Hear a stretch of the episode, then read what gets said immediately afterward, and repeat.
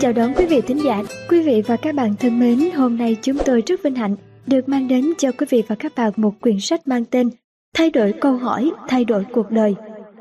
Tác giả tiến sĩ Marilee Adams, người dịch Quế Hương, nhà xuất bản lao động ấn hành. Sau khi nghe xong quyển sách này, quý vị hãy tìm đến nhà sách gần nhất, tìm mua sách gốc để ủng hộ cho tác giả, dịch giả và nhà xuất bản. Đó chính là đạo lý cao đẹp, uống nước nhớ nguồn, ăn quả nhớ người trồng cây của dân tộc Việt Nam ta.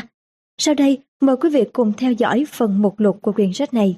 Quyển sách Thay đổi câu hỏi, thay đổi cuộc đời, bao gồm lời nói đầu, lời giới thiệu và những nội dung sau đây. một Khoảnh khắc đối mặt với sự thật.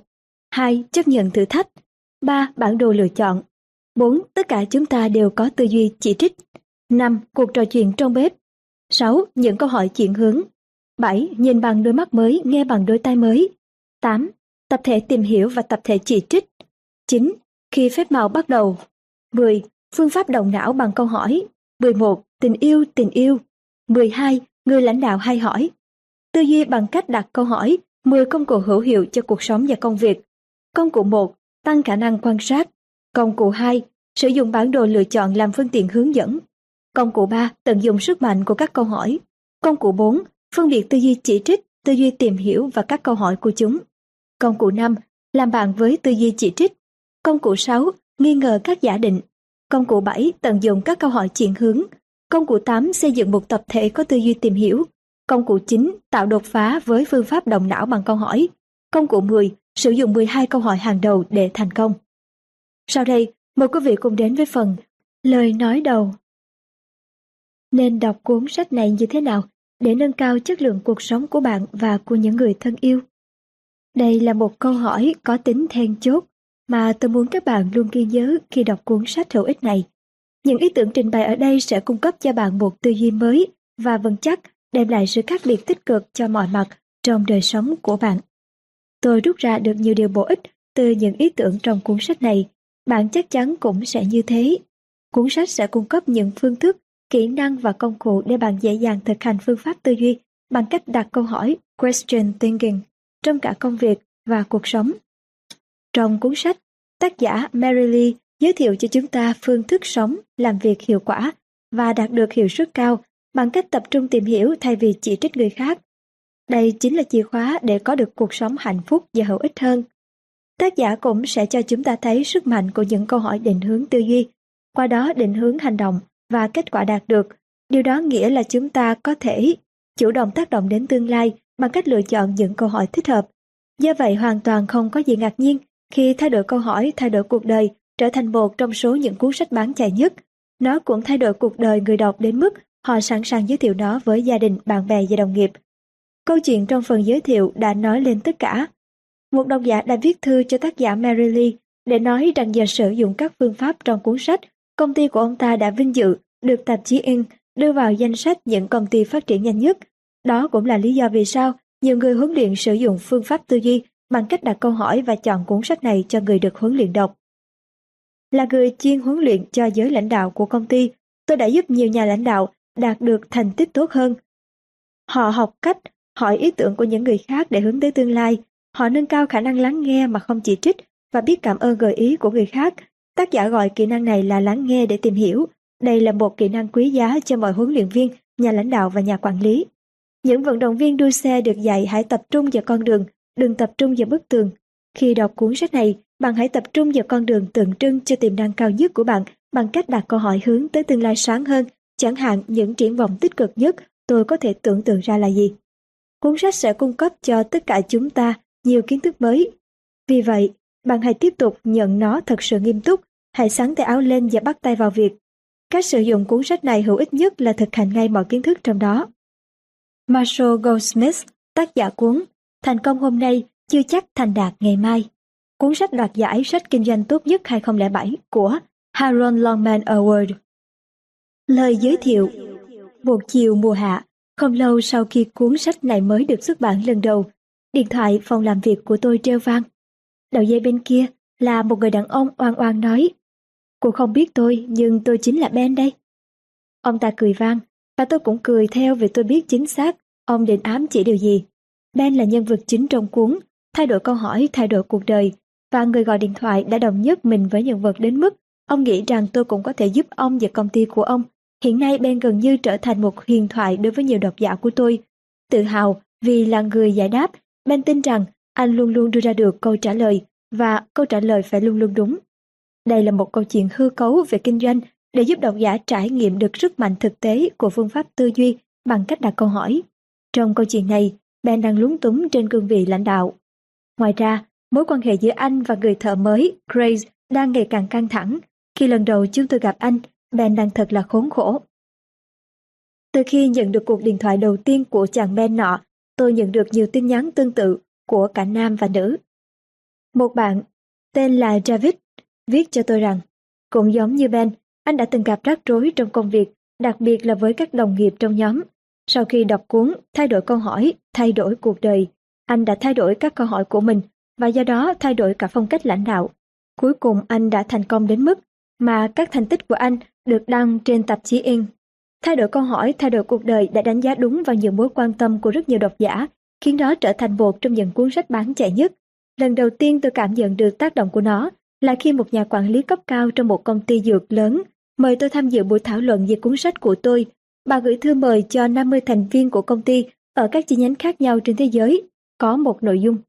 Trân trọng kính mời, tới dự buổi thảo luận sách, đề nghị chia sẻ một ví dụ về những gì khác biệt bạn đã từng làm nhờ đọc cuốn sách này. Vào ngày gặp gỡ, tôi được dẫn vào một phòng họp, khoảng 30 người đã ngồi quanh một chiếc bàn lớn, còn những người khác tham gia thảo luận trực tuyến. Tôi ngạc nhiên lắng nghe từng người trong số họ mô tả những gì họ đã đạt được.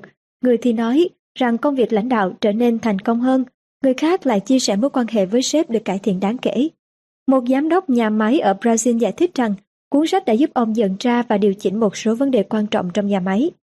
Từ đó đến nay, tôi đã đi thuyết trình về phương pháp tư duy bằng cách đặt câu hỏi tập trung vào kết quả ở một số tập đoàn lớn nhất thế giới, những cơ quan công quyền, các tổ chức phi lợi nhuận và cả các nhóm cộng đồng. Bằng cách truyền miệng, thay đổi câu hỏi thay đổi cuộc đời trở thành một cuốn sách được yêu cầu đọc trong các chương trình phát triển đội ngũ lãnh đạo, đào tạo giới quản lý trong công ty và trong các khóa học của các trường đại học. Những nhóm làm việc trong công ty hay trong các tổ chức chính phủ, các chuyên gia y tế trong các bệnh viện lớn, chuyên gia nhân sự, kinh doanh và trong các công ty vân vân đều sử dụng đến nó. Cuốn sách cũng có mặt trong cả các cuộc hội thảo nhằm nâng cao chất lượng hôn nhân, trong các chương trình đào tạo tù nhân và trong các sáng kiến của các tổ chức lớn nhỏ các nhà lãnh đạo cộng đồng dùng đó để tìm ra những giải pháp có tính xây dựng cho những vấn đề hóc búa của đời sống đô thị. Các nhà huấn luyện và nhà hòa giải trao đó cho các khách hàng của họ. Mọi người chia sẻ nó với người bạn đời, con cái, bạn bè và đồng nghiệp của mình. Có người sẽ hỏi vì sao cuốn sách này có được sức hút rộng rãi đến thế. Phương pháp tư duy bằng cách đặt câu hỏi, khái niệm trung tâm của cuốn sách đề cập đến một vấn đề lâu đời, khả năng điều khiển suy nghĩ trong từng khoảnh khắc, trong từng vấn đề của chính chúng ta nó cung cấp những kỹ năng để chúng ta quan sát và đánh giá suy nghĩ hiện tại, bao gồm cả những câu hỏi tự vấn, sau đó hướng dẫn chúng ta xây dựng những câu hỏi mới để đạt được kết quả tốt hơn. Xây dựng được khả năng suy nghĩ sâu sắc, thấu đáo tối quan trọng để bạn thay đổi một cách chủ động và bền vững, cả trong công việc chuyên môn và trong đời sống cá nhân. Nếu không có kỹ năng này, mục tiêu thay đổi bản thân của chúng ta chỉ là những khẩu hiệu sáo rỗng không bao giờ trở thành hiện thực. Khoảnh khắc khám phá ra phương pháp tư duy bằng cách đặt câu hỏi là một dấu mốc quan trọng trong cuộc đời tôi. Khi đó tôi là một nghiên cứu sinh trẻ, quyết đoán và đang làm luận văn tiến sĩ. Không chỉ tự phê phán nghiêm khắc bản thân, tôi còn thường xuyên rơi nước mắt vì sự chỉ trích của người khác. Và một ngày nọ, trong lúc mong đợi nhận được giấy khen của thầy cố vấn cho một vài việc tôi thấy mình làm rất tốt, tôi nhận lại được những câu nhận xét. Marily, cái này không thể chấp nhận được. Khoảnh khắc đó, một điều mới mẻ đã xảy ra, thay vì khóc lóc dàn vặt, đã làm sai điều gì đó, Tôi hít một hơi thật sâu, cảm thấy bình tĩnh và tò mò, tôi hỏi lại thầy. Vâng, làm thế nào để sửa được ạ? Chỉ một sự thay đổi thái độ đơn giản này đã khiến tôi thoát khỏi cảm giác bất lực, trở nên đủ tự tin để hành động một cách xây dựng. Sau vụ việc đó, tôi tự hỏi liệu có thể biến điều kỳ diệu này thành một phương pháp đáng tin cậy có ích cho bản thân và mọi người hay không? Vậy là tôi đã bắt đầu. Bạn không cần phải có khả năng đặc biệt mới có được sự thay đổi bền vững và đích thực. Các công cụ và kỹ năng của phương pháp tư duy bằng cách đặt câu hỏi rất đơn giản và thực tế. Các độc giả nói rằng nó đã cung cấp cho họ cách thức tự nhiên mà họ không thể tìm thấy trong nhiều cuốn sách về kinh doanh và phát triển cá nhân. Những độc giả như David, hết người này đến người khác đã cho tôi biết câu chuyện của Ben chỉ ra cho họ cách tạo ra những thay đổi thực sự khiến cuộc sống của chính họ trở nên hoàn toàn khác biệt và tốt đẹp hơn rất nhiều. Đối với một tác giả không gì làm tôi mãn nguyện hơn điều đó. Những kiến thức trong cuốn sách này cũng rất tương hợp với những triết lý và hệ thống giúp thay đổi bản thân như khai thác điểm mạnh, tâm lý học tích cực và trí tuệ cảm xúc. Tôi đã tổ chức nhiều buổi hội thảo về phương pháp tư duy bằng cách đặt câu hỏi cho các nhóm giáo dục cũng như diễn thuyết trên truyền hình và đài phát thanh. Tôi đã trình bày phương pháp này trước các đồng nghiệp trong nhiều hiệp hội chuyên ngành như Hội Đào tạo và Phát triển Hoa Kỳ, Hiệp hội Huấn luyện viên quốc tế, mạng lưới phát triển tổ chức và Hội các nhà quản lý nhân sự. Các độc giả và thính giả của tôi hoàn toàn đồng tình với thông điệp cốt lõi của phương pháp tư duy bằng cách đặt câu hỏi đó là thay đổi thực sự luôn bắt nguồn từ thay đổi trong suy nghĩ. Đặc biệt trong các câu hỏi, chúng ta tự hỏi mình những câu chuyện giống như ví dụ của Susan mới đây giúp họ hiểu được phương pháp này cụ thể và thực tế đến mức nào. Susan đã tham gia một trong những buổi hội thảo hướng dẫn của tôi và đề nghị tôi giúp cô ấy giải quyết một tình trạng khó xử ở nơi làm việc. Cô ấy yêu công việc, nhưng những xung đột với sếp khiến cô nghĩ đến chuyện bỏ việc. Khi tôi hỏi, cô đang tự hỏi bản thân câu hỏi nào về sếp, cô ấy trả lời với sự giận dữ không che giấu. Bây giờ ông ta sẽ làm điều gì sai lầm nữa đây? Hoặc ông ấy sẽ làm gì nữa khiến tôi buồn bực? Rõ ràng là, cho dù nguyên nhân xung đột bắt đầu từ đâu, cách suy nghĩ hiện tại của Susan khiến cho bất kỳ giải pháp hòa giải nào cũng trở nên bất khả thi. Tôi thấy Susan cần thay đổi các câu hỏi của cô ấy nếu muốn đạt được kết quả tốt hơn. Khi tôi gợi ý cô ấy nên tự hỏi một câu khác, tôi có thể làm gì khiến sếp hài lòng? Cô ấy trông hoàn toàn sửng sốt, câu hỏi đó hoàn toàn nằm ngoài những suy nghĩ của Susan đối với sếp. Tuy vậy cô ấy đồng ý thử. Vài tháng sau đó khi tôi đến thăm vợ chồng Susan, cô ấy cười rạng rỡ và hỏi tôi có muốn nghe những điều kỳ diệu đã xảy ra tại nơi làm việc của cô ấy từ khi chúng tôi gặp nhau lần trước hay không. Cô ấy kể lại đầy tự hào. Tôi vẫn giữ được công việc nhưng không những thế là còn được thăng chức và tăng lương. Nhưng điều đáng ngạc nhiên nhất là sếp và tôi đều vui vẻ làm việc trong cùng một nhóm. Mặc dù trước đây ngay cả ở trong cùng một phòng chúng tôi cũng tránh mặt nhau và hóa ra mọi thứ thật tuyệt vời. Còn chồng Susan bình luận thay đổi tích cực không chỉ xảy ra trong công việc. Nụ cười nở trên môi vợ anh khi anh giải thích cuộc sống của tôi trở nên dễ chịu hơn từ khi Susan không còn phàn nàn về sếp mỗi tối. Mặc dù thay đổi câu hỏi thay đổi cuộc đời chỉ là một câu chuyện hư cấu trong môi trường làm việc, nhưng tác động của nó không chỉ giới hạn trong thế giới công việc. Cũng như Ben và Susan, bạn sẽ thấy những nguyên tắc được áp dụng rất thành công trong các tình huống công việc cũng có thể giúp bạn cải thiện đáng kể các mối quan hệ trong đời sống cá nhân. Sau khi tham gia một cuộc hội thảo dành cho giới lãnh đạo trong một công ty lớn, Ted, một kỹ sư cấp cao, đã thực hiện nghiêm túc yêu cầu của tôi rằng các học viên phải thay đổi từ thái độ chỉ trích người khác sang một thái độ tìm hiểu sáng tạo hơn. Kết quả ra sao? Trong bữa ăn tối hôm đó, ông và đứa con trai 16 tuổi đã có cuộc trò chuyện tốt nhất trong vòng một năm qua. Sáng hôm sau, Tết nói với chúng tôi, con trai tôi thường khiến tôi bật điên lên. Nhưng tối hôm qua thì hoàn toàn khác. Tôi không tức giận, không mắng nó và không kết thúc bằng việc đánh con như thường làm trước kia. ta trông rất hài lòng với bản thân khi kể rằng con trai ông đã cười, mở tròn mắt và chăm chọc bố Điều gì xảy ra với bố thế? Trong cuốn sách đầu tay của tôi, nghệ thuật đặt câu hỏi, tôi đã viết. Câu hỏi là những kho báu giấu dưới ánh sáng ban ngày. Khi viết cuốn thay đổi câu hỏi, thay đổi cuộc đời này, mục đích của tôi là cung cấp cho bạn đọc một bản đồ dễ hiểu nhằm giúp bạn nhanh chóng tìm thấy và sở hữu kho báu đó.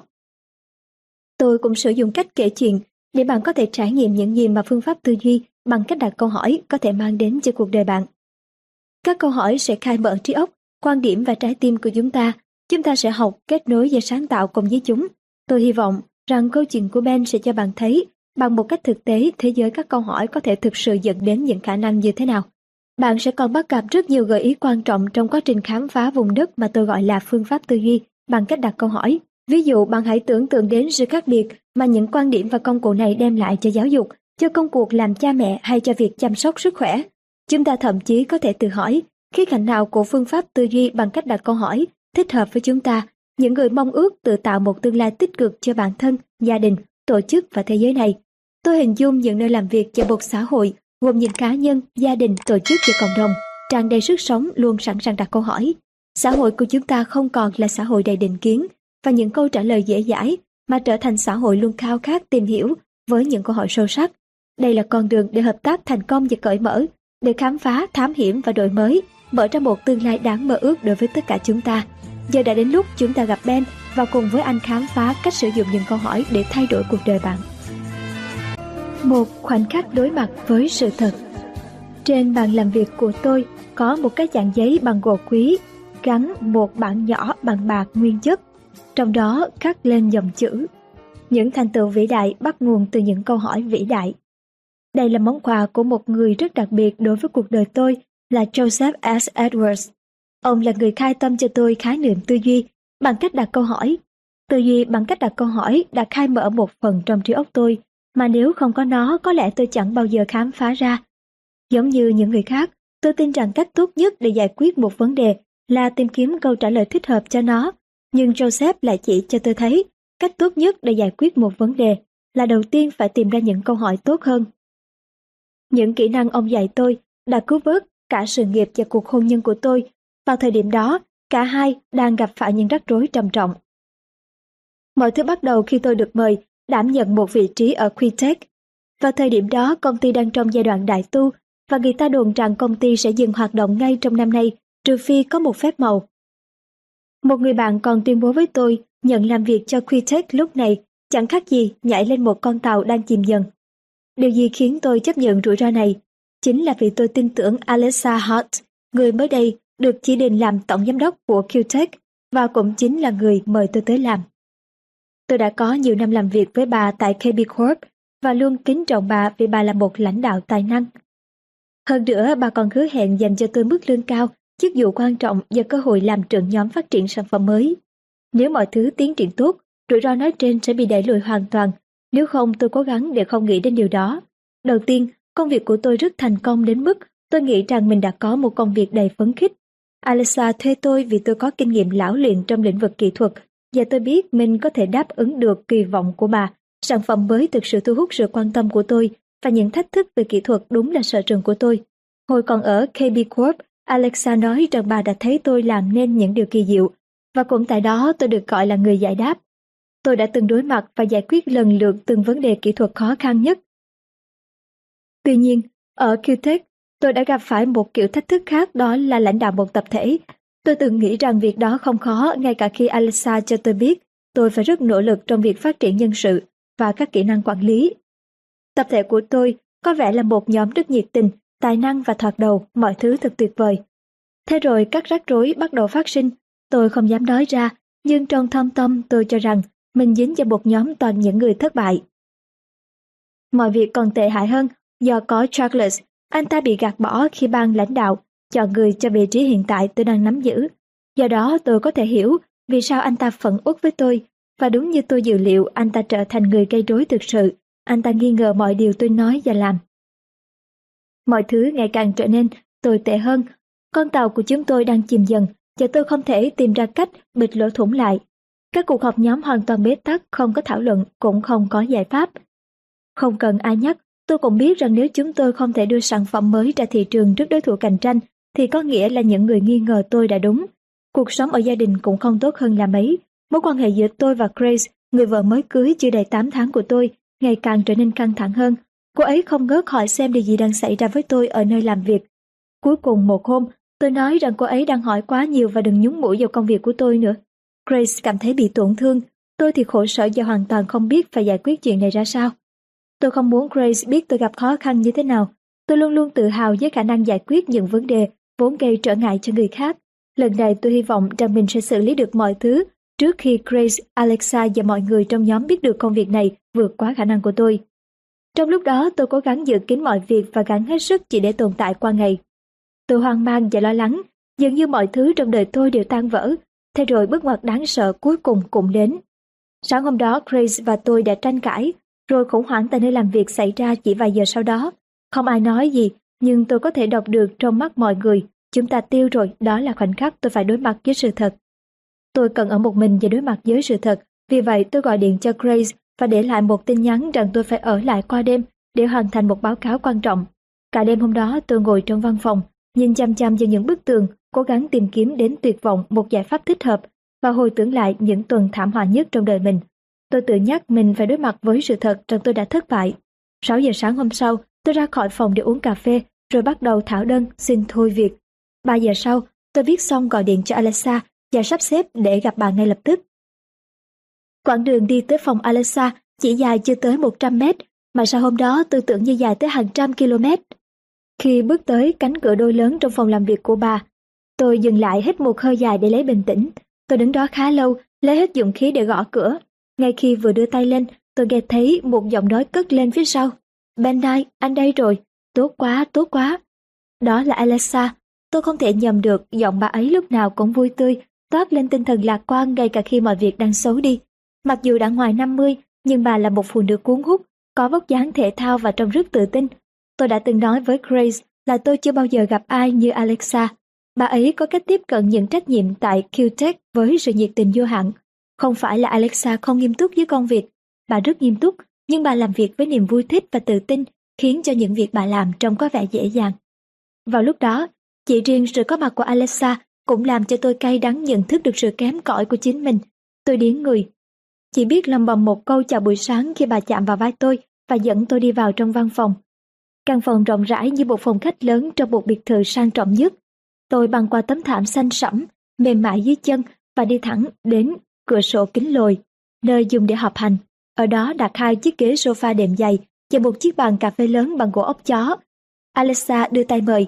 Ngồi đi Betty, nói rằng phòng anh vẫn sáng đèn khi cô ấy ra về lúc 7 giờ rưỡi tối hôm qua và sáng sớm nay khi cô ấy đến thì anh đã ở đây rồi. Bà ngồi xuống đối diện với tôi ở chiếc ghế bên kia. Bà hỏi, cái này dành cho tôi à?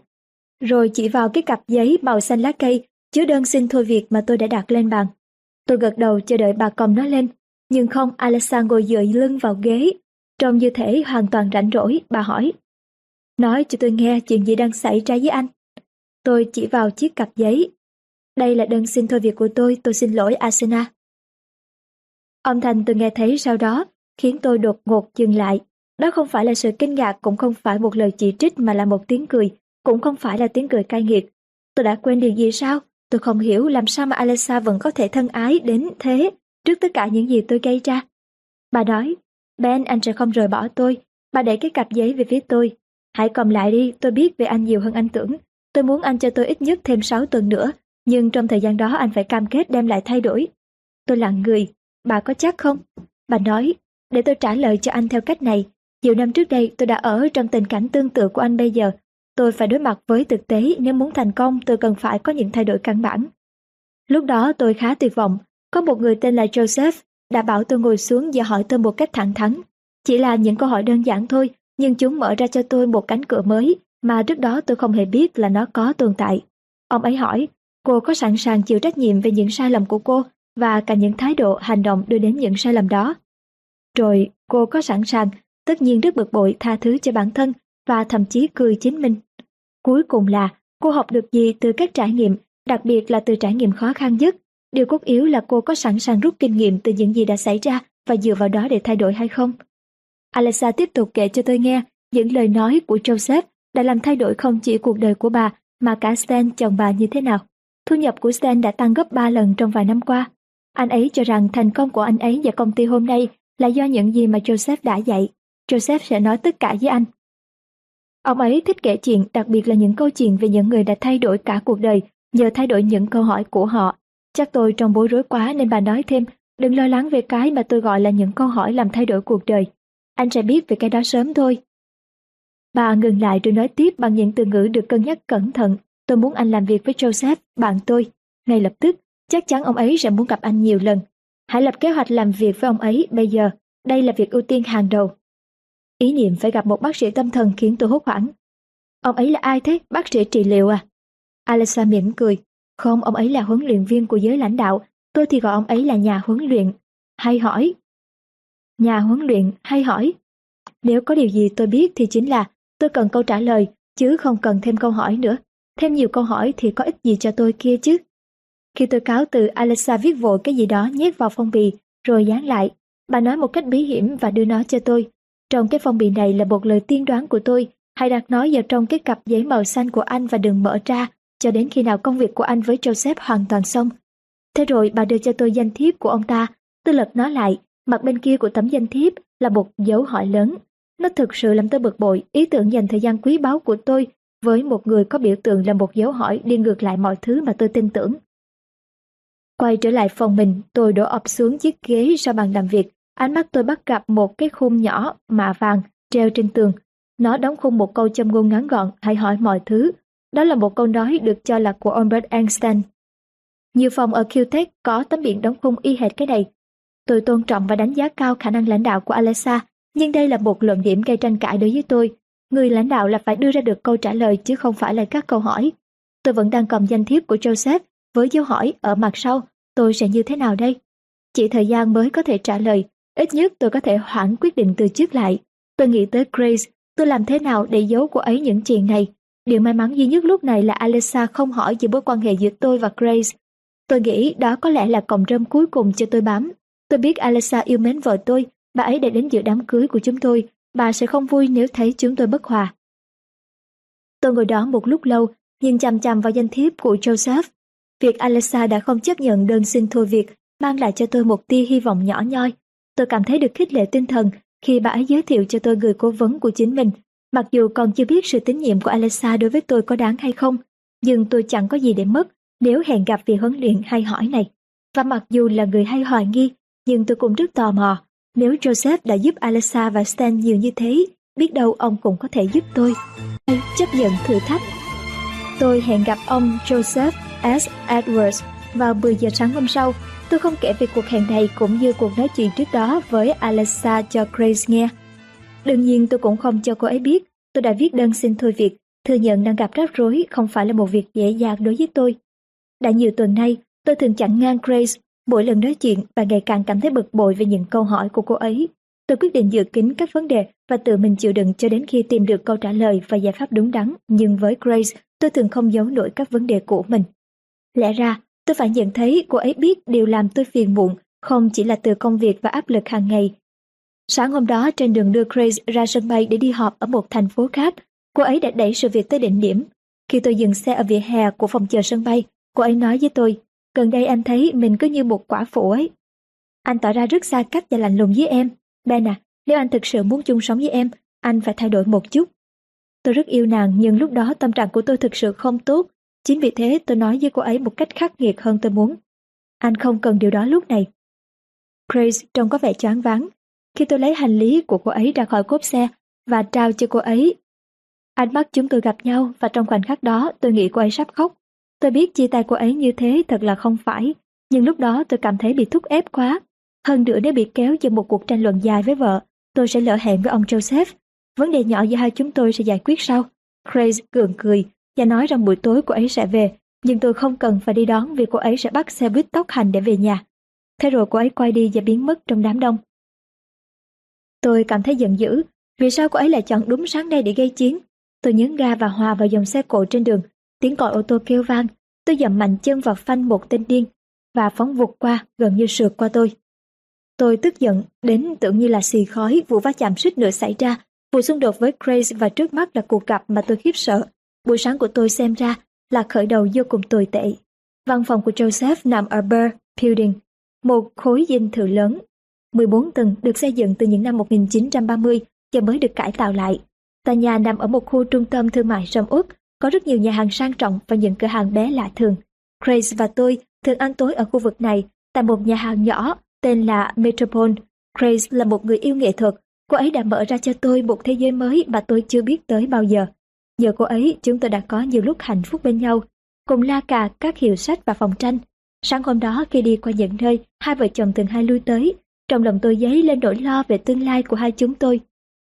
Tôi đẩy cánh cửa lớn viền đồng bóng loáng ở Pearl Building, băng qua sàn nhà ốp đá cẩm thạch và bước vào thang máy để lên văn phòng của Joseph ở một căn hộ penthouse.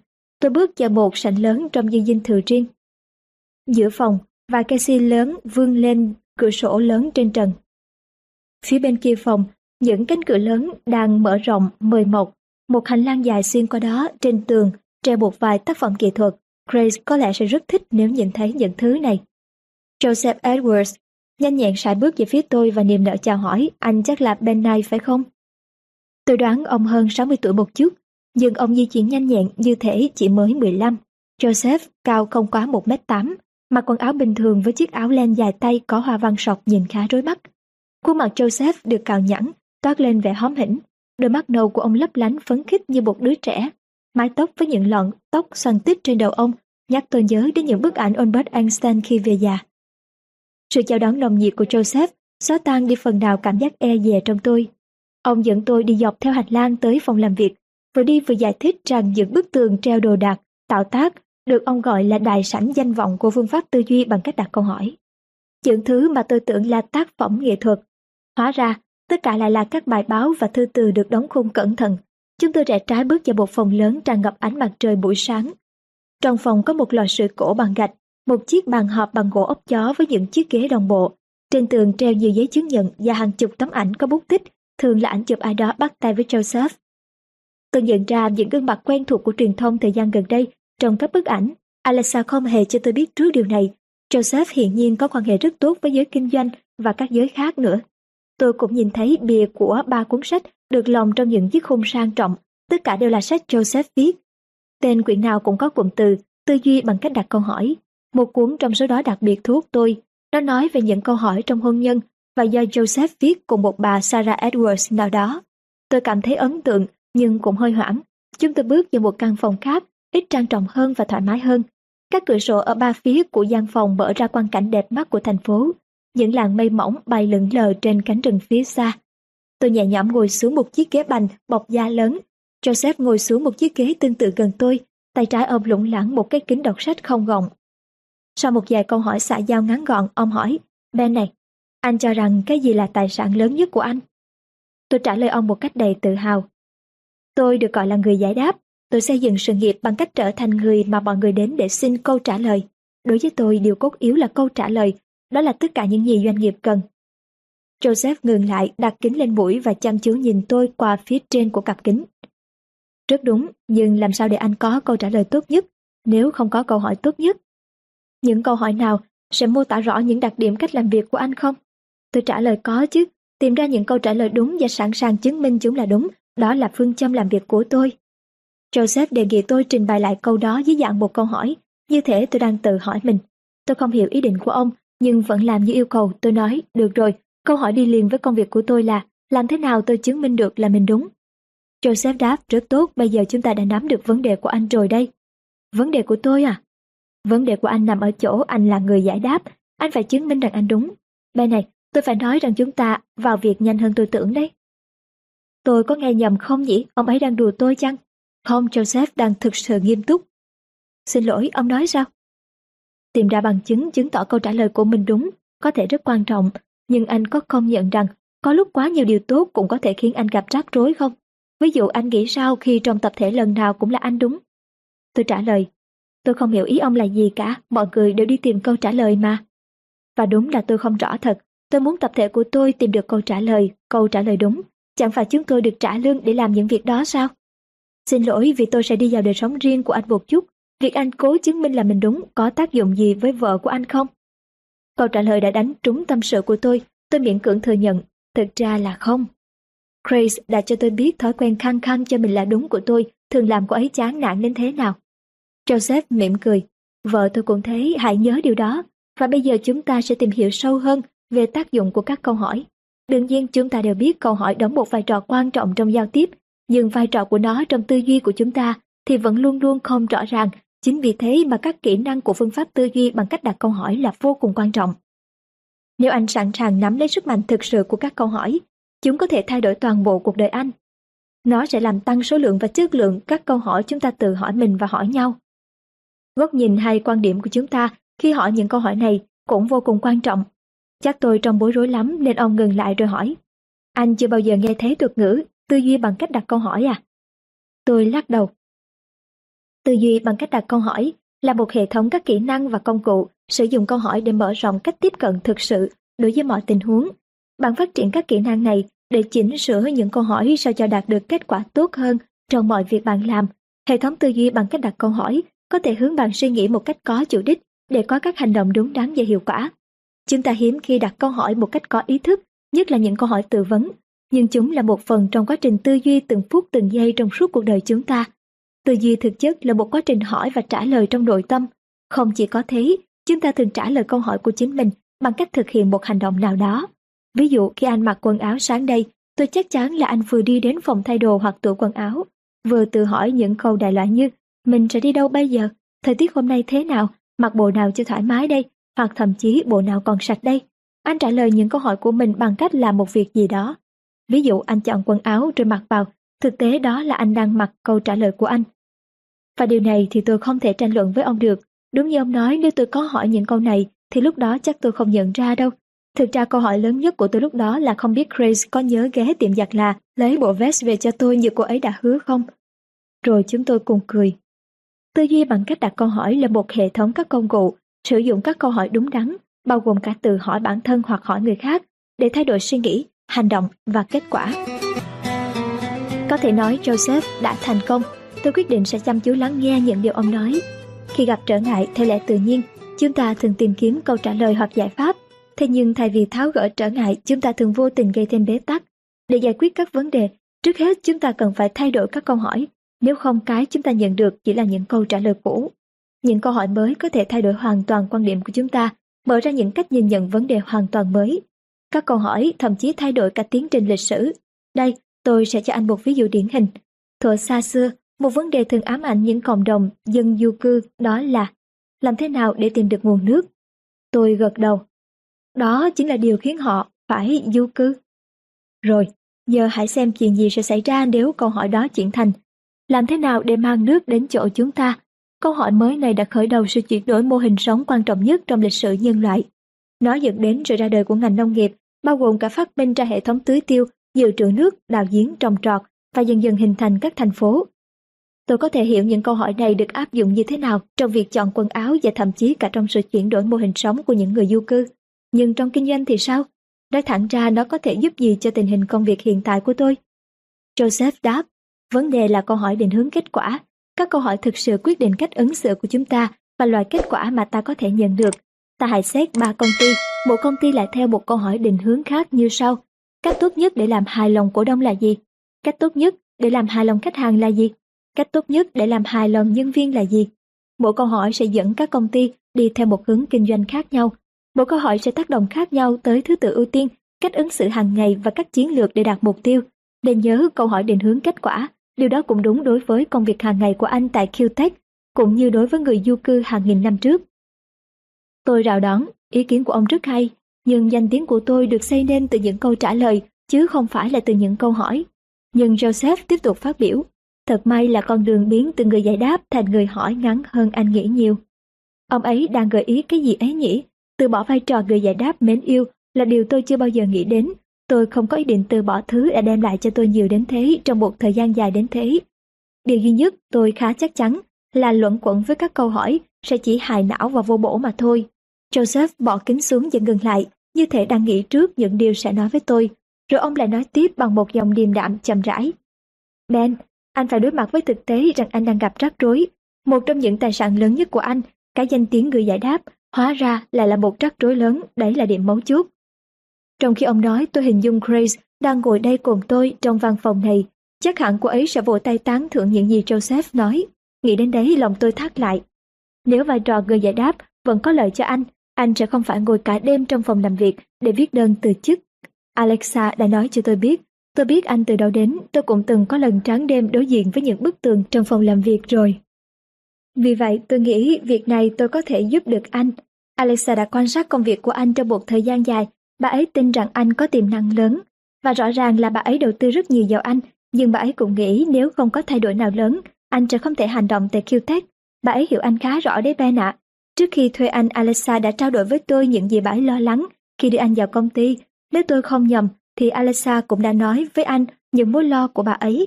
Alexa không phải là một cây violet mong manh đâu. Hai chúng tôi cùng cười. Tôi cảm thấy biết ơn vì ông đã đem đến cho tôi phút giây thư giãn. Alexa đúng là người thẳng thắn nhất mà tôi từng biết, không bao giờ quanh co. Tôi bối rối nhớ lại nguyên văn những lời bà nói vào cái ngày bà thuê tôi làm việc. Ben này, tôi đưa anh đến công ty này bởi vì anh chắc chắn là người giỏi nhất trong lĩnh vực của anh. Tôi hoàn toàn tin tưởng vào sự nhạy bén về kỹ thuật của anh Chúng ta cần những thứ đó cho những thị trường mới sắp khai phá. Nhưng điều mà tôi lo lắng là kỹ năng mềm của anh đó. Nếu định trở thành lãnh đạo, anh cần phải nâng cao những kỹ năng này. Tôi đang đánh cược vào anh đấy, nhưng tôi tin là mình sẽ thắng cược. Lúc đó tôi đã bỏ qua lời cảnh báo của bà, chỉ lập tức gọi điện cho Grace vợ tôi để khoe thành tích của mình. Giả như lúc đó tôi chịu lắng nghe chút ít cảnh báo của Alexa, thì ngoài việc ăn mừng chiến thắng với vợ tôi hôm đó, tôi đã lập các kế hoạch hành động. Joseph nói tiếp, là một người giải đáp, lòng quyết tâm tìm bằng được câu trả lời đúng, đã giúp anh đưa ra một số phát minh xuất sắc. Thế nhưng, ranh giới giữa việc có câu trả lời đúng với việc tự cho là mình biết tất cả, thực ra rất là mỏng manh. Thậm chí anh có thể ngạo mạn và thiếu quan tâm nữa. Tôi đoán rằng với việc áp lực và trách nhiệm của vị trí mới này cao hơn, tác phong tự cho là mình biết tất cả ở anh càng tăng thêm. Một khi đã bị liệt vào kiểu người đó thì anh gặp rắc rối rồi. Khi những người khác bắt đầu nhìn anh theo hướng ấy, liệu mọi người có thích anh không? Đó chắc chắn không phải là một hình mẫu lãnh đạo lý tưởng.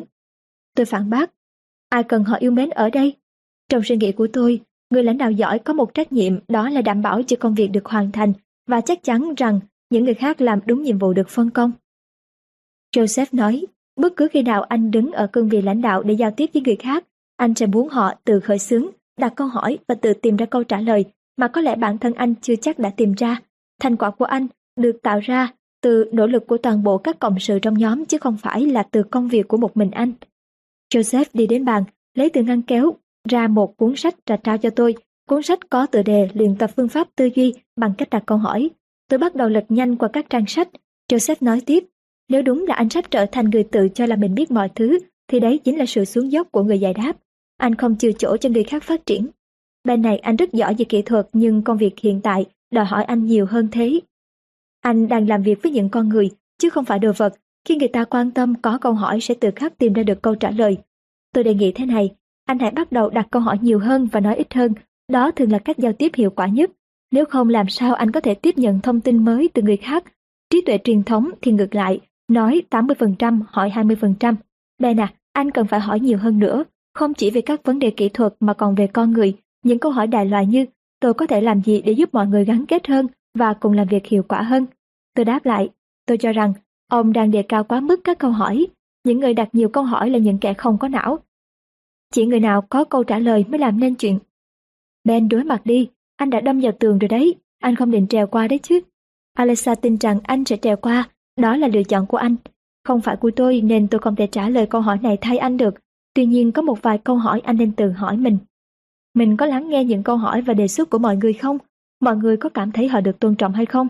Mình có khuyến khích người khác đề xuất sáng kiến, đặt câu hỏi và đóng góp ý kiến riêng của họ không? Trong anh bối rối quá, anh có muốn chia sẻ điều gì đang diễn ra với anh không? Câu hỏi của ông khiến cho tôi sửng sốt. Tôi không mong cuộc gặp diễn ra theo hướng quá riêng tư như thế này. Cái mớ kỹ năng con người này làm tôi không thoải mái, tôi đáp. Toàn bộ lý thuyết này có lẽ rất hay, nhưng câu hỏi duy nhất tôi quan tâm làm thế nào tôi áp dụng được những gì ông đang nói. Chúng ta đang phải đi sâu vào bản chất vấn đề, chứ không chỉ dừng ở việc suy nghĩ và đặt câu hỏi. Những buổi chúng ta gặp gỡ phải thiết thực. Tôi và ông có cách tư duy hoàn toàn khác nhau. Ông nghĩ đến câu hỏi, tôi nghĩ đến câu trả lời. Ông sẽ phải chứng minh cho tôi thấy phương pháp tư duy bằng cách đặt câu hỏi của ông có tính thực tế cao, đem lại sự khác biệt cho những vấn đề của tôi. Joseph trầm ngâm đáp, còn bằng đấy, chúng ta hãy bắt đầu bằng một câu hỏi khác nhé. Anh có đăng ý rằng anh đang tìm cách thay đổi không? Tôi nhún vai, không phải thực tế tôi đang ở đây là đủ để chứng minh tôi đang tìm cách để thay đổi hay sao? Để thay đổi một điều gì anh cần phải hiểu rõ xuất phát điểm của anh. Càng quan sát tốt, thay đổi càng hiệu quả. Đây chính là chỗ phương pháp tư duy bằng cách đặt câu hỏi có thể giúp anh. Thay đổi chủ động và thực sự hiệu quả sẽ bắt đầu khi củng cố được khả năng quan sát bản thân. Càng hiểu rõ những gì mình đang có, tức là vị trí hiện tại, thì anh càng áp dụng tốt hơn những kỹ năng và chiến lược phù hợp để tạo ra những thay đổi mà anh muốn. Joseph nhấn mạnh khả năng tự quan sát bản thân đã khơi gợi sự quan tâm của tôi Tôi vẫn thường tự quan sát để tìm cách giải quyết các vấn đề kỹ thuật bằng cách đặt câu hỏi cái gì được, cái gì không, rồi tìm ra câu trả lời. Nhưng tôi chưa bao giờ nhìn qua lăng kính này khi giao tiếp với mọi người xung quanh. Joseph nói tiếp. Trong cuốn sách này có một phần đề cập đến cách rèn luyện khả năng quan sát, đó là công cụ đầu tiên, đề nghị anh đọc và suy nghĩ về nó trước khi chúng ta gặp lại nhau. Tôi lời đảng gật đầu trong khi tìm kiếm vị trí Joseph vừa nói đến trong cuốn sách. Dù tôi có sẵn sàng hay không các câu hỏi về tự quan sát bản thân đã xuất hiện. Đầu tiên và trước hết là tôi có nên nghi ngờ nhận định của chính mình về sức mạnh của các câu trả lời. Tôi bắt đầu ngờ rằng tôi có thể bỏ qua điều gì đó quan trọng nếu không lắng nghe Joseph cẩn thận. Ý nghĩ Grace có lẽ sẽ đồng ý với ông ta, lại lợn vẩn trong tâm trí tôi. Có phải tôi đang nói quá nhiều và hỏi cô ấy quá ít hay không? Tôi ngờ rằng mình đã biết câu trả lời của câu hỏi này. Joseph lên tiếng, chỉ cần nhìn mặt tôi cũng đoán được anh đang hơi bối rối lúc này nhưng tôi đảm bảo rằng một khi hiểu được cách sử dụng phương pháp tư duy bằng cách đặt câu hỏi, nhất là khi củng cố được khả năng tự quan sát bản thân, mọi thứ rồi sẽ đâu vào đấy. Hãy coi cuốn sách này như một tấm bản đồ hướng dẫn anh bước vào thế giới các câu hỏi. Anh chưa biết nó đem lại sự khác biệt lớn như thế nào cho sự nghiệp của anh đâu. Ông trao cho tôi một nụ cười bí hiểm và nói thêm. Chưa nói đến những gì nó có thể đem lại cho các mối quan hệ cá nhân của anh. Tư duy bằng cách đặt câu hỏi đây sẽ là một thách thức. Thậm chí những thuật ngữ trong lý thuyết của ông ta cũng làm cho tôi cảm thấy khó chịu. Việc ông ấy muốn tôi tự hỏi mình và hỏi những người khác nhiều hơn chưa đủ tồi tệ hay sao? Tôi chỉ muốn bịt tai lại. Nhưng tôi nhận thấy lúc này là lúc phải chịu đựng. Tôi phải thử làm những gì ông ấy đề nghị. Tôi còn lựa chọn nào khác nữa đâu. Tôi tuyệt vọng rồi. Joseph tiếp tục nói, hệ thống các công cụ và phương pháp mới này sẽ giúp anh làm việc hiệu quả hơn, năng suất hơn, thành công hơn. Và tôi nghĩ anh sẽ đồng ý với tôi. Không có gì thiết thực hơn tư duy bằng cách đặt câu hỏi. Sau cùng tôi tin chắc rằng anh có thể tiến bộ vượt bậc và thoát khỏi tình thế bế tắc hiện nay. Mặc dù anh nghi ngờ, nhưng cả tôi và Alexa đều tin tưởng vào phương pháp này và tôi cược rằng anh sẽ thành công. Lúc này, Joseph tuyên bố đã đến lúc tạm nghỉ. Tôi gọi điện về văn phòng, không có việc gì khẩn cấp, điều đó làm tôi khuây khỏa ít nhiều, vì lúc này tôi đang cảm thấy khá sốc. Tôi quyết định rằng sau khi rời văn phòng của Joseph, tôi sẽ tìm một quán cà phê yên tĩnh, ngồi đọc lướt qua cuốn sách và nghĩ về bước đi tiếp theo. Liệu Joseph có hiểu sức mạnh mà tôi có khi tôi là một người giải đáp không? Liệu tôi hay ông ấy có bỏ qua điều gì không? Và phút sau khi đứng trong thang máy có gắn gương, tôi nhìn lên bắt gặp hình ảnh chính mình phản chiếu trong đó. Nhìn chăm chăm vào tôi là khuôn mặt của một kẻ xa lạ, chính tôi đấy, dường trông căng thẳng và chán nản. Đây là khuôn mặt mà Grace thường thấy và nhìn trong vài tháng gần đây ư. Nói thật là tôi còn không muốn ở bên một gã như tôi. Liệu tôi có thể thay đổi như Alexa và Joseph tin tưởng hay không? Và tôi có thực sự muốn thế không? Có lẽ tôi nên chấp nhận làm một chuyên gia giải đáp như trước. Có lẽ tôi thực sự không có tố chức của một nhà lãnh đạo. 3. Bản đồ lựa chọn Khi chúng tôi quay lại cuộc trò chuyện, Joseph chỉ lên một bức tranh trên tường và nói Đây là cái mà tôi gọi là bản đồ lựa chọn. Trước đó tôi có nhận thấy bức tranh, nhưng tôi không chú ý lắm. Joseph giải thích nó giúp chúng ta trở thành người quan sát giỏi hơn khi đứng trước hai con đường cơ bản mà chúng ta sẽ đi trong đời. Con đường tìm hiểu và con đường chỉ trích. Khi có điều gì đó không ổn, anh có thể dùng bản đồ này để xem mình đang đi đường nào và tìm một con đường tốt hơn để đạt được những gì anh muốn. Hãy để ý đến hình người đang đứng giữa hai con đường, ở bên trái bản đồ lựa chọn. Hình đó tượng trưng cho anh, cho tôi, hoặc cho bất cứ ai trong chúng ta. Trong mọi lúc của cuộc sống, chúng ta đều phải đối mặt với việc chọn lựa giữa con đường tìm hiểu và con đường chỉ trích. Tùy thuộc vào việc chúng ta lựa chọn con đường nào, chúng ta sẽ có những dạng câu hỏi thường hỏi trên con đường đó, kéo theo những gì sẽ xảy ra sau đó. Joseph ngồi tại chỗ, hướng bút laser lên bản đồ, di chuyển tới lui giữa hai cụm từ. Đó là cụm từ lựa chọn, trên con đường tìm hiểu, cụm từ phản ứng trên con đường chỉ trích. Tưởng tượng mình trên một trong hai con đường là một cách quan sát các lựa chọn và hành động của chính mình. Tôi theo dõi bút laser của Joseph đang hướng lên con đường phía trên. Những hình người trên đó đang bước đi một cách vui vẻ. Họ đã lựa chọn con đường tìm hiểu. Đối với tôi, trong đó khá là hấp dẫn. Con đường kia là con đường chỉ trích, trông rất ảm đạm, đó là con đường của sự phản ứng thay vì lựa chọn. Không có những hình người đi bộ vui vẻ ở đây. Các hình trên con đường này đều cúi đầu, hướng về phía tấm bảng, có dòng chữ người chỉ trích. Có một tấm biển nhỏ hơn ghi, vũng lầy của người chỉ trích. Tấm biển cảnh báo này xem ra quá muộn đối với một người trong số đó, vì anh ta đã bị sụp xuống bùn. Tôi cười thầm, nhưng bỗng phải ý nghĩ khó chịu lướt qua trí óc nhanh chóng làm tắt ngấm sự vui thích của tôi. Có phải Joseph đang cố nói với tôi điều gì? Có phải là ông ấy nghĩ tôi đang chìm ngập trong bùn như cái gã kia? Ông ấy nghĩ tôi là một người chỉ trích hay là một kẻ thất bại? Joseph bỗng nói, anh đang nghĩ gì vậy? Tôi quá bối rối đến mức không còn nghĩ đến việc che giấu cảm giác đó nữa. Tôi nhìn lướt qua ông, giả vờ đang nghiên cứu tấm bản đồ. Ý ông thì tôi là người chỉ trích hay là một kẻ thất bại? Joseph trả lời nhanh, nếu anh là người thất bại thì anh sẽ không ở đây lúc này. Còn về việc anh lo mình là người chỉ trích thì để tôi trả lời anh thế này. Mọi người trong chúng ta đều có những khoảnh khắc hành động như một người chỉ trích, kể cả tôi. Đây là một phần bản chất tự nhiên của con người. Tôi mạo muội nói mặc dù vẫn cảm thấy không thoải mái. Điều đó làm tôi cảm thấy khá hơn một chút. Joseph tiếp tục. Để tôi làm rõ điều này, tấm bản đồ lựa chọn này giúp anh quan sát tốt hơn bản thân anh và những người khác. Nó không phải là để phân loại hay chụp mũ mọi người. Nó là một người hướng dẫn đầy quyền năng giúp anh theo dõi những con đường hiệu quả nhất xuyên suốt cuộc đời của chúng ta. Nó minh họa những gì xảy ra khi chúng ta đi theo một trong hai con đường nói trên. Thông điệp mà nó mang lại phổ quát đến mức tôi đã thuê vẽ nó lên tường. Không ai đến thăm văn phòng này mà không thấy bản đồ lựa chọn, sao họ có thể bỏ qua thông điệp của nó cơ chứ? tôi thú nhận. Suýt nữa là tôi bỏ qua đấy. Cả hai chúng tôi cùng cười và tôi cảm thấy được thư giãn đôi chút. Joseph tiếp tục giảng giải. Gần như mỗi giây phút trong đời, chúng ta đều phải lựa chọn giữa con đường tìm hiểu và con đường chỉ trích. Cho dù có nhận ra điều đó hay không, thực tế chúng ta vẫn phải lựa chọn trong từng khoảnh khắc. Anh thấy đấy, con đường tìm hiểu đưa ta đến một nơi hoàn toàn khác con đường chỉ trích. Nếu tư duy theo cách của một người chỉ trích, chúng ta rốt cuộc sẽ xa lầy trong bùn. Còn với tư duy của người tìm hiểu, chúng ta có thể khám phá ra những khả năng mới. Chúng ta thường dao động giữa hai kiểu tư duy, tìm hiểu và chỉ trích, mà hiếm khi ý thức được sự kiểm soát của chính mình với những gì đã chọn. Thế nhưng, bất cứ khi nào, chúng ta cũng luôn luôn phải lựa chọn. Lựa chọn thực sự bắt đầu khi bạn lưu tâm quan sát suy nghĩ, cảm xúc của mình và ngôn ngữ chúng ta dùng để thể hiện những suy nghĩ và cảm xúc đó. Đây chính là chìa khóa thành công, quan sát bản thân.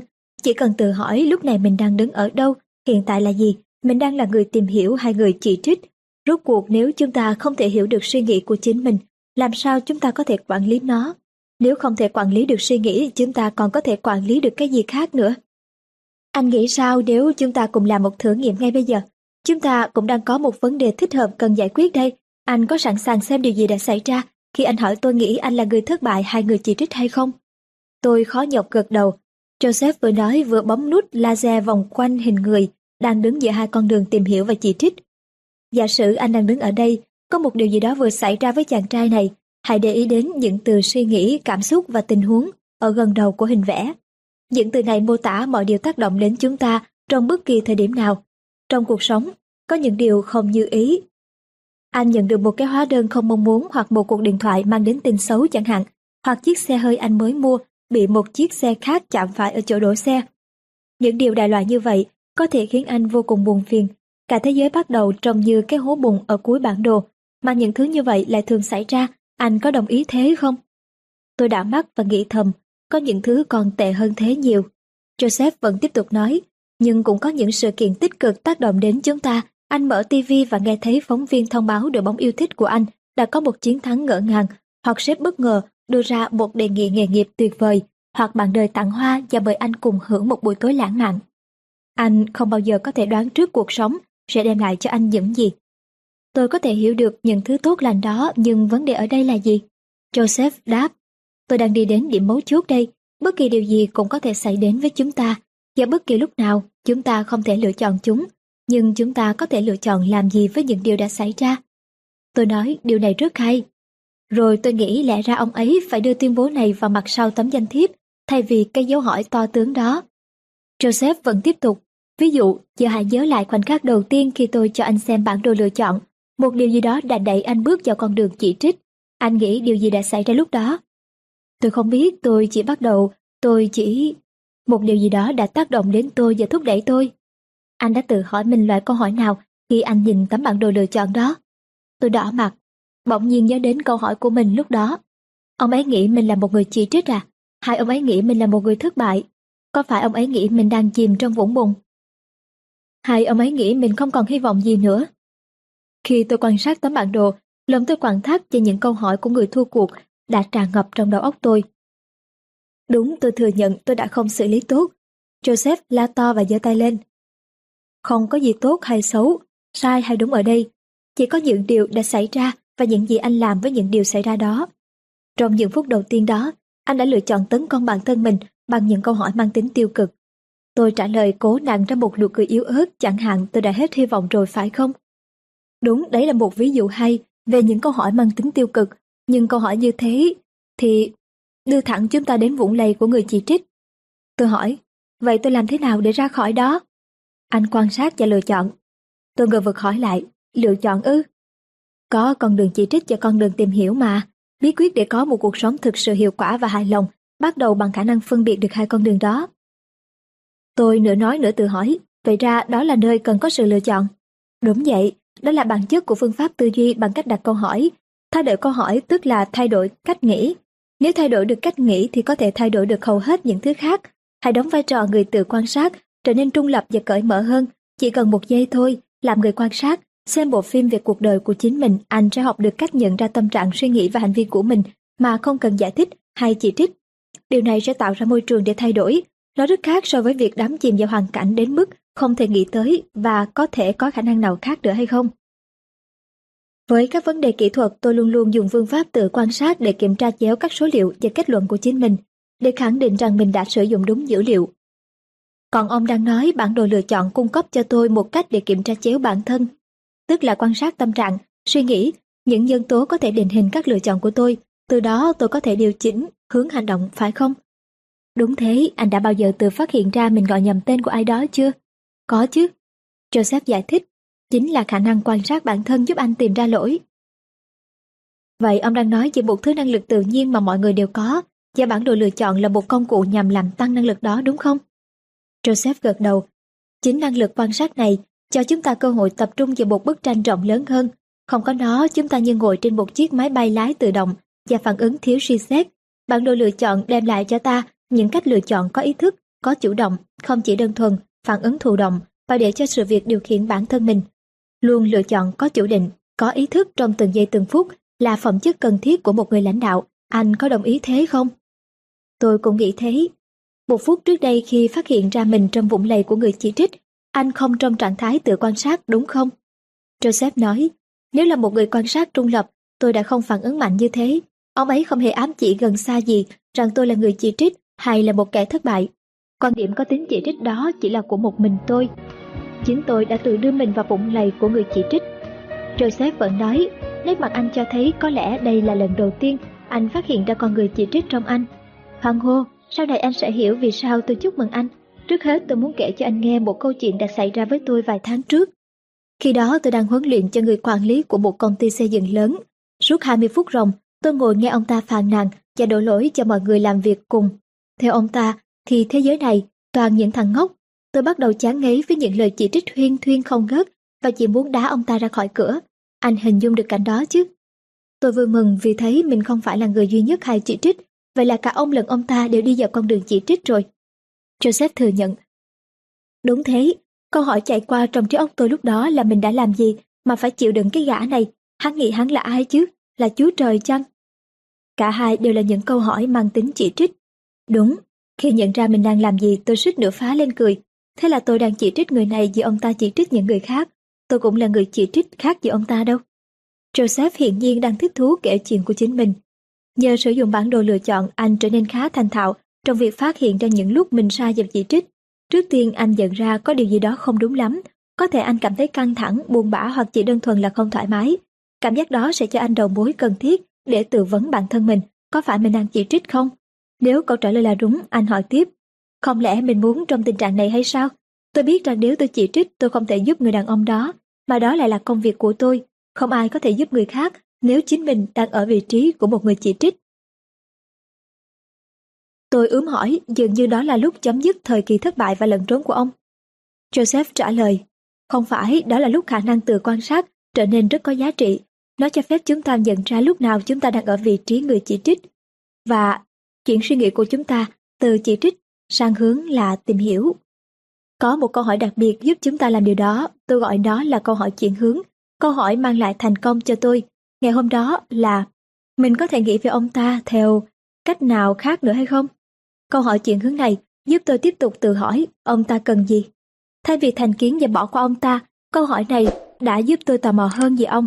Bản đồ lựa chọn giúp chúng ta đơn giản hóa toàn bộ quá trình tự quan sát, tìm thêm nhiều phương án khác và biết lựa chọn khôn ngoan hơn ngay cả khi gặp áp lực. Tôi suy nghĩ nghiêm túc hơn một chút về vấn đề này. Có vẻ như rất nhiều người rơi vào vị trí của người chỉ trích mỗi khi có xung đột. Ý tôi là có khi cả hai người đều suy nghĩ theo hướng chỉ trích cùng một lúc, đúng không? Điều này khá bình thường có phải không? Tôi cũng nghĩ đến lúc tranh cãi với Grace ở sân bay. con người dễ rơi vào vị trí người chỉ trích khi xung đột với người khác. Khi cả hai người đều ở vị trí này, mọi thứ đều đi vào ngõ cụt. Nhưng có một lời khuyên đáng giá ngàn vàng cho anh đây. Khi hai người đều ở vị trí người chỉ trích, người nào tỉnh ngộ trước sẽ có một lợi thế. Người đó có thể chọn chuyển sang con đường tìm hiểu và xoay chuyển tình thế cho cả hai người. Một điều gì đó chợt trở nên sáng tỏ trong lòng tôi. Tôi nhận thấy mỗi khi chúng tôi bất đồng ý kiến, vợ tôi thường chuyển từ thái độ ngoan cố sang sẵn sàng tiếp nhận ý kiến của tôi rất nhanh. Khả năng chuyển hướng của cô ấy luôn làm nhẹ bớt mọi sự căng thẳng giữa hai chúng tôi. Tôi thường tự hỏi đó là bản tính tự nhiên của cô ấy, hay cô ấy có mưu mẹo gì bên trong. Cô ấy từng nói với tôi rằng tất cả những gì cô ấy làm là vì điều lớn lao hơn, mối quan hệ giữa hai chúng tôi quan trọng hơn việc chứng minh cô ấy đúng. Tôi nhận thấy mỗi khi Grace chuyển hướng như vậy, tôi cũng thường bình tĩnh hơn. Nếu những chiến lược của Joseph có thể dạy tôi làm được thế, tôi sẽ vượt trội trong cuộc chơi với Charles ở nơi làm việc. Tôi bắt đầu sốt ruột hỏi. Vâng, thế điểm mấu chốt ở đây là gì? Ở đây chỉ có một bài học thực sự đó là bằng những câu hỏi tự vấn cho dù có chủ ý hay không, chúng ta tự đưa mình vào vị trí người tìm hiểu hay chỉ trích và gần như mọi việc chúng ta làm sẽ có hiệu quả hơn khi chúng ta ở vị trí người tìm hiểu. Nhưng đừng lo lắng nếu đôi khi anh chọn con đường chỉ trích, chúng ta là con người mà, chúng ta sẽ luôn làm thế, vấn đề thực sự là chúng ta có ngoan cố đứng mãi ở đó hay không, đó mới là vấn đề thực sự. Khi khả năng tự quan sát của anh trở nên tốt hơn và đáng tin cậy hơn, anh sẽ chuyển hướng câu hỏi và quay về con đường tìm hiểu dễ dàng hơn. Mọi thứ lại sẵn sàng và anh có thể tiến nhanh tới kết quả mà anh tìm kiếm. Tôi nghĩ về những kết quả tệ hại đã đẩy đưa tôi đến văn phòng của Joseph và nói, ông làm gì nó dễ lắm thế? À, nhưng nó dễ hơn anh nghĩ. Những dấu hiệu giúp anh nhận ra mình đang ở vị trí người chỉ trích sẽ biểu lộ rõ ràng hơn một khi anh biết cách phát hiện ra chúng. Cơ thể và tâm trạng của anh sẽ nói cho anh biết. Hãy nhìn những gì xảy ra với tôi khi tôi gặp người quản lý đó. Tôi đã không có chút thành công nào với ông ta cho đến khi tôi tự quan sát và nhận ra rằng chính tâm trạng của tôi mới là kẻ ngán đường. Sau này ông ấy và tôi có lần trò chuyện về những tâm trạng, thái độ thường đi kèm với vị trí người chỉ trích. Chúng gồm tính ngạo mạn, thói tự cho là mình đúng, là hơn người, tính bảo thủ, là những đặc điểm đứng đầu danh sách. Ngoài ra còn có thói làm mất mặt người khác hoặc làm mất mặt chính chúng ta và các câu hỏi chúng ta tự hỏi dù có chủ ý hay không có thể là kẻ thù nguy hiểm nhất, cũng có thể là bạn tốt nhất của chúng ta. Tôi nhận thấy bất kỳ khi nào mình có tâm trạng tiêu cực thì sẽ xuất hiện những câu hỏi hay thái độ chỉ trích. Khi nhận ra điều đó, tôi hay đặt ra các câu hỏi và lật ngược vấn đề và kết quả thu được cũng khác hẳn. Ý ông là cơ thể tôi sẽ tự cho tôi biết trí óc mình đang làm gì hay sao? Thậm chí nó còn chỉ ra được loại câu hỏi tôi đang tự vấn à? Joseph trả lời, thực tế đúng là như thế, anh là một nhà nghiên cứu, hãy thử làm một thí nghiệm khác nhé. Tôi sẽ đọc cho anh nghe hai nhóm câu hỏi khác nhau, anh chỉ cần để ý xem mỗi nhóm tác động đến anh như thế nào. Hãy chú ý tới các cơ bắp, tư thế, hơi thở và cảm nhận tại những vùng khác nhau trên cơ thể của anh. Ông đứng dậy đi về phía bản đồ lựa chọn và đứng trước vũng lầy của người chỉ trích. Anh hãy tự hỏi mình những câu sau. Đây là lỗi của ai? Có điều gì không ổn với mình sao? Vì sao mình thất bại? Vì sao mọi người ngu ngốc và khó chịu đến thế? Chúng ta chưa từng làm được điều gì đó phải không? Vì sao phiền nhiễu thế? Khi Joseph đọc những câu hỏi trên, lòng ngực tôi thắt lại, hai bả vai cứng đờ. Tôi nắm chặt tay như thể một cầu thủ non nớt trong những phút cuối cùng của một cuộc thi đấu quan trọng. Tôi cười gượng gạo. Tôi nghĩ là tôi đã hiểu ông muốn nói gì rồi. Tôi cảm thấy có chút căng thẳng ở một số chỗ. Chắc hẳn là thế, hầu hết mọi người phải trải qua thí nghiệm này đều có một phản ứng dưới một dạng nào đó. Anh có thể dùng một vài từ để mô tả những cảm giác mà những câu hỏi đó đem lại hay không? Tôi nhún vai, chỉ là hơi hơi không thoải mái thôi. Cụ thể hơn một chút được không? Tôi thấy Joseph không có ý định để tôi thoát, ông ấy thực sự đang dồn ép tôi. Tôi quyết định thẳng thắn với ông ấy, dù rằng không dễ để thừa nhận, kể cả với bản thân, cảm giác đó của mình. Tôi lắp bắp bày tỏ vì tôi không quen diễn đạt cảm giác của mình. Ừ, tôi cảm thấy giống như anh chàng trong vùng lầy của người chỉ trích ấy, bị mắc kẹt, bị xa lầy. Joseph đáp lời, tôi biết điều này không dễ nhưng các cuộc hội thảo của tôi, mọi người thường dùng rất nhiều từ, vô vọng, vô dụng, bi quan, tiêu cực, kiệt sức, chán nản, lo lắng, nạn nhân, người thất bại. Joseph đã nói đúng, từng từ từng từ một, đều đánh trúng tâm trạng của tôi. Ông nói khi anh học cách dựa trên đầu mối là những phản ứng của cơ thể và dựa trên việc quan sát tâm trạng và suy nghĩ của bản thân, anh sẽ dễ dàng và nhanh chóng phát hiện khi nào mình rơi vào vị trí của người chỉ trích. Đây nhé, ta hãy thử xem, cho anh 60 giây chỉ để quan sát bất kỳ điều gì xảy ra với anh lúc này. Anh có dám không? Thật là hấp dẫn, tôi thở vào, tưởng tượng chính mình đang là người quan sát và giả vờ đang quan sát chính mình ngồi đây trong văn phòng của Joseph. Tôi nhận thấy cảm xúc đang bắt đầu dao động. Thoạt đầu thay đổi rất nhỏ, tôi nói với ông. À ha, giống như ông đang nói nhé, tôi đang thoát dần khỏi những cảm giác tiêu cực. Rất tốt, sau này tôi sẽ cung cấp thêm cho anh những công cụ để làm điều đó. Một khi kỹ năng quan sát của anh tốt hơn, anh có thể loại bỏ hoàn toàn những loại câu hỏi làm anh xa lầy, rồi anh có thể tạo ra những câu hỏi mới, đưa anh vào lãnh địa tìm hiểu. Bằng cách này, anh sẽ làm chủ các câu hỏi, thay vì để các câu hỏi điều khiển anh. Thôi được rồi, nói về người chỉ trích thế là đủ rồi, anh có muốn trải nghiệm một loại câu hỏi khác không? Tôi gật đầu một cách dứt khoát. Vậy thì chúng ta hãy xem con đường tìm hiểu. Joseph vừa nói vừa chuyển đến một phần khác của bản đồ lựa chọn. Tôi nhớ ông ấy đề nghị tôi thở đều và tập trung một vài giây trước khi tiếp tục. Được rồi, tốt lắm. Hãy tưởng tượng rằng anh đang tự hỏi những câu hỏi như thế này. Điều gì đã xảy ra? Mình muốn gì? Cái gì có ích trong trường hợp này? Người khác nghĩ gì, cảm thấy như thế nào và muốn gì? Mình có thể tìm hiểu được gì? Mình lựa chọn gì? Điều tốt nhất phải làm bây giờ là gì? Điều gì có thể xảy ra? Hầu như ngay lập tức tôi cảm thấy một sự phấn khích thầm lặng, hơi thở trở nên dễ dàng hơn. Tôi bắt đầu cảm thấy đầy thiện ý và cởi mở, mà trong loại câu hỏi trước đó tôi không hề cảm thấy. Một điều đặc biệt đáng chú ý nữa là hai vai của tôi đã lỏng ra. Đã lâu tôi không còn được cảm giác thoải mái này. Joseph mỉm cười hỏi tôi, anh thấy thế nào? Thật là khác biệt, tôi rất thích. Anh có thể dùng vài từ mô tả trải nghiệm lần này không? Tôi đáp, cởi mở, nhẹ nhàng hơn, vui vẻ, tò mò, giàu sinh lực hơn, lạc quan và hy vọng. Cuối cùng thì có thể sẽ có giải pháp cho những vấn đề tôi đang gặp phải. Joseph lặp đi lặp lại, tốt, tốt lắm. Những cảm giác này cho thấy anh đã đưa bản thân mình vào lối tư duy tìm hiểu rồi đấy. Lúc này tôi thở một hơi dài nhẹ nhõm, có lẽ tôi chưa hoàn toàn hiểu, thậm chí chưa hoàn toàn đồng ý với những gì Joseph nói. Nhưng lần đầu tiên sau một thời gian dài, tôi cảm thấy có chút hy vọng. Biết đâu người đàn ông này thực sự có một vài công cụ nào đấy có thể đem lại cho tôi sự khác biệt, quả thực hấp dẫn như những gì đang được thể hiện. Muốn tất cả chúng ta đều có tư duy chỉ trích. Chúng tôi giải lao chốc lát trong khi Joseph đi pha cà phê cho hai chúng tôi trong căn bếp nhỏ bên cạnh văn phòng. Tranh thủ lúc đó tôi kiểm tra điện thoại cầm tay xem có tin nhắn hay không. Có một tin nhắn của Grace vợ tôi, phàn nàn về việc là có cô trợ lý trẻ Jennifer của cô ấy là làm rối tung công việc một lần nữa. Grace viết, em chỉ cần xả nỗi bực bội, em cảm thấy sắp muốn sa thải cô ấy rồi. Anh gọi lại cho em ngay được không? Tôi đóng điện thoại lại. Vì sao Grace cứ làm phiền tôi trong lúc làm việc thế nhỉ? Cô ấy không tự xử lý chuyên mục Jennifer được hay sao? Cô ấy cho là tôi cần ưu tiên vấn đề cô ấy hơn các vấn đề của tôi chắc. Quai hàm của tôi lẫn vai tôi cứng lại. Đúng lúc đó, Joseph quay lại với một cái khay đựng hai cốc cà phê đầy. Những âu nhỏ đựng kem và đường. Tôi lấy một cốc cà phê với kem và vui vẻ khuấy. Tôi cần bình tĩnh lại để có thể nghe được những gì Joseph sắp nói, ông ấy quay lại câu chuyện về nhà quản lý nọ. Cả ông khách và tôi đều đạt được sự đột phá ngày hôm đó. Ngay sau khi tôi nhận ra rằng mình đã sai vào thói chỉ trích, sau khi tôi thay đổi các câu hỏi và chuyển sang cách tư duy tìm hiểu, mọi thứ trở nên hoàn toàn khác. Nhưng ông khách của ông cũng nhất trí với quan điểm đó à? Tôi cũng tự hỏi chính mình câu hỏi đó, tôi có nhất trí không? Một điều gì đó trong câu chuyện về người quản lý khiến tôi thấy không ổn, nhưng đó là gì nhỉ? Ồ, chắc chắn ông ta nhất trí chứ. Cuối cùng ông ta còn đưa ra bình luận rất thú vị rằng với lối làm việc theo kiểu chỉ trích, phí tổn có thể rất khủng khiếp. Tương lai chỉ là sự lặp lại của quá khứ, còn với vị trí người tìm hiểu, sức mạnh của bạn được khai mở, bạn có thể tạo dựng một tương lai mới cho mình. Đột nhiên tôi hiểu điều gì đã khiến tôi băn khoăn. Tôi ngắt lời Joseph. Ông cứ nói như thể mọi kiểu chỉ trích đều không tốt đấy. Tôi không đồng ý. Tôi không bao giờ có thể làm tốt công việc của mình mà không phán xét, chỉ trích. Và tôi rất tự hào vì mình đã có những chỉ trích chính xác.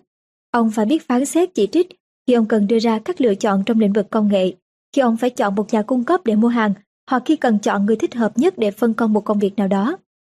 Joseph Duff hiện nhiên là thế, anh đã đồng đến một điểm quan trọng. Biết phán xét chỉ trích xây dựng được khả năng lựa chọn sáng suốt là điều vô cùng cần thiết, đặc biệt trong một công việc như công việc của anh, tôi hiểu. Nhưng tôi không nói về sự chỉ trích, tôi đang nói về tính ưa chỉ trích.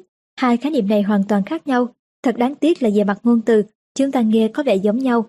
Một trong những cuốn từ điển của tôi định nghĩa tính ưa chỉ trích là công kích bản thân và những người khác. Cái này hoàn toàn khác với việc tập đánh giá chính xác. Tôi hỏi, vậy lối tư duy chỉ trích luôn luôn có nghĩa là tính ưa chỉ trích à? Joseph nhấp một ngụm cà phê rồi đáp, đúng vậy, người chỉ trích là người ưa chỉ trích. Hơn nữa, tính này có hai mặt. Chúng ta chỉ trích chính mình và người khác. Tôi im lặng, cố gắng tiếp thu những gì ông ta đang nói. Rõ ràng tôi đã mắc tính ưa chỉ trích khi tôi xem tin nhắn của Grace. Tôi đúng là đã trở thành người chỉ trích rồi, nhưng Grace gọi cho tôi trong giờ làm việc để nói về Jennifer cũng không phải đang xa vào chỉ trích hay sao? Hay là tôi cũng mắc tính ưa chỉ trích trong trường hợp này? Joseph đã ngồi lại vào ghế, ông hỏi tôi, anh đang nghĩ gì vào lúc này thế? Tôi ngập ngừng nói, tôi không thể phủ nhận rằng gần đây tôi đã chỉ trích rất nhiều, nhưng làm cách nào để tránh con đường đó khi phải làm việc với một người như Charles? Những người như thế là nguồn gốc của mọi vấn đề xảy đến với toàn bộ tập thể và với kết quả làm việc, họ làm tôi phát điên.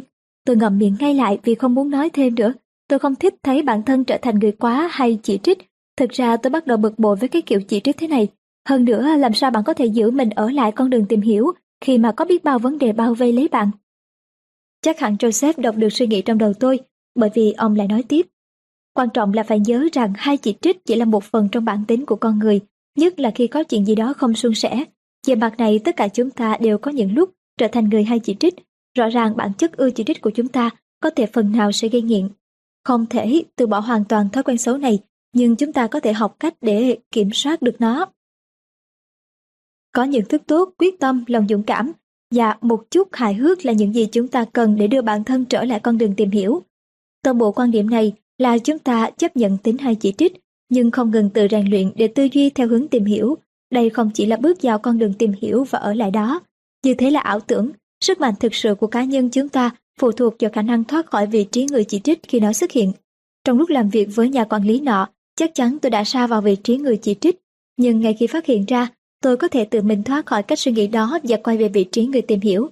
Thậm chí thỉnh thoảng tôi còn vui thích vì có thể nhanh chóng phát hiện ra mình đang sai vào chỉ trích và nhanh chóng thoát khỏi nó. Joseph mỉm cười nói tiếp. Thành thật mà nói, thỉnh thoảng tôi thấy mình sa vào chỉ trích tới vài lần trong một giờ. Nhưng đây tôi nói này, trong cuốn sách tôi đưa anh, anh sẽ tìm thấy một công cụ có tên là kết bạn với tính ưa chỉ trích. Ý tưởng phải đối phó mãi mãi với tính hay chỉ trích khiến tôi không mấy vui vẻ, nhưng mặt khác ít nhất điều này cũng có nghĩa là tôi không tệ hơn bất kỳ người nào khác. Joseph ngừng lại một lát rồi nói tiếp, anh kể cho tôi nghe về Charlotte xem nào. Tôi bắt đầu kể, hy vọng không để lộ quá nhiều sự bực bội. Hắn ta có vai trò quan trọng thứ hai trong nhóm dự án mà tôi đứng đầu, nhưng hắn luôn chống đối mọi điều tôi nói. Phải thừa nhận là hắn ta luôn kiếm chuyện với tôi một cách rất hợp lý. Hắn ta bị hụt cái vị trí tôi đang giữ, nên hắn bực tức lắm. Có lẽ tôi cũng sẽ cư xử như thế nếu tôi ở vào hoàn cảnh của hắn. Điều cốt yếu là hắn đúng là một kẻ ra vẻ ta đây, kiểu cách và nhỏ nhen. Hắn ra mặt chống phá tôi và có vẻ như hắn đang thành công. Khi nghĩ về charles câu hỏi đầu tiên nảy ra trong đầu anh là gì? Tôi cười đáp, dễ quá, làm cách nào để kiềm chế hắn trước khi hắn hủy hoại tôi? Còn gì khác nữa? Nhiều lắm, làm thế nào để tôi tiếp tục quản lý được? Không phải tôi được coi là người lãnh đạo nhóm dự án này sao? Làm thế nào để buộc hắn đồng ý với chương trình này? Còn gì nữa không? Làm sao tôi lại tự đưa mình vào cái đống hỗn độn này? Điều gì làm tôi nghĩ mình có thể xử lý mọi chuyện như một người lãnh đạo? Tôi ngừng một lát rồi khẳng định. Hãy nghe tôi, vấn đề là Charles cần thay đổi nhiều không kém những gì ông nghĩ tôi cần thay đổi đâu. Joseph trả lời tôi có thể đúng như vậy nhưng anh là người đang ở trong văn phòng tôi lúc này, thay đổi chỉ bắt đầu với người muốn thay đổi phải không nào? Câu nói đó làm tôi cảm thấy bị bẻ mặt, tôi ngồi thụt vào trong ghế và hít một hơi sâu. Tôi phải làm cái gì đây? Phải phớt lờ thực tế là anh ta đâm sau lưng tôi mỗi khi có dịp hả? Tôi đổi cáu, đừng có tách phản ứng của tôi ra khỏi những gì Charles làm. Joseph đáp, à nhưng cái hay của chuyện này nằm ở đó, anh có thể tách rời phản ứng của anh với cách cư xử của anh ta và với bất kỳ ai khác. Nếu không làm thế, anh sẽ dần dần đánh mất sức mạnh của mình. Anh sẽ không khác gì một con rối điều khiển mình còn không nổi. Bất kỳ người nào, kể cả Charles, đều có thể giật dây anh. Đây là vấn đề anh kiểm soát tính ưa chỉ trích hay để tính ưa chỉ trích điều khiển anh. Tôi nói trong lòng ngấm ngầm giận dữ. Tôi không đồng ý với ông được. Tôi nghĩ là mình không thể nhìn nhận khác đi tình huống với Charles. Joseph hỏi, đấy là một câu hỏi không? Ý ông là gì? Anh có thể chuyển tuyên bố đó thành một câu hỏi được không? Có phải ý ông là câu hỏi kiểu như tôi có thể nghĩ khác về tình huống này không? Thật ngạc nhiên là vào lúc tự hỏi mình câu hỏi này, tôi cảm thấy một sự thay đổi bên trong mình. Đầu tiên tôi thở phào nhẹ nhõm, và sau đó thả lỏng vai khiến Joseph cũng nhận ra điều đó. Chính xác, anh có nhận ra không? Anh vừa mới tự chuyển sang lối tư duy tìm hiểu rất nhanh đấy. Và đây là câu trả lời của tôi, cho dù Charles hay ai khác có làm gì chăng nữa, anh đều có thể sử dụng bản đồ lựa chọn và những gì đọc được từ những thông điệp của cơ thể sẽ cho anh biết lúc nào anh ra vào vị trí người chỉ trích. Những thông điệp đó sẽ nhắc anh dừng lại và quan sát vị trí hiện tại của mình. Anh sẽ trao cho bản thân khả năng tự quan sát, nhờ vậy có thể quan sát mình như xem một cuốn phim. Sau đó anh có thể nói rõ sự khác biệt giữa những gì Charles làm và những gì anh chọn làm với hành vi của anh ta. Tôi cố gắng tiếp thu bài học của Joseph, không hề dễ dàng. Những câu hỏi của lối tư duy chỉ trích vẫn luận quẩn trong trí óc. Tôi đoán tư duy chỉ trích sẽ còn bám đấy tôi ở bất cứ nơi nào liên quan đến Charles và liên quan đến cuộc hôn nhân của tôi nữa. Joseph vừa chỉ lên bản đồ lựa chọn chưa nói, hãy quay lại một chút với hình người đang đứng giữa hai ngã đường. Hãy nhớ hình người đó đại diện cho bất kỳ ai trong chúng ta, ở bất kỳ thời điểm nào khi vấp phải khó khăn, phải đương đầu với nó và cảm thấy bế tắc. Dù trong bất kỳ hoàn cảnh nào, chúng ta cũng cần nhớ cách phản ứng với hoàn cảnh là do chúng ta lựa chọn. Anh có biết những lựa chọn đó là gì không? Tôi trả lời cảm thấy mình đang tiến về phía trước. Chúng ta có thể phản ứng lại và rơi ngay vào vị trí người chỉ trích, hoặc chúng ta ngừng lại, nhìn nhận lại tâm trạng và những cảm xúc của cơ thể, chú ý tới loại câu hỏi chúng ta đang tự hỏi, rồi sau đó chọn làm người tìm hiểu. Chúng ta có thể chọn, chúng ta có sự lựa chọn. Tâm trí của tôi bắt đầu bừng sáng, tôi thực sự có sự lựa chọn, và tôi có thể chọn làm người tìm hiểu khi nào tôi muốn. Có lẽ các công cụ của Joseph có thể có tác động đến kết quả công việc của tôi. Tôi thận trọng nói với ông, tôi phải nói là phân biệt giữa tư duy chỉ trích và tư duy tìm hiểu có lẽ không khó như tôi nghĩ. Ông vỗ tay tán thưởng. Đúng đúng, thật tuyệt. Một khi có thể quan sát được suy nghĩ của chính mình và nhận thức được sự khác biệt giữa tư duy chỉ trích và tư duy tìm hiểu, anh sẽ có quyền lựa chọn. Ông có vẻ cực kỳ phấn khích với ý niệm này, ông la lên. Anh học nhanh đấy. Tôi đã thấy một ưu điểm nữa mà Alexa đánh giá cao ở anh. Ông liếc nhìn đồng hồ. Hơn một giờ rồi hôm nay chúng ta kết thúc ở đây. Ông mở ngăn kéo bàn lấy ra mấy bản photo tấm bản đồ lựa chọn. Vừa nói vừa đưa cho tôi. Cầm lấy đi, hãy nghiên cứu bản đồ lựa chọn khi nào về đến văn phòng của anh. Và nhớ đem một tấm về nhà dán lên trên tủ lạnh. Tôi thầm trên trĩ, biết nói gì với Grace về tất cả những thứ này. Cô ấy chắc sẽ muốn biết tôi lấy đâu ra tấm bản đồ và vì sao tôi lại dán nó lên trên tủ lạnh. Joseph tiếp tục dặn dò khi chúng tôi đi ra hành lang. Tấm bản đồ này minh họa những khác biệt cơ bản giữa tư duy chỉ trích và tư duy tìm hiểu. Cuối cùng thông điệp của nó khá đơn giản. Thay đổi câu hỏi, kết quả sẽ thay đổi. Đấy là bí quyết tự kiểm soát bản thân cốt lõi mỗi khi sa vào tư duy chỉ trích. Joseph dừng lại ở cửa ngoài của văn phòng và quay lại đối diện với tôi. Sau vai ông trên bức tường đại sảnh tôi nhìn thấy một bức ảnh của Alexa. Có vẻ như nó được trích ra từ một tạp chí lớn. Chụp cảnh là bà đang nhận một giải thưởng nào đó. Mặc dù xấu hổ nhưng tôi phải thừa nhận rằng tôi không biết về bài báo ấy. Quen biết bà đã lâu, đáng lẽ tôi nên biết mới phải. Joseph nồng nhiệt bắt tay tôi. Hẹn gặp anh lần sau. Đầu tôi qua như chông chóng, toàn bộ cuộc đời tôi đều đã bị đảo lộn. Điều thực sự làm tôi bối rối là bây giờ tôi cảm thấy nhẹ nhàng hơn, lạc quan hơn trước đây. Alexa đã đúng. Ông Joseph này có một cách nhìn rất mới mẻ về việc làm thế nào để thay đổi cuộc sống của chúng ta. Tôi bắt đầu tưởng tượng rằng có lẽ nhờ làm việc với ông ta, tôi sẽ có được câu trả lời hoặc những câu hỏi mới đưa sự nghiệp của tôi quay lại đúng hướng. 5. Cuộc trò chuyện trong bếp Sáng sớm hôm sau, Grace nhìn thấy tấm bản đồ lựa chọn tôi dán trên tủ lạnh đêm hôm trước. Như thường lệ, sáng hôm đó tôi thức dậy vì mùi cà phê mới pha và tôi đi xuống bếp. Grace luôn thức dậy trước tôi. Cô ấy là một trong số những người có thể thức dậy với tâm trạng vui tươi và hăng hái đón chào một ngày mới. Tôi thì ngược lại, và tôi biết điều đó đôi khi làm Grace bực bội. Cô ấy phàn nàn rằng vào buổi sáng tôi y như một con gấu tỉnh dậy sau giấc ngủ đông. Tôi cho rằng mình không tệ đến vậy, chỉ là tôi không bắt đầu một ngày mới với một bài hát trong tim bà thôi. Khi tôi bước vào bếp, Grace đang đứng trước tủ lạnh, lưng quay về phía tôi. Cô ấy có vẻ đang mải mê với tấm bản đồ lựa chọn. Ngay lập tức tôi lo lắng vì không biết cô ấy sẽ nói gì. Chắc chắn là cô ấy sẽ bắt đầu thăm dò, khiến tôi phải kể hết về rắc rối của tôi trong công việc và tất cả những cái khác. Điều đó sẽ dẫn đến việc làm sao tôi có tấm bản đồ này và vì sao tôi lại dán nó lên trên tủ lạnh. Rồi có lẽ tôi sẽ phải kể với cô ấy vì sao Alexa giới thiệu tôi với Joseph. Trong khi tôi lo lắng xem làm thế nào để tránh phải nói ra toàn bộ câu chuyện, Grace đột ngột quay lại, giang tay ôm lấy tôi. Cô ấy hỏi, anh kiếm đâu ra cái này thế, tuyệt thật. Grace bốc tấm bản đồ lựa chọn ra khỏi tủ lạnh và cầm nó vẫy vẫy. Tôi lý nhí giải thích nó được phát trong một khóa huấn luyện đặc biệt ở chỗ làm, rồi rót cho hai vợ chồng mỗi người một tách cà phê. Vợ tôi đáp, em rất ngạc nhiên, em đã học được vài điều từ cái này. Anh còn nhớ em đã nhắn tin cho anh về cô trợ lý Jennifer của em không? Em cho rằng gần đây mình đã mắng cô ấy khá nhiều, nên cô ấy có vẻ co rúm lại mỗi khi em đứng gần. Xem tấm bản đồ lựa chọn này em mới nhận ra rằng mình rơi vào vị trí người chỉ trích đối với cô ấy. Điều đó chắc chắn làm cô ấy căng thẳng. Jennifer đã làm hỏng nhiều việc, nhưng em đang tự hỏi có phải chính mình cũng góp phần vào vấn đề đó không? Rốt cuộc ai có thể làm tốt công việc khi sếp cho rằng họ sẽ không làm được chứ? Tôi buộc miệng nói mà không kịp nghĩ, tất cả nằm ở loại câu hỏi em hỏi. Grace hỏi lại, câu hỏi nào? Em chưa đi xa đến mức ấy với Jennifer tội nghiệp. Theo ông Joseph, người đã cho anh tấm bản đồ này thì... Grace ngắt lời tôi, đợi đã ông Joseph là ai thế anh? Tôi ngẩn ra nhìn nàng một giây và đấu tranh tư tưởng xem có nên nói ra sự thật hay không. Cuối cùng tôi quyết định nói đơn giản. Ông ấy là người tư vấn mà bà Alexa thuê. Tôi quyết định sẽ không đi sâu vào chi tiết mà chỉ nói những gì thật cần thiết.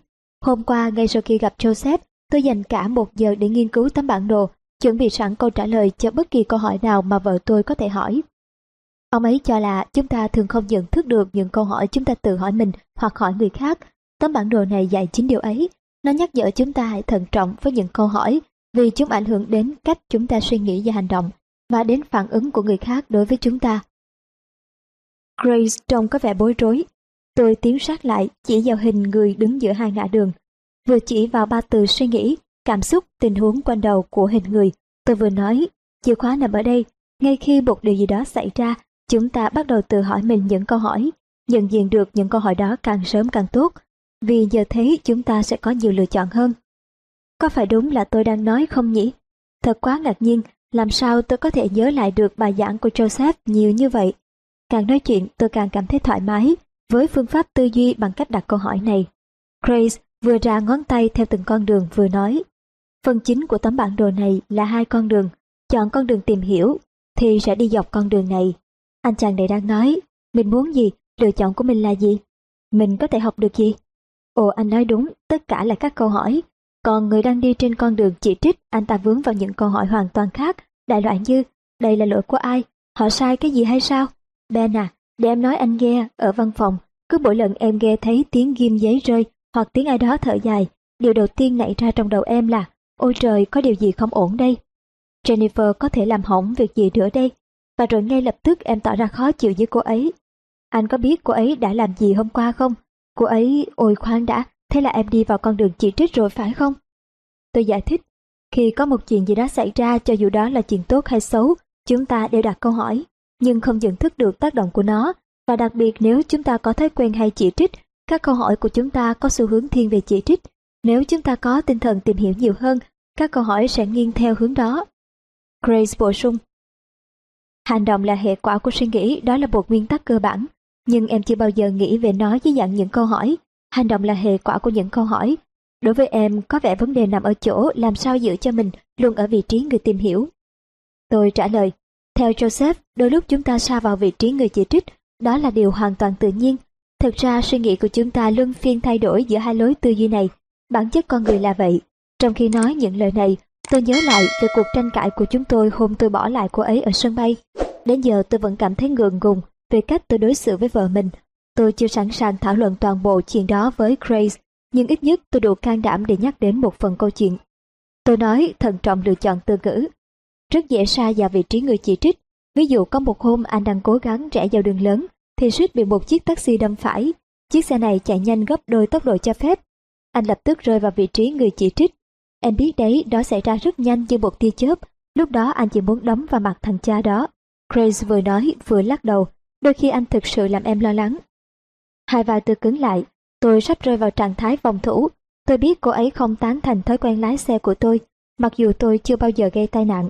Chúng tôi đã có lần tranh cãi về chuyện này, nhưng lần này, một cái gì đó trong tôi dừng lại và nhắc nhở tôi, đừng đi theo hướng đó anh bạn à. Tôi hít một hơi dài, nhún vai, cố gắng giữ mọi chuyện thật nhẹ nhàng và thoải mái. Đây chỉ là một ví dụ, nhờ có bản đồ lựa chọn của Joseph Bây giờ anh đã nhận thấy việc suýt chết hôm đó đã đẩy anh vào vị trí người chỉ trích nhanh như thế nào. Và giờ sau, anh vẫn còn giận dữ như điên. Tôi thực sự muốn nói với Grace toàn bộ câu chuyện về việc tôi đã vướng vào mọi chuyện gần đây như thế nào. Tôi đã từng trăn trở về việc có nên từ chức hay không. Tôi đã bực bội khi phải đi gặp Joseph ra sao. Tôi đã tổn thương lo lắng đến mức nào khi toàn bộ sự nghiệp của tôi sắp tan như mây khói. Và đã giận dữ với Grace khi cô ấy gây sức ép với tôi giữa tất cả những rắc rối đó. Cuộc sống của tôi đã trở thành một, vâng, một vũng lầy chỉ trích khổng lồ và tôi cho rằng mình đã chìm ngập trong bùn. Tôi cảm thấy vô cùng căng thẳng khi nhận ra rằng tôi là một trường hợp đầy thách thức đối với Joseph, không kém gì trường hợp người quản lý hay chỉ trích mà ông kể cho tôi nghe. Hôm đầu tiên đó tôi đã lê bước tới văn phòng của ông, trong lòng dám chắc rằng gặp ông sẽ chỉ lãng phí thời gian mà thôi. Trong tâm trạng đó phải có một phép màu thì những điều ông nói mới có thể tác động được đến tôi. Thế mà bây giờ tôi đang nói với Grace những ý tưởng của Joseph, cứ như thể tôi biết mình đang nói gì ấy. Grace đáp, em nghĩ tấm bản đồ này là một lời nhắc nhở rất hữu ích mỗi khi em xa vào vị trí người chỉ trích. Nàng quay đi, ngồi xuống bên chiếc bàn ăn, vừa nhấm nháp cà phê và gặm bánh mì nướng, vừa chăm chú nghiên cứu tấm bản đồ trước mặt. Tôi vẫn đứng dựa vào kệ bếp và ngắm nhìn vợ. Một lát sau, nàng bẽn lẽn ngước lên. Có lẽ tấm bản đồ này có thể giúp chúng ta. Anh biết đấy mối quan hệ của chúng ta. Anh có nghĩ thế không? Không hề có một chút trách móc hay chỉ trích nào trong giọng nói của nàng, và tôi thực sự biết ơn vì điều đó. Joseph nói rằng cuộc sống luôn đầy những khoảnh khắc xảy ra một điều gì đó tác động tới chúng ta và đặt chúng ta vào một trong hai con đường. Grace hỏi lại, Nhưng anh nghĩ sao ý em là vì việc nó sẽ giúp chúng ta, anh và em đấy. Lần này tôi phát hiện thấy một chút bực bội trong giọng nói của nàng. Grace thực sự muốn tôi nói cho cô ấy biết chính xác điều tôi đang suy nghĩ. Tôi trả lời, như anh đã nói, anh nghĩ nó có thể áp dụng cho mọi lĩnh vực trong cuộc sống. Tất cả những điều có thể sử dụng những công cụ tốt hơn này. Grace hỏi lại nghe có vẻ rất bực. Theo anh thì những công cụ tốt hơn là cái gì? Tôi cố gắng phớt lờ ánh mắt của nàng. Cho đến lúc này cuộc trò chuyện của chúng tôi đang diễn ra rất tốt đẹp. Tôi không muốn làm hỏng nó, tôi đang tự hỏi mình. Mình đã nói cái ngu ngốc gì thế này để làm cho mọi thứ hỏng bét. Vì sao cô ấy lại đặt mối quan hệ của chúng tôi ở vị trí hàng đầu, thật là không đúng lúc. Và rồi tôi phát hiện ra những câu hỏi này đang đẩy tôi vào con đường chỉ trích. Tuy vậy lần này tôi đã nhanh chóng nhận ra, tôi tưởng tượng Joseph vì huấn luyện viên khả kính đang đứng cạnh đường biên và hô to lên với tôi. Con đường tìm hiểu, con đường tìm hiểu, hãy nhớ bản đồ lựa chọn, đổi câu hỏi đi, anh có thể quay lại. Ngay lập tức, một câu hỏi mới bật ra trong đầu tôi. Làm thế nào để giữ được tính tích cực trong mối quan hệ của chúng tôi? Nhưng Grace đã tiếp tục nói, xin lỗi anh em vừa nhận ra là mình bắt đầu sa vào chỉ trích anh. Tôi bối rối trong giây lát, rồi thở phào nhẹ nhõm khi hiểu điều gì vừa xảy ra. Grace bắt đầu đi vào con đường chỉ trích, cả hai chúng tôi. Cô ấy đã ngừng và tôi cũng thế, thật là kinh ngạc, mặc dù không muốn tôi vẫn phải mỉm cười. Grace hỏi anh đang cười gì thế? Cô ấy đứng dậy mang đĩa bẩn ra bồn rửa bát, rồi quay lại đối diện với tôi. Tôi ôm ghi nàng vào lòng. Em yêu em thật tuyệt vời. Grace thật đầu cứng người lại, nhưng rồi nhanh chóng chùm xuống và ôm lại tôi. Tôi hỏi, em có nhớ buổi tối chúng mình ăn tối ở Metropole và anh đã đến muộn không? Tôi cảm thấy cái gật đầu nhẹ nhẹ của nàng trên vai tôi. Chúng ta đã tranh cãi về việc ai là người nhớ nhầm giờ hẹn và em đã làm một việc đặc biệt. Em đã đột ngột ngừng tranh cãi, từ bỏ mọi lý lẽ và chúng ta đã làm hòa trở lại em còn nhớ không? Grace đáp, ừ em đã làm. Nàng vừa cười khúc khích vừa đặt một nụ hôn lên má tôi. Thật khó tỏ ra nghiêm túc khi nhớ lại đêm hôm đó, nhưng tôi thực sự muốn nói cho hết ý. Joseph có nói về việc chuyển từ vị trí người chỉ trích sang vị trí người tìm hiểu, và chúng ta có thể làm điều đó chỉ với một câu hỏi. Grace nhích ra xa, nhưng vẫn để tay trên vai tôi. Giống như khi em tự hỏi, mình muốn thắng cuộc tranh cãi này hay mình muốn hưởng một khoảng thời gian hạnh phúc? Đó là cách em thực hiện phép màu phải không? Grace, dựa vào tôi lần nữa và trả lời. Cũng một phần, nhưng em chưa bao giờ nghĩ về nó dưới dạng các câu hỏi cả. Tôi muốn nói xong ý kiến của mình. Nói thật là anh vừa mới nhận ra rằng em có năng khiếu tự nhiên với những điều Joseph dạy anh. Anh đánh cuộc là em thay đổi các câu hỏi của mình, ngay cả khi em không nhận thức được điều đó. Em đưa bản thân tiến thẳng tới con đường tìm hiểu. Đó là cách em thay đổi tâm trạng. Em thích những thay đổi đó. Tôi ôm lấy nàng lần nữa. Anh cũng thấy em học làm điều này như thế nào? Tôi vẫn còn muốn biết cách tìm hiểu thêm về việc cô ấy điều chỉnh tâm trạng. Grace còn chưa kịp trả lời, thì chuông đồng hồ trên lò nướng reo vang. Grace luôn đặt chuông để báo cho cô ấy biết đã đến giờ đi làm. Grace thở dài, đột ngột hoàn toàn trở thành con người của công việc. Ôi không, em xin lỗi Ben, em rất muốn gọi điện báo đến muộn nhưng em thực sự không thể, sáng nay em có một cuộc họp quan trọng. Ngay lập tức cô ấy vội vàng lên gác để sửa soạn nốt trước khi đi làm. 20 phút sau, cô ấy hôn tạm biệt tôi và lao ra cửa. Khi đứng lên để rót thêm cho mình một tách cà phê, tôi liếc nhìn tủ lạnh và nhận ra tấm bản đồ đã biến mất. Grace đã mang theo nó đến công ty. Khi ra ô tô để đi làm, tôi thấy một mẫu giấy được kẹp dưới cần gạt nước của xe. Đó là một mẫu giấy Grace viết vội. Anh thân yêu, cảm ơn anh rất nhiều vì tấm bản đồ và đặc biệt vì cuộc trò chuyện sáng nay. Anh không biết nó có ý nghĩa với em đến mức nào đâu. Yêu anh, Grace. Tôi không bao giờ nghĩ rằng Grace sẽ lấy tấm bản đồ. Tôi cảm thấy thật hạnh phúc vì lời nhắn của Grace. Rõ ràng cô ấy rất thích những ý tưởng của Joseph. Ít nhất bây giờ tôi đã lấy được hình ảnh trong mắt nàng. Tốt lắm đã bớt một áp lực với cuộc đời của tôi rồi. 6. Những câu hỏi chuyển hướng Khi bước ra khỏi thang máy ở Pearl Building, tôi thấy Joseph đang tưới cây bằng một chiếc bình tưới lớn màu đỏ. Tôi rất ngạc nhiên khi thấy ông làm cái việc mà tôi thường giao cho nhân viên làm. Joseph quay lại nở một nụ cười thân thiện. Tôi thích có cây cối xung quanh. Chúng là lời nhắc nhở hàng ngày rằng mọi sinh vật đều cần chúng ta quan tâm.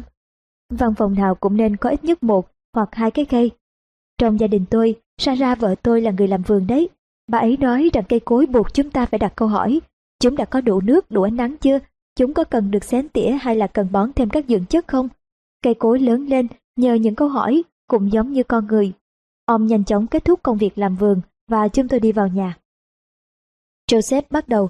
Lần trước chúng ta đã nói về bản đồ lựa chọn và biết về tư duy của người chỉ trích và tư duy của người tìm hiểu. Anh có thêm suy nghĩ nào nữa về chúng không? Tôi dày dặt kể cho ông nghe về Grace, về cuộc nói chuyện trong bếp của chúng tôi và cả về việc cô ấy đã lấy tấm bản đồ trên tủ lạnh và mang đến nơi làm việc. Tôi ngại ngùng nói với ông, đúng là chúng ta đạt được kết quả khác nhau tùy thuộc vào việc chúng ta đi con đường tìm hiểu hay con đường chỉ trích. Có lẽ tôi đã xa vào chỉ trích nhiều hơn tôi muốn thừa nhận. Joseph nói, thật may là có một lối tắt để thoát khỏi chỉ trích nhanh chóng. Anh nhìn con đường nhỏ giữa tranh mà xem.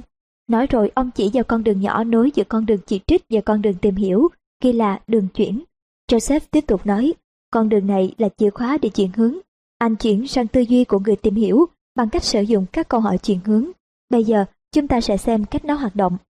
Anh đang đứng trên con đường chỉ trích, thế giới xung quanh trông khá ảm đạm, mặc dù xung quanh có vô số các tiềm năng, nhưng chúng ta sẽ hầu như không thể nhận ra được nếu như chỉ nhìn bằng mắt và nghe bằng tai của một người chỉ trích. Tôi sẽ cho anh biết làm thế nào để thay đổi lập trường, để quan sát và lắng nghe theo một cách khác, gần như ngay lập tức. Bây giờ coi như anh đứng trên con đường chỉ trích, gần chỗ giao nhau với đường chuyển. Tôi chú ý đến tấm bản đồ và tìm thấy đường chuyển. Joseph nói tiếp, bất kỳ lúc nào anh bước chân lên con đường này là anh đã tự động lựa chọn. Anh tỉnh ngộ, anh khám phá được một cách nhìn hoàn toàn mới về thế giới. Anh thực sự thay đổi cách nghĩ.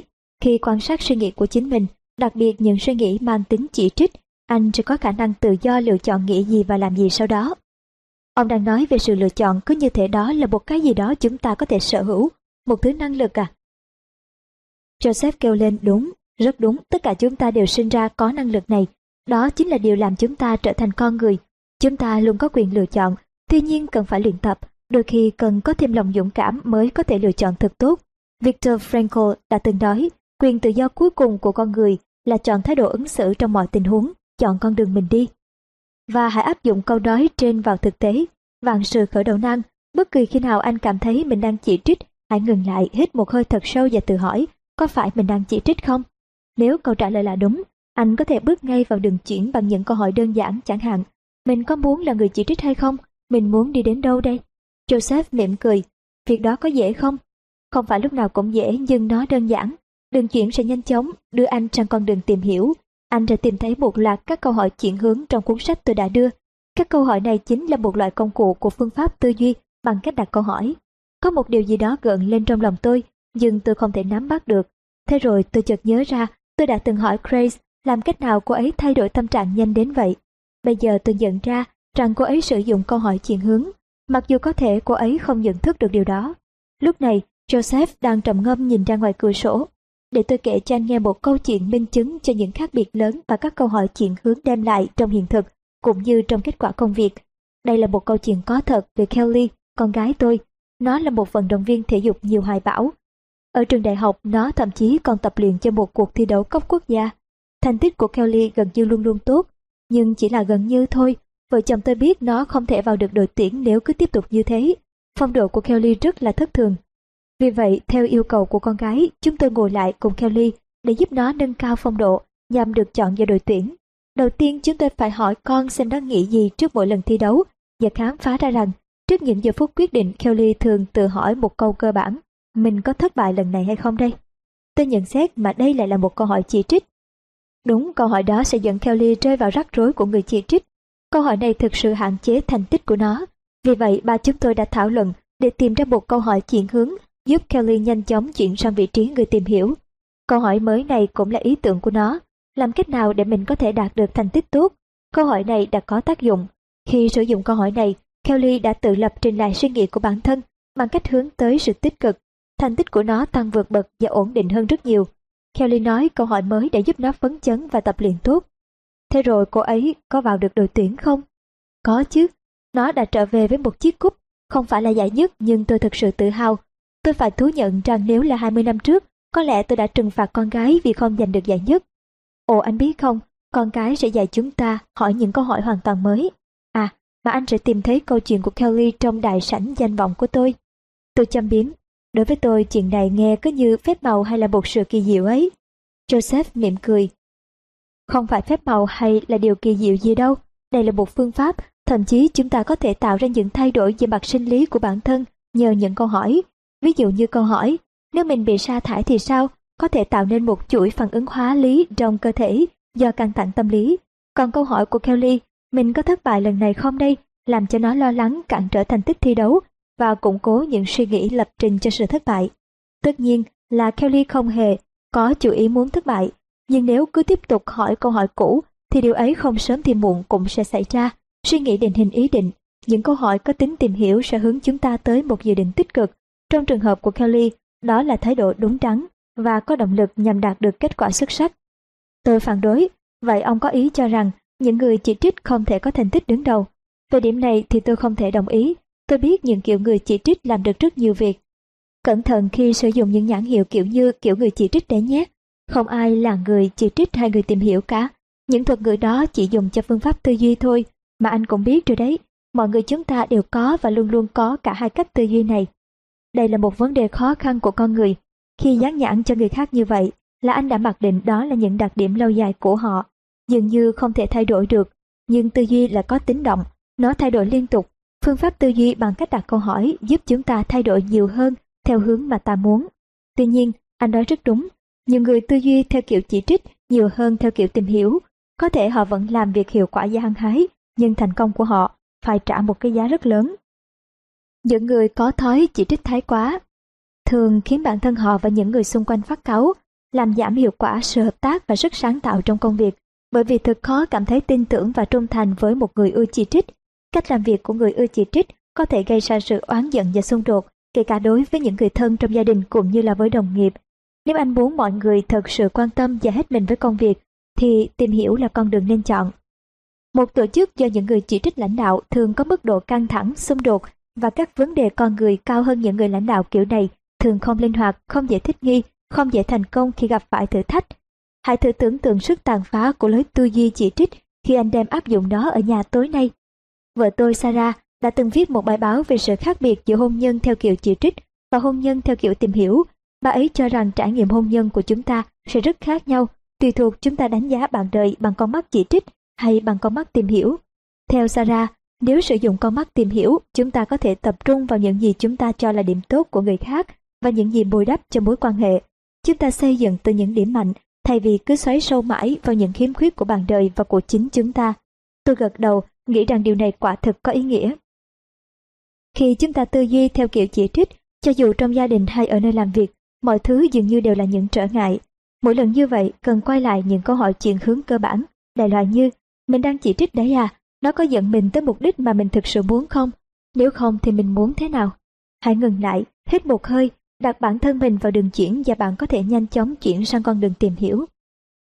Nếu những điều ông nói là thật, thì tôi có thể duy trì tư duy tìm hiểu bằng cách luôn giữ những câu hỏi này trong đầu. Về mặt lý thuyết thì đúng là vậy, nhưng thực tế cuộc sống đâu có đơn giản thế, mà chúng ta không ai là thánh cả. Tất cả chúng ta đều sẽ xa vào chỉ trích, hết lần này đến lần khác. Đó là điểm mà tôi muốn nhấn mạnh khi nói tất cả chúng ta đều đã từng có lần ưa chỉ trích. Nhưng tôi đảm bảo với anh rằng càng ghi nhớ bản đồ lựa chọn và câu hỏi chuyển hướng, anh càng nhanh chóng dễ dàng bước vào vị trí người tìm hiểu và duy trì vị trí đó được lâu hơn. Như vậy cũng sẽ ít xa vào tư duy chỉ trích, do đó giảm thiểu được những hậu quả không mong muốn. Và cũng nên nhớ rằng tính ưa chỉ trích có hai mặt. Một là ưa chỉ trích chính mình, hai là ưa chỉ trích người khác. Tuy kết quả rất khác nhau nhưng đều là ưa chỉ trích. Ví dụ, nếu chúng ta tập trung chỉ trích mình, chẳng hạn hỏi vì sao mình thất bại như vậy, chúng ta sẽ làm tổn thương sự tự tin của bản thân và thậm chí cảm thấy chán nản. Mặt khác nếu tập trung chỉ trích người khác, ví dụ đặt câu hỏi vì sao mọi người quanh mình ngu ngốc và chán ngán thế nhỉ? Chúng ta sẽ có xu hướng giận dữ, phẫn nộ và thù địch. Rốt cuộc cả hai đều hướng chúng ta xung đột với bản thân hoặc là xung đột với người khác. Khi sa vào chỉ trích, chúng ta không thể tìm thấy giải pháp thực sự và cũng không còn cảm giác bình an. Đó là lý do rất nhiều người hòa giải sử dụng phương pháp tư duy tìm hiểu, chỉ trích và đặc biệt là bản đồ lựa chọn. Để tôi cho anh một ví dụ về việc chỉ trích bản thân. Nhiều năm về trước, vợ tôi nói chuyện với Ruth, một biên tập viên của một trong những tờ tạp chí mà bà ấy viết bài. Họ chia sẻ với nhau những vấn đề gặp phải do thừa cân. Sarah cho Ruth biết bà ấy dùng bản đồ lựa chọn để lựa chọn cách ăn uống hợp lý hơn. Ruth rất phấn chấn nên đã đề nghị Sarah viết một bài báo về kinh nghiệm này. Trong bài báo, Sarah mô tả ảnh hưởng tích cực và tiêu cực của những câu tự hỏi về chế độ ăn uống. Những câu hỏi gây tác dụng xấu mà bà ấy liệt kê là Có gì không ổn xảy ra với mình thế này? Vì sao mình lại không kiểm soát được bản thân? Vì sao mình trở thành một người tệ hại thế này? Tôi nói xen vào, tất cả đều là những câu hỏi chỉ trích. Rất đúng, bất cứ khi nào sa vào chỉ trích cho những câu hỏi như vậy, bà ấy lại tự dằn vặt mình rất nhiều. Thế là càng lún sâu hơn vào những rắc rối do sự chỉ trích gây ra. Thật không may, những lần tự chỉnh đốn này thường khiến bà cảm thấy mất kiểm soát và ăn nhiều hơn, thậm chí đôi khi trở nên ăn uống quá độ. Khi nhận ra tác động có hại của những câu hỏi chỉ trích, bà quyết định tìm kiếm những câu hỏi chuyển hướng nhằm tự cứu mình. Bà ấy nói rằng những câu hỏi chuyển hướng là công cụ tốt nhất bà ấy tìm được để lấy lại khả năng kiểm soát. Bây giờ, những câu hỏi mới là mình có sẵn lòng tha thứ cho bản thân không và mình muốn cảm thấy thế nào. Chúng đưa bà ấy đến đường chuyển, con đường tắt để bước sang con đường tìm hiểu. Lại đúng nữa, khi bước vào lối tư duy tìm hiểu, bà ấy tìm ra những câu hỏi giúp bà ấy duy trì lối tư duy này. Điều gì tốt nhất cho mình lúc này? Mình có trung thực với bản thân hay không? Mình có thể làm gì không liên quan đến ăn uống để cảm thấy thoải mái hơn? Bất cứ khi nào tự hỏi một trong số những câu hỏi trên, bà ấy đều cảm thấy như được tăng thêm sức mạnh, không còn thiếu tự chủ như trước nữa. Không chỉ có thế, bà ấy còn lấy lại được vóc dáng. Bà ấy nói với tôi rằng, bây giờ việc duy trì vóc dáng trở nên dễ dàng hơn. Nếu nhìn những tấm ảnh của bà trên bàn của Joseph, thì Sarah không hề giống một người phụ nữ có vấn đề về cân nặng. Nhưng cuộc nói chuyện khiến tôi khó chịu hơn vì nhận ra mình đã dùng các câu hỏi chỉ trích nhiều đến mức nào. Joseph nói tiếp, giọng tỏ ra chấp nhận một cách đáng ngạc nhiên. Từ những gì mà tôi quan sát được từ trước đến nay, tôi thấy anh rõ ràng không có vấn đề gì về cân nặng, nhưng vẫn tự chỉ trích bản thân rất nhiều. Tôi rào đón, tôi không thể không đồng ý với ông, nhưng ông dựa trên cơ sở nào để nói thế? Dễ thôi mà, anh có nhớ cái lần anh đoan chắc rằng tôi coi anh như một người chỉ trích và như một kẻ thất bại hay không? Có chứ, tôi ngập ngừng trả lời, cảm thấy đang bước vào một điều mà mình cảm thấy hối tiếc. Joseph nhìn thẳng vào tôi. Chính cách nhìn đó khiến anh xa lầy và không chịu thay đổi. Nhưng trong khi chỉ trích chính mình, anh cũng khá thành thạo trong việc chĩa mũi nhọn vào người khác đấy. Tôi bắt đầu lúng túng, đồng ý là tôi có thể khá khắc nghiệt đối với bản thân và đối với những người khác, nhưng đôi khi người ta thật sự ngu ngốc. Tôi biết cái này thì tôi đúng, ông phải chấp nhận nó là một thực tế cuộc sống và coi đó là một lẽ thường tình là một sự phán đoán chính xác như ông từng nói. Không bình luận một lời, Joseph hướng tôi quay lại bản đồ lựa chọn. Ông cúi xuống tấm bản đồ tôi vẫn đang cầm trong tay và chỉ vào hình người đang bắt đầu bước vào con đường chỉ trích. Sau đó ông chỉ vào câu hỏi duy nhất quanh đầu hình vẽ. Đây là lỗi của ai? Tôi chợt nhớ lại tất cả những rắc rối gặp phải trong công việc.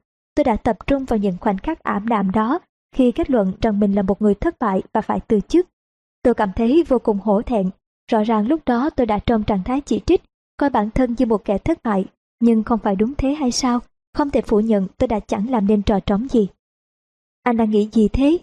Tôi bật dọc trả lời. Càng nói chuyện với ông, tôi càng thấy mình phải nhận lỗi về rất nhiều điều đã xảy ra. Lỗi à? Nói cho tôi nghe chính xác ý anh là gì? Ý gì ấy à? Nó có nghĩa là tôi nên từ chức. Tôi là một kẻ bất tài chấm hết. Chúng ta dừng cuộc nói chuyện tại đây. Ngừng một chút.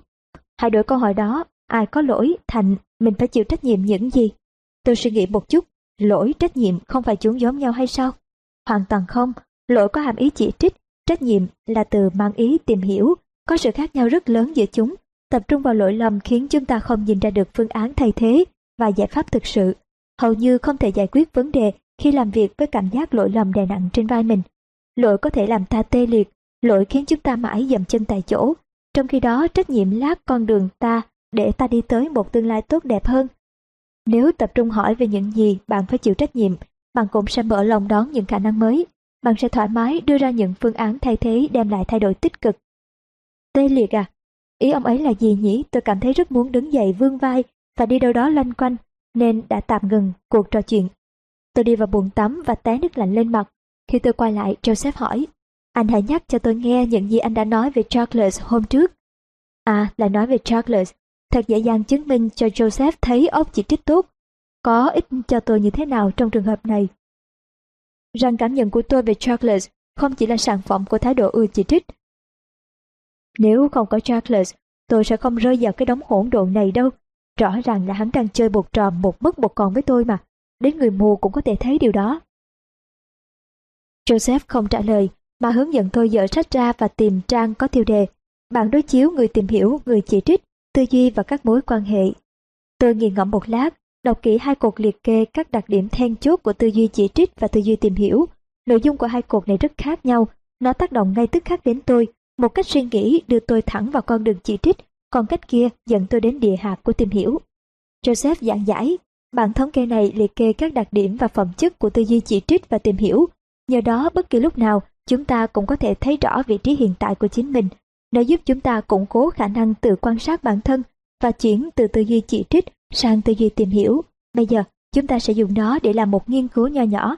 Hãy nghĩ đến Charles rồi đọc to bất kỳ từ hoặc cụm từ nào xuất hiện ngay lập tức trong đầu anh. Phản ứng, tư tưởng biết tuốt, lắng nghe để đồng ý, không đồng ý, tự cho mình là đúng. Tôi ngừng lại, tất cả những gì tôi đọc đều nằm trong cuộc tư duy chỉ trích, qua hàm tôi nghiến chặt, rồi tôi chuyển sang cuộc tư duy theo kiểu tìm hiểu. Chỉ có một cụm từ thu hút sự chú ý của tôi, coi trọng sự không biết, tôi cảm thấy bắt đầu khó hiểu. Tôi hỏi, tôi không hiểu ý ông là gì trong cụm từ, coi trọng sự không biết. Joseph giải thích, nó giống như khi người ta nghiên cứu, anh muốn khám phá một cái gì đó mới mẻ, nhưng điều này là không thể nếu anh tin chắc rằng anh đã biết hết mọi câu trả lời. Coi trọng sự không biết chính là cơ sở cho việc tìm hiểu, cũng như mọi sự sáng tạo và đổi mới. Đó là một tinh thần rộng mở, sẵn sàng tiếp nhận mọi khả năng mới, thậm chí hy vọng chờ đón sự bất ngờ.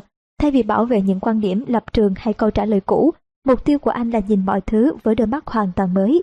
Đó chính là những gì tôi cảm thấy khi nghiên cứu về công nghệ. Ngoài lĩnh vực đó ra, đặc biệt đối với các mối quan hệ, tôi cảm thấy hoàn toàn không phải là địa hạt của mình. Tôi đột nhiên cảm thấy bối rối. Là Charles hay tôi phản ứng thái quá? Là Charles hay tôi tỏ ra biết thuốc? Ai lắng nghe chỉ để đồng ý hay không đồng ý? Ai hay tự cho mình là đúng? Ai mới là người ưa chỉ trích ở đây? Trước khi tôi kịp lấy lại tinh thần, Joseph lại tấn công bằng một câu hỏi. Mất quá nhiều thời gian xa lầy trong tư duy chỉ trích. Anh có nghĩ tới những gì mình phải trả giá không? Tôi trả giá? Tôi hỏi khẽ nhìn Joseph, rồi nhìn xuống sàn nhà. Câu hỏi của ông dán thẳng vào tôi như sét đánh. Tôi thậm chí không muốn nghĩ đến phí tổn của công ty do thói quen ưa chỉ trích của tôi gây ra. Trước tiên tôi nhận một mức lương khá tốt, nhưng tiền đó đã đổ sông đổ bể nếu xét tới những gì tôi đã làm. Thêm vào đó tôi bắt đầu ngờ rằng mình đã khiến cả tập thể gặp rắc rối. Tôi rất sợ phải gặp họ và cả những phòng ban mà chúng tôi làm việc cùng. Vâng, đây không phải là một bức tranh đẹp đẽ gì. Joseph gật đầu, hiển nhiên rất hài lòng với câu trả lời của tôi. Đây là một tiến bộ thực sự, anh đang làm rất tốt, Ben à. Rất tốt ư? Ông đang nói gì vậy? Đây là một thảm họa, liệu ông có thể cứu được tôi không? Làm sao mà tôi thoát khỏi tình trạng này bây giờ? Tôi có thể kéo anh ra, nhưng tôi sẽ tặng anh một thứ còn giá trị hơn, phương tiện để kéo anh ra khỏi đó.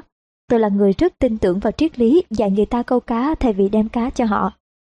Bây giờ tôi muốn anh hồi tưởng lại một thời điểm anh tư duy theo hướng tìm hiểu trong một tình huống công việc. Anh nhớ ra chưa? Hãy hồi tưởng trải nghiệm đó sống động hết mức có thể. Nếu khó nhớ thì xem lại cột tư duy của người tìm hiểu trong bản đối chiếu. Ngay lập tức, tôi nhớ lại thời kỳ tôi làm việc tốt nhất ở KB Corp mọi việc suôn sẻ ra sao. Mỗi sáng thức dậy tôi hào hứng đi làm như thế nào. Năng suất làm việc của tôi rất cao, những người khác cũng thế. Mọi người nói rằng họ thích làm việc với tôi, mặc dù thực ra phần lớn thời gian tôi làm việc một mình. Tôi thấy mình mỉm cười khi nhớ lại kỷ niệm xưa. Hồi ấy đời sống nghề nghiệp của tôi không là một cơn ác mộng như hiện giờ.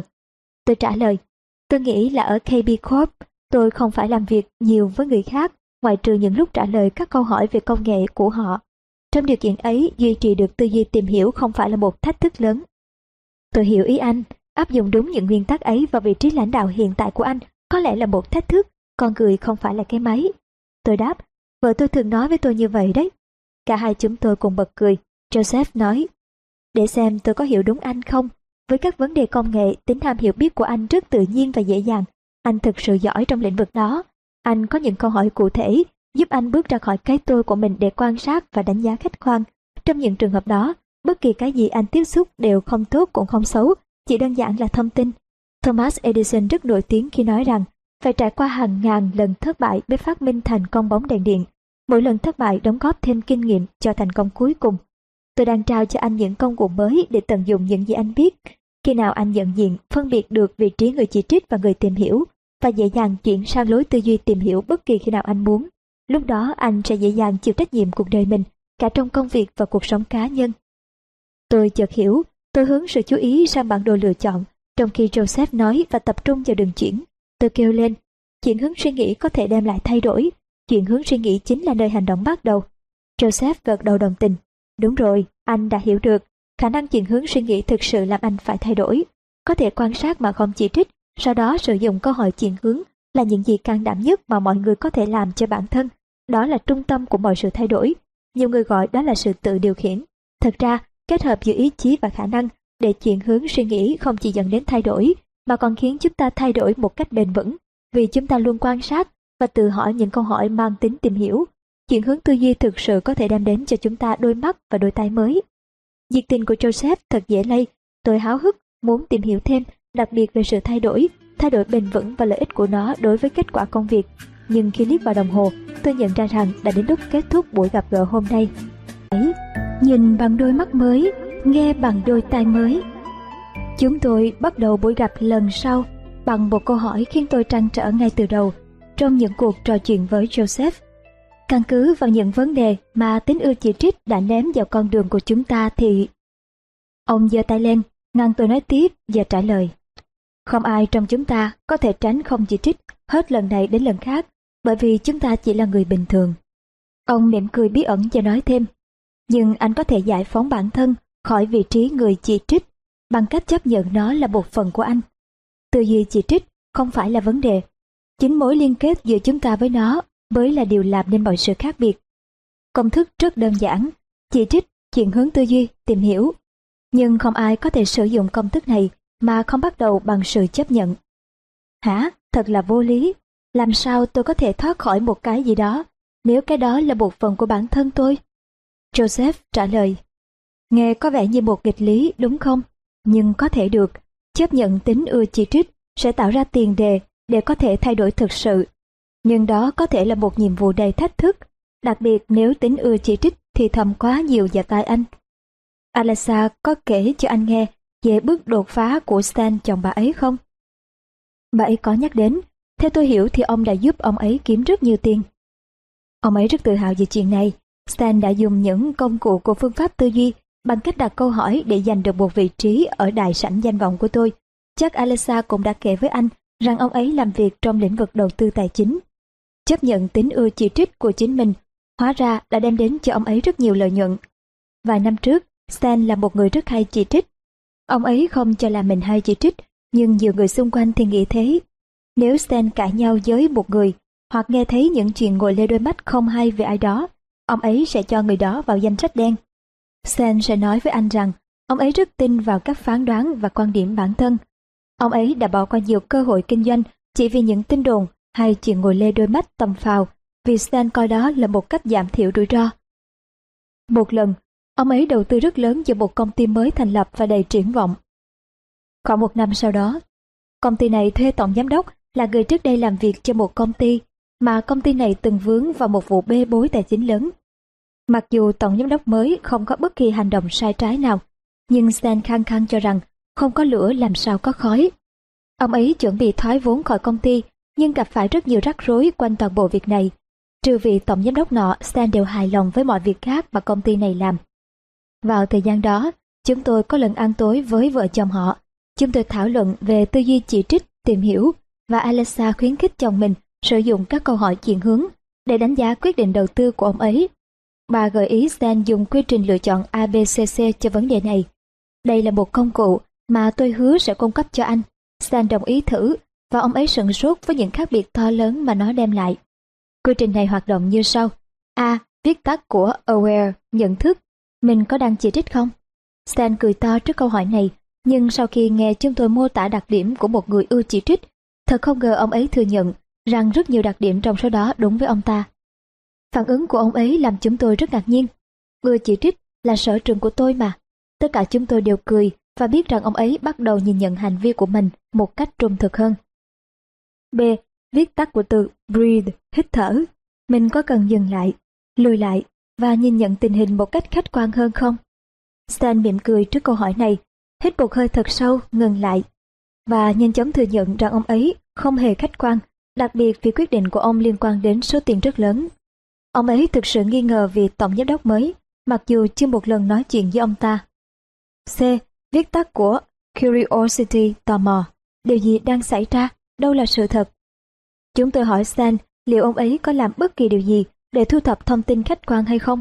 Ông ấy có làm mọi việc cần thiết để đánh giá một cách có trách nhiệm hay không? Stan nhận ra rằng ông ấy chưa bao giờ hết chán ghét mỗi khi nghe được điều gì về vị tổng giám đốc mới. Nhưng còn sự thật, không, ông ấy không có một sự thật nào trong tay. C tiếp theo, viết tắt của từ choose, lựa chọn. Lựa chọn của tôi là gì? Về việc này San tự nhận ra rằng ông ấy không có tất cả những thông tin cần thiết để đưa ra được một sự lựa chọn khôn ngoan. Vì khoản tiền rất lớn, Stan quyết định tìm hiểu. Một tháng sau, ông ấy gọi cho tôi chỉ để nói rằng ông ấy đã kiểm tra và thấy tổng giám đốc mới là người tốt. Rốt cuộc Stan thôi không rút tiền về, công ty cổ phần hóa hai năm sau đó và ông ấy thu được một số tiền lớn. Toàn bộ sự việc này khiến Stan suy nghĩ và thức tỉnh. Sau khi nhận thấy tư duy chỉ trích gây tổn thất tiền bạc đến mức nào, Stan cho tôi biết ông dùng quy trình ABCC mọi lúc, thậm chí ông còn nói đùa đã in những câu hỏi này vào trong óc, nhưng điều ấy sẽ không xảy ra nếu Stan không thể chấp nhận và quan sát phần hai chỉ trích trong con người mình. Sử dụng quy trình ABCC bắt đầu bằng việc nhận thức và chấp nhận, rồi xây dựng dựa trên nền tảng đó. Ông ấy hiển nhiên đã gặt hái được thành quả. Nếu hôm nay anh gặp Stan, anh vẫn thấy ông ấy cố chấp và ưa chỉ trích. Ông ấy biết rất rõ tính cách này của bản thân và chấp nhận nó. Nhưng giờ thì ông ấy không cho phép nó làm bờ mắt khi đưa ra quyết định. Thậm chí Stan còn có thể hài hước về tính ưa chỉ trích của chính mình nữa. Câu chuyện tuyệt vời, tôi nói thế, và ý tôi đúng là thế thiệt. Tôi đã thấy công thức ABCC này trong cuốn sách Joseph đưa và đã ghi chú mấy dòng vào đó. Joseph nhắc, anh hãy suy nghĩ về việc Stan kiếm tiền và về việc vợ tôi giảm cân thành công.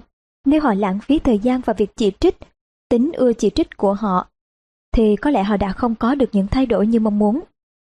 Nghe có vẻ rất tuyệt, thực sự là tuyệt, nhưng có một điều khiến tôi băn khoăn. Tư duy tìm hiểu nghe có vẻ mềm yếu, mà người lãnh đạo thì phải mạnh mẽ và quyết đoán. Người lãnh đạo phải hành động cứng rắn, ra những mệnh lệnh cứng rắn, trở thành người có tư duy tìm hiểu có thể giúp gì được cho tôi trong việc này. Joseph trả miếng. Thế Alexa thì sao? Bà ấy xử lý thế nào với những mệnh lệnh cứng rắn? Làm những việc cần làm. Tôi phản ứng nhanh chóng, nghĩ lại những quyết định khó khăn của bà mà ngay bản thân tôi cũng không mong phải đối mặt. Bà có thể rắn như đá trong những trường hợp cần thiết, tuy thế tôi vẫn cảm thấy kính trọng kể cả khi bà thử thách tôi. Joseph nói tiếp, có sự khác biệt lớn giữa sự cứng rắn của tư duy tìm hiểu và sự cứng rắn của tư duy chỉ trích. Ở cả hai vị trí, anh đều có thể hoàn thành công việc. Tuy nhiên, một người lãnh đạo theo tư duy tìm hiểu thể hiện một sự cứng rắn khiến cho người khác phải tôn trọng mình và trung thành với mình nữa, đồng thời xây dựng được tinh thần hợp tác và dám chấp nhận rủi ro trong công việc. Còn người lãnh đạo theo tư duy chỉ trích tạo ra sự sợ hãi, nghi ngờ và xung đột quanh mình. Có phải ông ấy đang nói đến kiểu lãnh đạo của tôi và tập thể ác vọng của tôi không? Gạt bỏ suy nghĩ đó tôi kéo Joseph vào một cuộc đối thoại mới về tư duy tìm hiểu. Không phải tư duy tìm hiểu sẽ làm mọi thứ trì trệ hơn chứ. Công việc rất áp lực và các thời hạn tiếp nối nhau.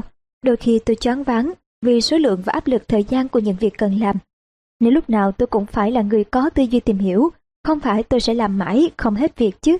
Ý tôi là tôi sẽ không tụt hậu so với trước kia. Joseph trả lời tôi như đang tự nói với mình. Khi phải làm gấp một việc, bao nhiêu lần anh phạm sai lầm, đổ lỗi cho chính mình và người khác, rồi sau đó phải làm lại. Việc đó tốn thêm bao nhiêu thời gian. Trong những lúc vội vàng, bao nhiêu lần anh đã thiếu kiên nhẫn hoặc thiếu lịch sự đối với người khác, để rồi nhận thấy họ không còn muốn nói chuyện với anh sau đó. Khi đối xử với mọi người theo kiểu đó, anh nhận được kết quả như thế nào về những mất mát và thời gian và lòng trung thành của người khác là bao nhiêu? Tôi chỉ im lặng nhìn ông, Joseph trả lời như thể ông ở bên cạnh tôi trong văn phòng 8 giờ làm việc một ngày và suốt 5 ngày một tuần. Ông nói thêm, đó là những gì sẽ xảy ra nếu để tư duy chỉ trích thao túng trong công việc. Mặt khác, tôi đã nhiều lần nghe thấy những người có tên trong đại sảnh danh vọng của tôi nói rằng tư duy tìm hiểu giúp họ tiết kiệm thời gian và làm việc năng suất hơn. Tôi lên tiếng, thiệt là ấn tượng, cứ như thể cuộc đời sẽ trở nên đơn giản hơn nhiều nếu tất cả chúng ta chỉ cần nhận ra và chấp nhận tính ưa chỉ trích trong bản thân mình, chuyển hướng sang tư duy tìm hiểu, rồi luôn suy nghĩ bằng lối tư duy đó. Không đúng thế sao? Đó là một trong những mục tiêu tối thượng của phương pháp tư duy bằng cách đặt câu hỏi. Tưởng tượng xem công việc sẽ như thế nào nếu mọi người luôn luôn làm được như thế. Bạn sẽ có văn hóa tìm hiểu, thậm chí có thể gọi công ty của mình là một tổ chức có tư duy tìm hiểu. Còn tập thể của anh thì sao hả ven Anh đã phàn nàn về họ quá nhiều. Họ thường tư duy theo kiểu chỉ trích hay kiểu tìm hiểu. Vì là người lãnh đạo, kết quả công việc của anh chỉ tốt hơn nếu kết quả của họ cũng thế. Ông ngừng một lát rồi nói thêm, hãy coi tất cả những gì chúng ta vừa thảo luận là một sự luyện tập, anh phải chú ý tới nó mỗi ngày. Đôi khi mỗi giờ hoặc trong từng giây từng phút, anh sẽ nhanh chóng nhìn bằng đôi mắt mới và nghe bằng đôi tai mới. Ông liếc vào đồng hồ. Chúng ta đã nói chuyện một lúc lâu rồi, bây giờ chúng ta có thể nghỉ giải lao một lát, rồi tiếp tục hoặc là để lần sau, tùy anh đấy. Tôi cảm thấy khó lựa chọn, tôi cần thời gian để tiêu hóa được những gì vừa khám phá, nhưng sự thật là tôi thiết tha muốn được nghe tiếp những gì ông sắp nói. Tôi biết nó sẽ giúp tôi trong những cuộc trò chuyện sắp tới giữa tôi với Charles và với cả Grace, vợ tôi. Tôi ngập ngừng giây lát rồi quyết định. Được, chúng ta nói tiếp đi. 8. Tập thể tìm hiểu và tập thể chỉ trích. Trong lúc giải lao, tôi bắt đầu nhớ về thời kỳ mình làm việc ở KB Corp. Nó rất khác với những gì tôi đang trải qua ở QTech. Khi so sánh hai trải nghiệm, tôi thấy rõ ràng ở KB Corp tôi chủ yếu tư duy theo kiểu tìm hiểu. Vì là một kỹ sư nghiên cứu nên hầu hết thời gian tôi làm việc một mình. Sau đó báo cáo kết quả nghiên cứu với tập thể, lắng nghe và trả lời những câu hỏi của họ. Do vậy thật dễ dàng để tôi thường xuyên tư duy theo kiểu tìm hiểu. Ngược lại ở QTech, rõ ràng tôi có tư duy chỉ trích nhiều hơn mình dám thừa nhận. Nhìn đâu tôi cũng thấy có gì đó không ổn, hoặc ai đó không làm những việc mà đáng ra họ phải làm. Đặc biệt trong tập thể tôi phụ trách, làm thế nào để tôi có thể tránh xa vào chỉ trích? Khi chúng tôi tiếp tục trò chuyện hôm đó, tôi đã ngập ngừng chia sẻ với ông rằng tôi không chắc rồi mình sẽ đi đến đâu từ xuất phát điểm của tôi. Joseph trả lời. Tôi nghĩ rằng cách trả lời tốt nhất là kể một câu chuyện. Có lẽ anh đã từng nghe nói về nhà thần thoại học Joseph Campbell. Ông ấy nổi tiếng vì ứng với mọi tình huống, ông ấy đều có một câu chuyện thích hợp. Câu chuyện này tôi được nghe nhiều năm trước đây. Một người nông dân đang làm việc trên cánh đồng, thì cày của anh ta vướng vào một vật gì đó không thể di chuyển được. Tất nhiên, phản ứng đầu tiên của anh ta là xa vào chỉ trích.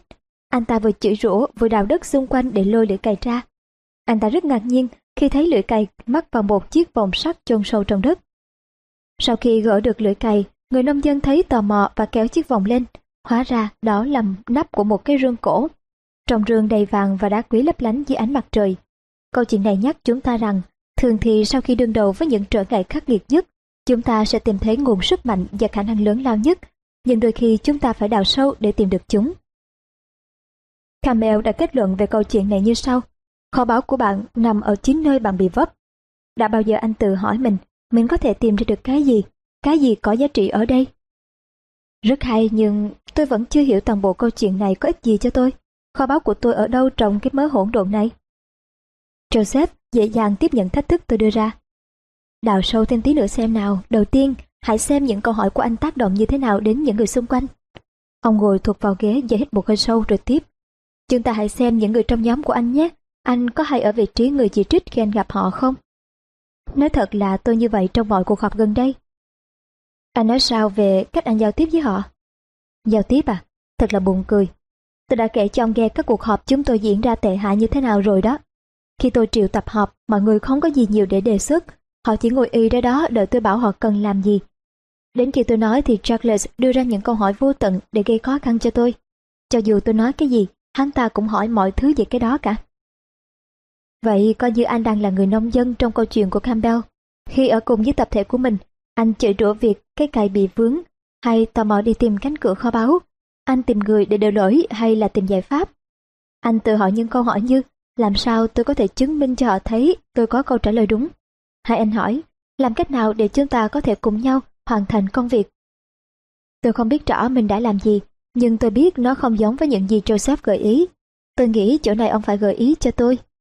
Được rồi, anh đã từng họp cùng Alexa, bà ấy điều khiển các cuộc họp như thế nào? Bà ấy nói và làm những gì? Những cuộc họp đó tác động đến anh như thế nào? Tôi luôn trông đợi các cuộc họp của Alexa. Chúng luôn luôn sôi nổi. Tôi đưa ra được nhiều ý tưởng mới và muốn mau chóng quay lại văn phòng để bắt tay thực hiện. Nhưng tôi chưa bao giờ hiểu được bà ấy đã làm gì để tạo ra sự phấn khích đó. Giây phút thốt ra những lời đó, tôi đột nhiên bừng tỉnh, tôi nói, Bà ấy đặt câu hỏi, cuộc họp toàn là các câu hỏi, nhưng không phải là kiểu câu hỏi chất vấn. Bà thực sự đã khơi gợi tính tò mò của mọi người. Những câu hỏi của bà thúc đẩy đôi khi truyền cảm hứng cho chúng tôi. Joseph ngã người xuống ghế, rồi lại vươn lên về phía trước đầy phấn khích. Những câu hỏi của bà ấy khiến anh muốn đóng góp hết sức mình. Bà ấy đã truyền cảm hứng khiến mọi người từ bỏ tư duy chỉ trích và làm việc bằng tư duy tìm hiểu. Bà ấy thích nói câu, tư duy tìm hiểu, sinh ra tư duy tìm hiểu, tư duy chỉ trích sinh ra tư duy chỉ trích. Thậm chí anh có thể gọi Alexa là một người lãnh đạo có tư duy tìm hiểu. Gần một lát Joseph nói tiếp, anh nghĩ những câu hỏi của bà ấy khác những câu hỏi của anh như thế nào? Tôi phản ứng yếu ớt. Bà ấy có phong cách của bà ấy, tôi có phong cách của tôi. Anh có đặt câu hỏi không? Chắc chắn rồi. Tôi hỏi mọi người đã hoàn thành hoặc chưa hoàn thành được những gì kể từ cuộc họp trước đó. Gần đây tôi hay hỏi câu này. Khi họ trả lời anh lắng nghe thế nào, anh phản ứng ra sao? Thì tùy hoàn cảnh, nếu câu trả lời tốt có lẽ tôi ghi chép lại, nhưng về sau đây tôi thường để giấy trắng sau các cuộc họp. Hãy mô tả kinh nghiệm lắng nghe của anh nào. Điều này không khó, tôi liền trả lời. Tôi thường khá bực bội và thiếu kiên nhẫn, nhất là khi câu trả lời của người nào đó không gắn liền với việc giải quyết vấn đề, hoặc có vẻ họ không bám sát kế hoạch. Tôi có ấn tượng là không ai thực sự quan tâm đến công việc cả. Thế trong những tình huống vậy, thái độ của anh đối với đồng nghiệp thế nào? Anh từng có tư duy chỉ trích hay tư duy tìm hiểu? Thì tất nhiên là chỉ trích rồi, nhưng không ai đóng góp được cái gì giá như họ. Joseph giơ tay lên ồ ngừng lại bạn của tôi. Khi ngồi với nhóm của mình, có vẻ như anh nghe với những câu hỏi đầy chỉ trích đại loại như không biết họ có làm hỏng việc nữa không? Họ đang sắp làm cho mình thất vọng như thế nào đây? Đúng đấy, câu hỏi của tôi từ tựa như thế đấy. Dựa vào kinh nghiệm làm việc với họ, tôi còn có thể hỏi cái gì khác được đấy chứ. Tôi ngừng lại đột ngột. Tôi vừa vấp ngón chân vào cái vòng sắt trong câu chuyện ông kể phải không? Đúng rồi, anh quan sát tốt đấy. Và giống như người nông dân đó, phản ứng đầu tiên của anh là chỉ trích. Chuyện đó thì cũng tự nhiên thôi. Bây giờ anh phải làm cái việc người nông dân làm sau đó. Hãy tò mò đi và tự hỏi, cái gì đang xảy ra ở đây? Hãy nghĩ đến nhóm của mình và lần này nghĩ theo hướng tìm hiểu đi. Nghĩ theo hướng tìm hiểu với họ hả? Ông có đùa không? Hơn nữa tôi làm việc đó như thế nào đây? Trước hết, anh hãy bắt đầu suy nghĩ theo hướng tìm hiểu trước khi gặp mọi người. Cố gắng hỏi những câu Alexa thường dùng như Mình đánh giá cao họ ở điểm nào? Sở trường mỗi người trong nhóm là gì? Mình có thể làm gì để cộng tác với họ sao cho hiệu quả nhất? Làm thế nào để chúng ta cùng suy nghĩ theo hướng tìm hiểu? Tôi đánh cược là anh sẽ nhận thấy những câu hỏi tìm hiểu làm thay đổi mọi thứ trong cuộc họp như thế nào. Những câu hỏi của Alexa tạo ra một môi trường đầy tư duy tìm hiểu. Chúng khiến cho mọi người, kể cả anh, lắng nghe một cách kiên nhẫn và cẩn thận hơn. Với những câu hỏi tìm hiểu, chúng ta lắng nghe để hiểu người khác, thay vì để tìm ra ai sai ai đúng. Nhờ đó khơi dậy đam mê tìm hiểu, tâm lý sẵn sàng chấp nhận rủi ro và tham gia hết mình, kể cả khi họ đang phải đối mặt với những thử thách khắc nghiệt. Tôi cãi, chính những thử thách khắc nghiệt đó đã đưa tôi vào rắc rối. Chúng tôi gặp một số vấn đề nghiêm trọng và không ai sẵn sàng đưa ra ý kiến cả, chứ đừng nói đến chuyện đứng ra gánh vác trách nhiệm. Thêm nữa, có quá nhiều quyết định lớn mà chúng tôi không thống nhất được, dường như chúng tôi không thể vượt qua xung đột. Do đó tôi chán nản và bắt đầu cảm thấy không giải quyết được việc gì cả. Tôi nghĩ mình đã rơi vào bụng lầy của sự chỉ trích mất rồi. Cho dù không bao giờ có thể hoàn toàn tư duy theo hướng tìm hiểu, kể cả đối với nhân viên của mình, nhưng anh vẫn có thể học cách lựa chọn. Đã chú ý đến chỉ trích thì không thể chú ý đến tìm hiểu. Chấp nhận tính ưa chỉ trích và tập tư duy theo hướng tìm hiểu. Anh hãy khắc sâu khẩu hiệu này vào tâm trí. Điều đó quan trọng đối với cả tập thể cũng như đối với mỗi cá nhân. Tôi ngẫm nghĩ, đó là lý do vì sao các cuộc họp của Alexa lại tuyệt vời đến thế. Tất cả đều được đặt trong môi trường tìm hiểu. Tôi luôn cảm thấy được bà ấy hết sức chú ý và thực sự quan tâm đến những gì chúng tôi nói. Nếu có lúc nào đó bà ấy có chỉ trích thì đó chỉ là thoáng qua mà thôi. Và tôi đột nhiên cảm thấy sáng tỏ. Tất cả những câu hỏi Alexa hỏi đều mang tính tìm hiểu cả. Và bà ấy hỏi rất nhiều. Thêm nữa tôi dám chắc rằng nếu cho điểm chắc hẳn bà ấy sẽ đạt điểm gần như là tuyệt đối trong việc sử dụng quy tắc mà ông đã nói cho tôi nghe. Ông nhớ chứ, càng hỏi nhiều thì càng nói ít. Đó là lý do Alexa được gọi là nhà lãnh đạo hay hỏi phải không? Joseph đáp lời. Đúng thế, Alexa thực sự quan tâm đến những gì mà mọi người phải nói. Không chỉ đặt câu hỏi tìm hiểu, bà ấy còn lắng nghe bằng đôi tai tìm hiểu. Alexa tập trung nghe bằng những câu hỏi kiểu như điều gì có giá trị ở đây, có thể học được gì từ lời bình luận đó. Điều này đóng góp như thế nào cho công việc của chúng ta? Những câu hỏi mà Alexa dùng để lắng nghe đã giúp tập thể của bà nhanh chóng trở thành tập thể theo tư duy tìm hiểu. Alexa hy vọng tìm thấy kho báu, bà ấy tìm kiếm nó và thường tìm thấy nó. Bản đồ lựa chọn có thể giúp anh làm được điều đó với tập thể của mình. Hãy quan sát nó lần nữa. Cho đến lúc này, chúng ta đang coi nó như kim chỉ nam cho suy nghĩ, hành vi và quan hệ của cá nhân. Bây giờ, hãy coi đó như kim chỉ nam cho cả tập thể. Bắt đầu nghĩ đến khái niệm tập thể chỉ trích và tập thể tìm hiểu. Tôi cho rằng, những tập thể tìm hiểu thường làm việc tốt hơn và những tập thể chỉ trích thường làm việc kém hơn. Khi các nhà nghiên cứu tìm hiểu những đặc điểm giúp phân biệt giữa tập thể có thành tích cao và tập thể có thành tích thấp, anh có thể đoán ra họ tìm được gì không? Một mặt tôi không muốn biết họ tìm thấy gì, nhưng mặt khác lại cảm thấy tò mò. Nhưng tôi quyết định không đoán, tôi hỏi. Tôi không biết họ tìm thấy cái gì. Trước hết đội có thành tích cao có nhiều cảm xúc tích cực hơn đội có thành tích thấp. Nhưng đây không phải là điều ngạc nhiên lớn. Khám phá lớn nhất là đội có thành tích thấp, hỏi ít hơn và tin tưởng mù quáng hơn, tức là nhiệt tình theo đuổi một quan điểm nào đó mà không chịu lắng nghe người khác. Tôi đáp, vì vậy kết luận là nếu bạn muốn đạt thành tích tốt thì hãy tập trung suy nghĩ theo hướng tìm hiểu. Đúng đấy, nhưng mà còn hơn thế nữa. Nghiên cứu cũng cho biết những tập thể có thành tích cao thường đạt được sự cân bằng giữa nghi ngờ và tin tưởng. Nghĩa là họ phải nghi ngờ và tin tưởng theo hướng tìm hiểu. Họ thoải mái đặt những câu hỏi hóc búa, tranh luận cởi mở và thành thật. Thậm chí họ có thể tranh cãi và bất đồng, miễn là vẫn giữ được bầu không khí tìm hiểu. Tôi nói, đó chính là điều diễn ra trong các cuộc họp của Alexa, thật tuyệt vời. Joseph đáp, Alexa gọi đó là tập thể tìm hiểu. Các thành viên trong tập thể làm việc cùng nhau để giữ được tinh thần tìm hiểu. Nó hoàn toàn đối lập với những gì xảy ra nếu mọi người suy nghĩ theo hướng chỉ trích. Kết cục của việc này thường dẫn đến tình trạng mà tôi gọi là sự khó gần do tính chỉ trích. Mọi người đều bảo vệ ý kiến của mình, không chịu lắng nghe ý kiến của người khác. Không một việc gì được hoàn thành khi mọi người đổ lỗi cho nhau. Đó là cái giá thực sự phải trả khi tập thể nhiễm phải tính chỉ trích. Khi nhớ lại bản đồ lựa chọn, tôi có thể mường tượng rõ ràng toàn đội của Alexa đang sải bước hạnh phúc trên con đường tìm hiểu, bắt đầu chuyến hành trình với những câu hỏi mang tính tìm hiểu. Họ tập trung chú ý vào những giải pháp về khả năng mới. Họ hoàn toàn có đủ tiêu chuẩn để được coi là một tập thể có thành tích làm việc cao. Còn tập thể của tôi thì sao? Hầu hết các nhân viên của tôi đang ở phía dưới của tấm bản đồ, ngồi ngóp trong vũng lầy của sự chỉ trích và chính tôi đã đẩy họ vào đó dù không bướng thừa nhận thì chấp nhận thực tế này là cách duy nhất tôi có để có thể kéo họ ra khỏi. Tôi làm bầm. Tôi hoàn toàn ngược lại với Alexa, dường như bà ấy tạo ra được một môi trường cân bằng và thúc đẩy sự tìm hiểu mà gần như không cần phải cố gắng gì. Joseph lưu ý tôi, không phải lúc nào bà ấy cũng làm được như vậy đâu. Cũng như hầu hết chúng ta thôi, thoạt đầu bà ấy cũng có hướng suy nghĩ, chỉ trích. Cần có nhiều nỗ lực và chủ định để đảo ngược suy nghĩ, trở nên tìm hiểu nhiều hơn. Hãy coi đó là một sự huấn luyện có chủ định để trí óc làm được những điều mà nó không tự biết cách làm. Giống như bất kỳ một hoạt động nào khác, học lái xe, học điều khiển một chiếc máy tính hay học đi xe đạp, đầu tiên cần hết sức chú ý, sau đó nó nhanh chóng trở thành bản năng thứ hai. Có rất nhiều điều cần làm, nhưng khi bước vào văn phòng ông lần đầu tiên, thú thực là tôi chỉ đang tìm kiếm một giải pháp tạm thời. Những gì ông cung cấp quả thực nhiều hơn thế. Joseph gật đầu. Tôi nói đùa. Ông không thể tám tắt nó thành một lời khuyên ngắn gọn được à? Mọi người có thực sự làm theo các lời khuyên không? Ông ấy nói đúng, tôi cười. Tôi nghĩ là mình là chuyên gia bỏ qua các lời khuyên. Joseph đáp lời. Không phải tất cả chúng ta đều như vậy sao? Cho dù rất khó cưỡng lại nhưng tôi cố gắng để không đưa ra lời khuyên bởi vì tôi biết rằng nếu mình hỏi những câu hỏi thích hợp mọi người sẽ đủ khôn ngoan để tìm được những câu trả lời tốt nhất cho bản thân họ. Chúng ta chỉ nghe và hành động theo lời khuyên của chính mình nhưng tôi có một gợi ý cho anh Ben à. Joseph nở nụ cười tinh quái đặc trưng của ông. Anh có muốn nghe không? Tôi trả lời, chắc chắn có, và cả hai chúng tôi cùng cười. Alexa là một mẫu hình lớn mà tôi và anh đang hướng tới để đạt được những gì hiện có, cá nhân bà ấy đã trải qua rất nhiều chuyện tương tự như chuyện mà anh đang gặp phải.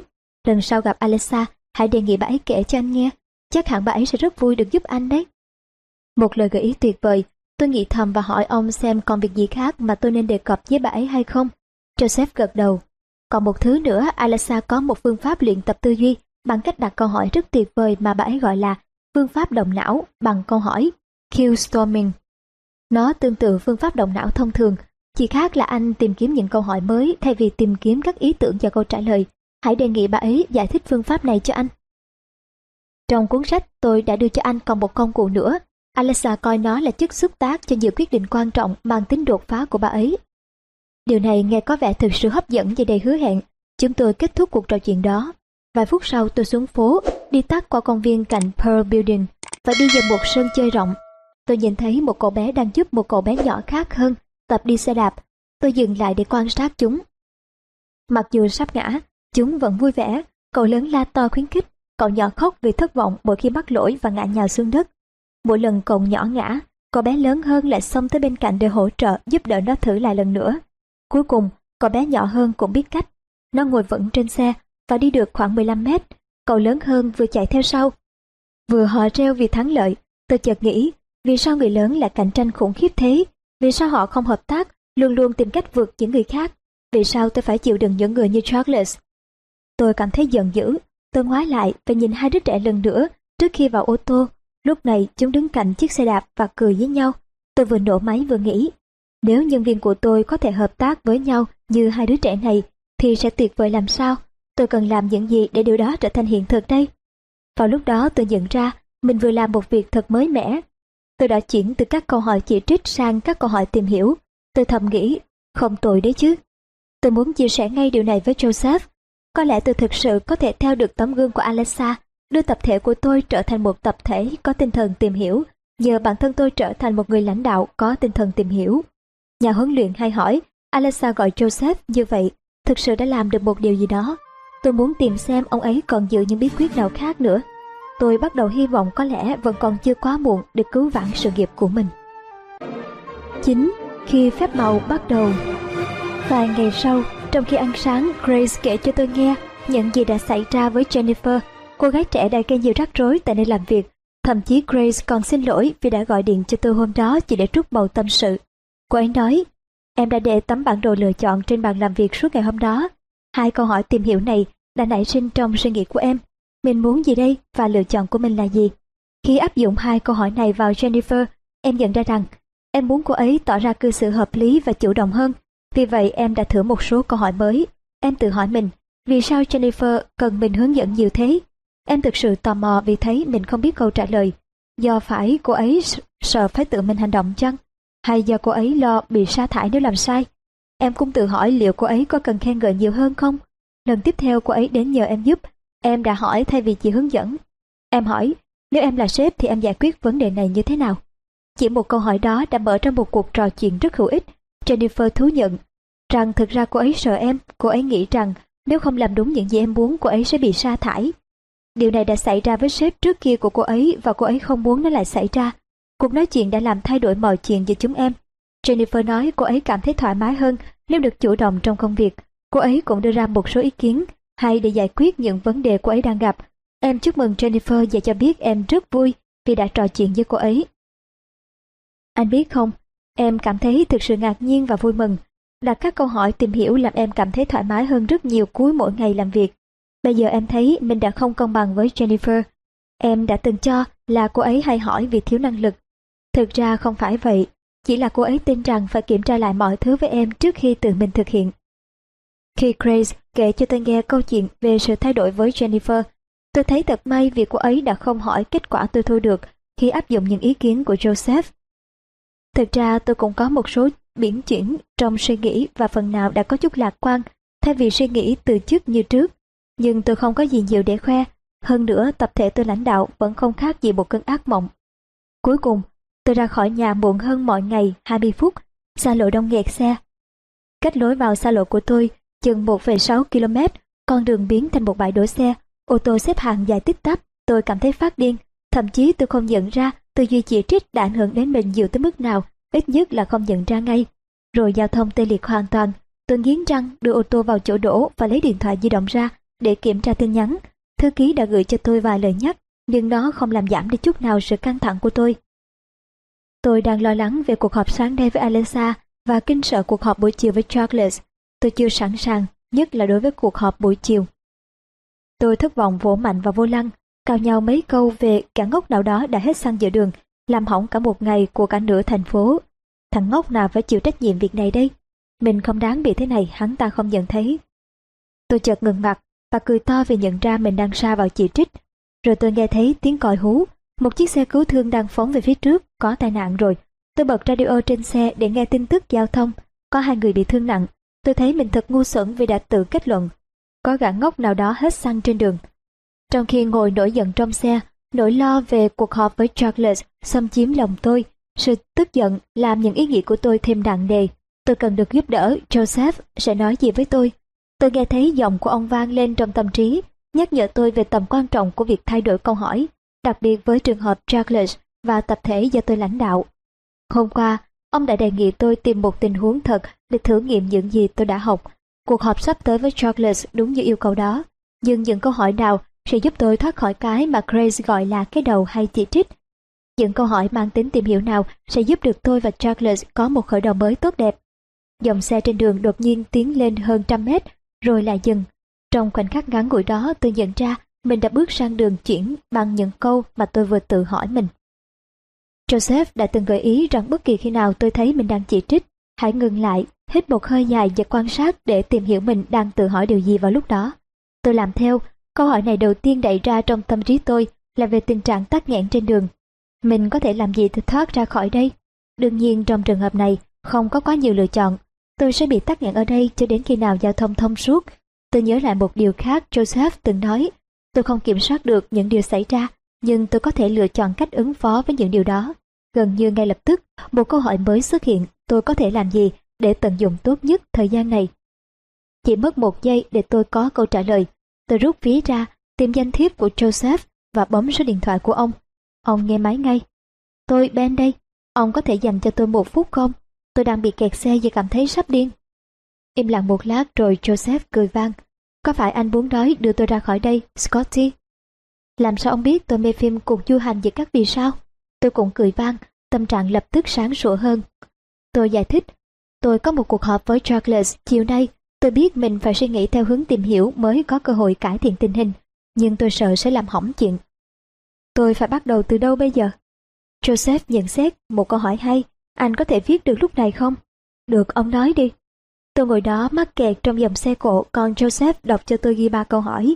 Gia đình của tôi là gì? Tôi có thể nghĩ khác đi không? Người khác nghĩ gì, cảm thấy như thế nào và muốn gì?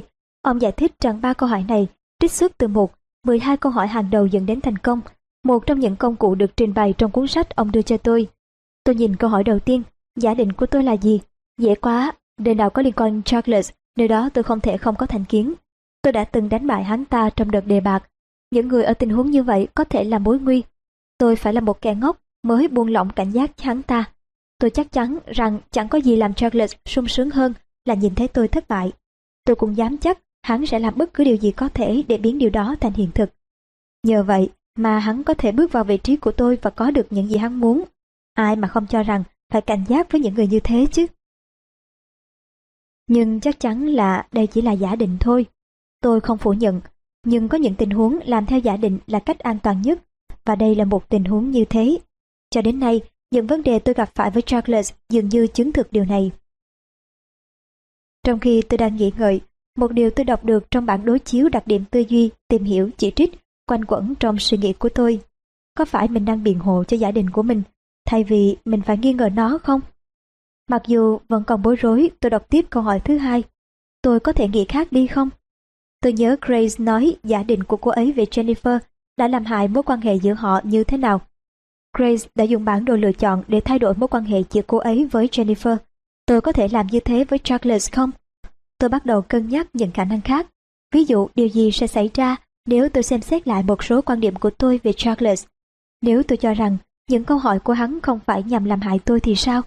Nếu anh ta chỉ muốn đảm bảo chúng tôi đã xem xét đầy đủ mọi mặt của vấn đề. Tôi nhớ lại câu chuyện của Joseph về những tập thể thành công, họ đạt được sự cân bằng giữa nghi ngờ và ủng hộ. Nếu những câu hỏi vô tận của Charles chỉ là cách khuyến khích thảo luận sâu hơn nữa trong các cuộc họp. Từ trước tới giờ, tôi cho rằng mình đã đánh giá Charles cao hơn những gì anh ta đáng được hưởng. Nhưng có lẽ không phải thế.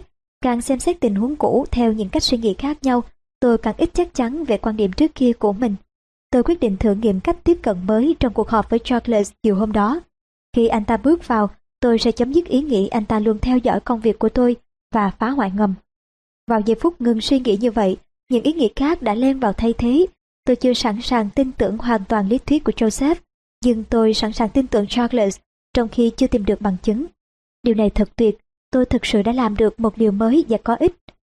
Tôi bắt đầu xem đến câu hỏi thứ ba của Joseph, người khác nghĩ gì, cảm thấy như thế nào và muốn gì. Thì dòng xe trên đường đã bắt đầu chuyển động, vì vậy tôi tạm ngừng suy nghĩ về câu hỏi đó, nhưng kể cả như vậy, những câu hỏi mới lại bắt đầu xuất hiện. Nếu Charles chỉ là tọt mạch, thì anh ta muốn gì hoặc cần gì ở tôi? Tôi nhớ cuộc đấu khẩu ngày đầu tiên tôi nhậm chức. Anh ta tuyên bố tôi phải nói với anh rằng tôi rất thất vọng vì đã không được đề bạt vào chức vụ này.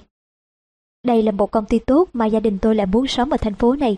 Tôi không muốn phải chuyển đi, thế nên tôi sẽ làm mọi điều có thể để giúp công ty thành công. Câu nói làm bất kỳ điều gì để giúp công ty thành công của Charles làm tôi lo ngại. Chính xác ý của anh ta là gì? Theo giả định của tôi điều đó bao gồm cả việc giành giật vị trí với tôi. Liệu tôi có hiểu nhầm ý định của anh ta không nhỉ? Tôi đến văn phòng muộn hơn dự kiến, chỉ còn chưa tới 10 phút là đến giờ họp với Alexa. Tôi ngồi xuống cạnh máy tính, gọi tên của bà và tên tạp chí tôi nhìn thấy trong bộ sưu tập ở đại sảnh danh vọng của Joseph. Bài báo về Alexa hiện ra ngay tức thì. Tạp chí Fast Company đã bầu chọn Alexa là người phụ nữ của năm trước khi chúng tôi gặp nhau tại KB Corp. Tôi đọc lướt qua bài báo, câu chuyện kể về quá trình Alexa tiến tới vị trí tổng giám đốc của một công ty suýt phá sản. Mọi người đều khuyên bà từ bỏ, họ nói nó có thể hủy hoại sự nghiệp của bà. Nhưng cuối cùng Alexa đã chấp nhận sự rủi ro. Tôi bỏ qua vài đoạn, bài báo cũng trích dẫn câu nói của Alexa khi bà cho rằng thành công của mình là nhờ thay đổi loại câu hỏi. Trong đoạn tiếp theo, Alexa nêu tên nhà tư vấn và huấn luyện riêng là Joseph S. Edwards. Còn ai khác giờ đây nữa? Vài phút sau, tôi ngồi trong văn phòng của Alexa. Mặc dù có ý định hỏi bà về phương pháp động não bằng câu hỏi, nhưng tôi không kìm được mà hỏi bà về bài báo trong tạp chí Fast Company. Bà chưa bao giờ kể cho tôi nghe rằng bà được bầu chọn là người phụ nữ của năm. Tôi chỉ vừa mới đọc được điều đó trên Internet. À, đúng thế, họ gọi tôi là nhà lãnh đạo hay hỏi. Anh biết điều đó có nghĩa là gì không? Tôi nghĩ người phỏng vấn tôi chưa từng bao giờ thấy một tổng giám đốc lại cần phải hỏi nhiều. Đấy là một điều mới lạ đối với anh ta. Bà cười khúc khích trước suy nghĩ ấy. Hầu hết các nhà lãnh đạo đều nói nhiều hơn hỏi. Đó là lý do vì sao họ không bao giờ phát hiện được điều gì đang thực sự diễn ra. Kết quả là họ thường ra quyết định về định hướng chiến lược, thậm chí về nhân viên của họ, dựa trên những thông tin không đầy đủ và thiếu chính xác. Tôi bổ sung, họ thường giả định mà không bao giờ chịu kiểm chứng. Đúng thế, kiểu giả định đó chẳng có chút ý nghĩa nào với tôi cả. Nghe như bà đang nhắc lại từng lời trong bài giảng của Joseph, nhưng những gì Alexa nói rõ ràng đúng với bà ấy. Tôi hỏi, Joseph và tôi đã thảo luận về tư duy chỉ trích, tư duy tìm hiểu và bản đồ lựa chọn. Ông ấy nói rằng tôi không phải là người duy nhất trong phòng này từng gặp phải vấn đề với lối tư duy chỉ trích. Tôi ngừng lại để xem thái độ của bà. Alexa mỉm cười, vì vậy tôi nói tiếp. Ông ấy gợi ý là bà có thể chia sẻ một số thách thức bà gặp phải do tư duy chỉ trích khi còn ở công ty cũ. Những câu hỏi chỉ trích lúc đầu của bà là gì thế? À, anh biết đấy. Khi hồi tưởng lại mọi thứ dường như quá đơn giản đến mức tôi đã suýt bật cười. Loại câu hỏi mà tôi hay sử dụng là ai có lỗi trong tình trạng rắc rối mà chúng ta đang mắc phải này. Hàng đêm, tôi nằm thao thức cố gắng tìm xem nên sa thải ai và lo lắng rằng có lẽ tôi mới là người nên bị sa thải. Rồi khi làm việc với Joseph, tôi bắt đầu có những câu hỏi mới. Câu đầu tiên là làm thế nào để tránh gây ra quá nhiều sai lầm như thế này? Joseph cho rằng đó là một khởi đầu tốt, nhưng gợi ý tôi nên cố gắng thêm. Ý bà là một câu hỏi có tính tìm hiểu mạnh hơn à? Đúng thế. Câu hỏi tôi nghĩ ra đó là làm thế nào để tạo dựng được sức mạnh và thành công? Tôi suy nghĩ nghiêm túc về câu hỏi này và bắt đầu trăn trở với nó mọi lúc mọi nơi, đồng thời cũng hướng tất cả mọi người vào câu hỏi mới này. Tôi thấy những câu hỏi chỉ trích làm cho mọi thứ trở nên khó khăn hơn. Tư duy chỉ trích phát kiền sinh lực, giết chết sự nhiệt tình, chia cắt mọi người, vì chúng tôi luôn tìm người để đổ lỗi. Nói tóm lại là, tư duy chỉ trích đã cản trở và khiến cho chúng tôi đi theo mọi hướng mà không hướng nào có hiệu quả trong đó. Trong lúc đó, câu hỏi mới mang tính tìm hiểu này khơi gợi tính ham tìm hiểu khuyến khích chúng tôi hành động tích cực, tập trung và sáng tạo cùng với nhau. Joseph nói, hãy sử dụng những câu hỏi mới tương tự như vậy để xây dựng một môi trường với tinh thần tìm hiểu và tôi bắt đầu thực hiện. Chúng tôi đảo ngược tình thế nhanh chóng một cách khác thường. Cho đến tận lúc đó, tôi chưa bao giờ thừa nhận sức mạnh của các câu hỏi, rằng chúng có thể đưa chúng tôi từ thất bại đến thành công. Đó thực sự là một sự thay đổi lớn đối với tôi và đối với tất cả chúng ta. Làm sao mà câu hỏi mới đó đem lại sự khác biệt đến thế? Có lẽ một ví dụ của Joseph sẽ làm chúng ta dễ hiểu hơn. Có hai nhóm chơi bowling được đem ra đối chiếu. Nhóm A được huấn luyện tránh mắc lỗi trong khi chơi. Hàng ngày, họ xem video về các lỗi họ mắc phải. Những lỗi này sẽ in hàng vào trí nhớ của họ. Ngược lại, nhóm B được huấn luyện để tập trung vào những thắng lợi. Hàng ngày họ xem video về những thắng lợi đạt được. Vì vậy, những thắng lợi của nhóm B sẽ in hằn vào trí nhớ của họ. Nói một cách đơn giản, nhóm A tập trung vào những gì họ làm sai, nhóm B tập trung vào những gì họ làm đúng. Chắc anh có thể đoán ra nhóm nào sẽ có tiến bộ lớn xét về tổng số điểm đạt được. Tất nhiên là nhóm tập trung vào thắng lợi rồi. Rất đúng, cuối cùng thành tích giữa hai đội rất khác biệt. Theo như tôi nhớ, đội A sụt giảm nhẹ về phong độ, trong khi đội B tiến bộ gần tới 30%. Câu chuyện đó thuyết phục tôi tin tưởng vào sức mạnh của những câu hỏi hợp lý. Tôi đã áp dụng nguyên tắc này vào lúc công ty đang gặp khó khăn, và thế là những thay đổi ấn tượng bắt đầu xảy ra. Không chỉ hiệu suất làm việc tăng lên, chúng tôi còn làm việc với tâm trạng thích thú, thậm chí là vui tươi hơn.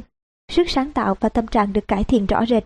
Tất cả mọi người tràn đầy sinh lực, toàn công ty bắt đầu hoạt động theo những nguyên tắc của tư duy tìm hiểu và sử dụng những câu hỏi theo tư duy tìm hiểu. Tất cả những điều đó xảy ra trong vòng vài tháng chứ không phải vài năm. Phần sau của câu chuyện thì chắc anh biết.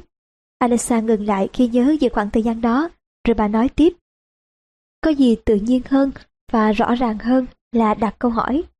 Anh có thể dùng cách nào khác để có thể nhìn nhận một cách tổng thể về những gì đang diễn ra. Còn cách nào khác để mọi người cùng nhiệt tình đóng góp đến thế? Đã bao giờ chúng ta khám phá, tìm hiểu và sáng tạo bất kỳ thứ gì mới mà không tò mò từ lúc ban đầu? Trí tò mò là một trong những số tài sản lớn nhất chúng ta có. Jack Joseph đã nhấn mạnh điều này với anh. Tò mò là con đường nhanh nhất để trở thành người có tư duy tìm hiểu. Đó là nhiên liệu tốt nhất cho sự thay đổi và tiến bộ. Trong khi bà nói, tôi nghĩ đến tầm quan trọng của việc kiểm chứng lại giả định về Charles. Có phải những câu hỏi chỉ trích đã làm tôi không nhìn thấy điều gì quan trọng ở anh ta? Tôi có thực sự biết vì sao anh ta lại hay hỏi như vậy? Tôi buộc miệng thốt lên. Anh ta hỏi mình những câu hỏi đó bởi vì anh ta tò mò, anh ta muốn hiểu rõ. Alexa lo lắng nhìn tôi. Anh đang nói về ai thế? Tôi đáp. Xin lỗi bà Alexa, tôi chỉ buộc miệng nói ra. Cuộc trò chuyện với bà làm tôi thấy phấn khởi về nhân viên và dự án của tôi. Alexa gật đầu. Chắc chắn anh đã khám phá ra điều gì đó rồi. Tôi có thể tự tin nói rằng những câu hỏi mới sẽ giúp anh tạo ra sự tiến bộ thực sự. Tôi nhớ lại cuộc trò chuyện sáng sớm hôm nay giữa tôi và vợ. Trong khi giải quyết tình huống với Jennifer, Grace đã tự hỏi mình, mình cần gì, lựa chọn của mình là gì, và làm thế nào để có thể hiểu được cô ấy. Tôi nhận ra mình chưa từng sử dụng câu hỏi cuối cùng này để hỏi về những người cùng làm việc với mình. Ngay lập tức, những câu hỏi khác bật lại trong tâm trí, làm thế nào để hiểu được người khác. Joseph tuyên bố rằng bạn bắt đầu hiểu người khác khi tò mò về họ và hỏi họ. Grace cũng làm vậy với Jennifer. Mình đã thực sự hiểu gì về Charles. Tôi bắt đầu cảm thấy trí tò mò lớn dần và thấy tự nhiên nảy sinh những câu hỏi mới về anh ta. Tôi nhớ đến một câu hỏi cũ mà tôi từng tự hào nói với Joseph. Làm thế nào để tôi có thể tự chứng minh là mình đúng? Làm thế nào để tôi có thể hiểu đã khiến tôi nhìn Charles dưới một ánh sáng hoàn toàn khác. Sự đối lập không chỉ nằm ở hai câu hỏi, mà nằm ở tâm trạng và cách nghĩ của tôi. Tôi chợt nhớ đến phương pháp động não bằng câu hỏi. Bèn hỏi, suýt nữa tôi quên Joseph gợi ý tôi nên hỏi bà về phương pháp động não bằng câu hỏi. Ông ấy nói đó là nguyên nhân giúp bà đạt được những thành tựu lớn nhất trong sự nghiệp của mình. Alexa nhướng mày, vươn người về phía trước và mỉm cười. Đó là một trong những chủ đề ưa thích của tôi. Anh chắc đã nghe nói về phương pháp động não brainstorming.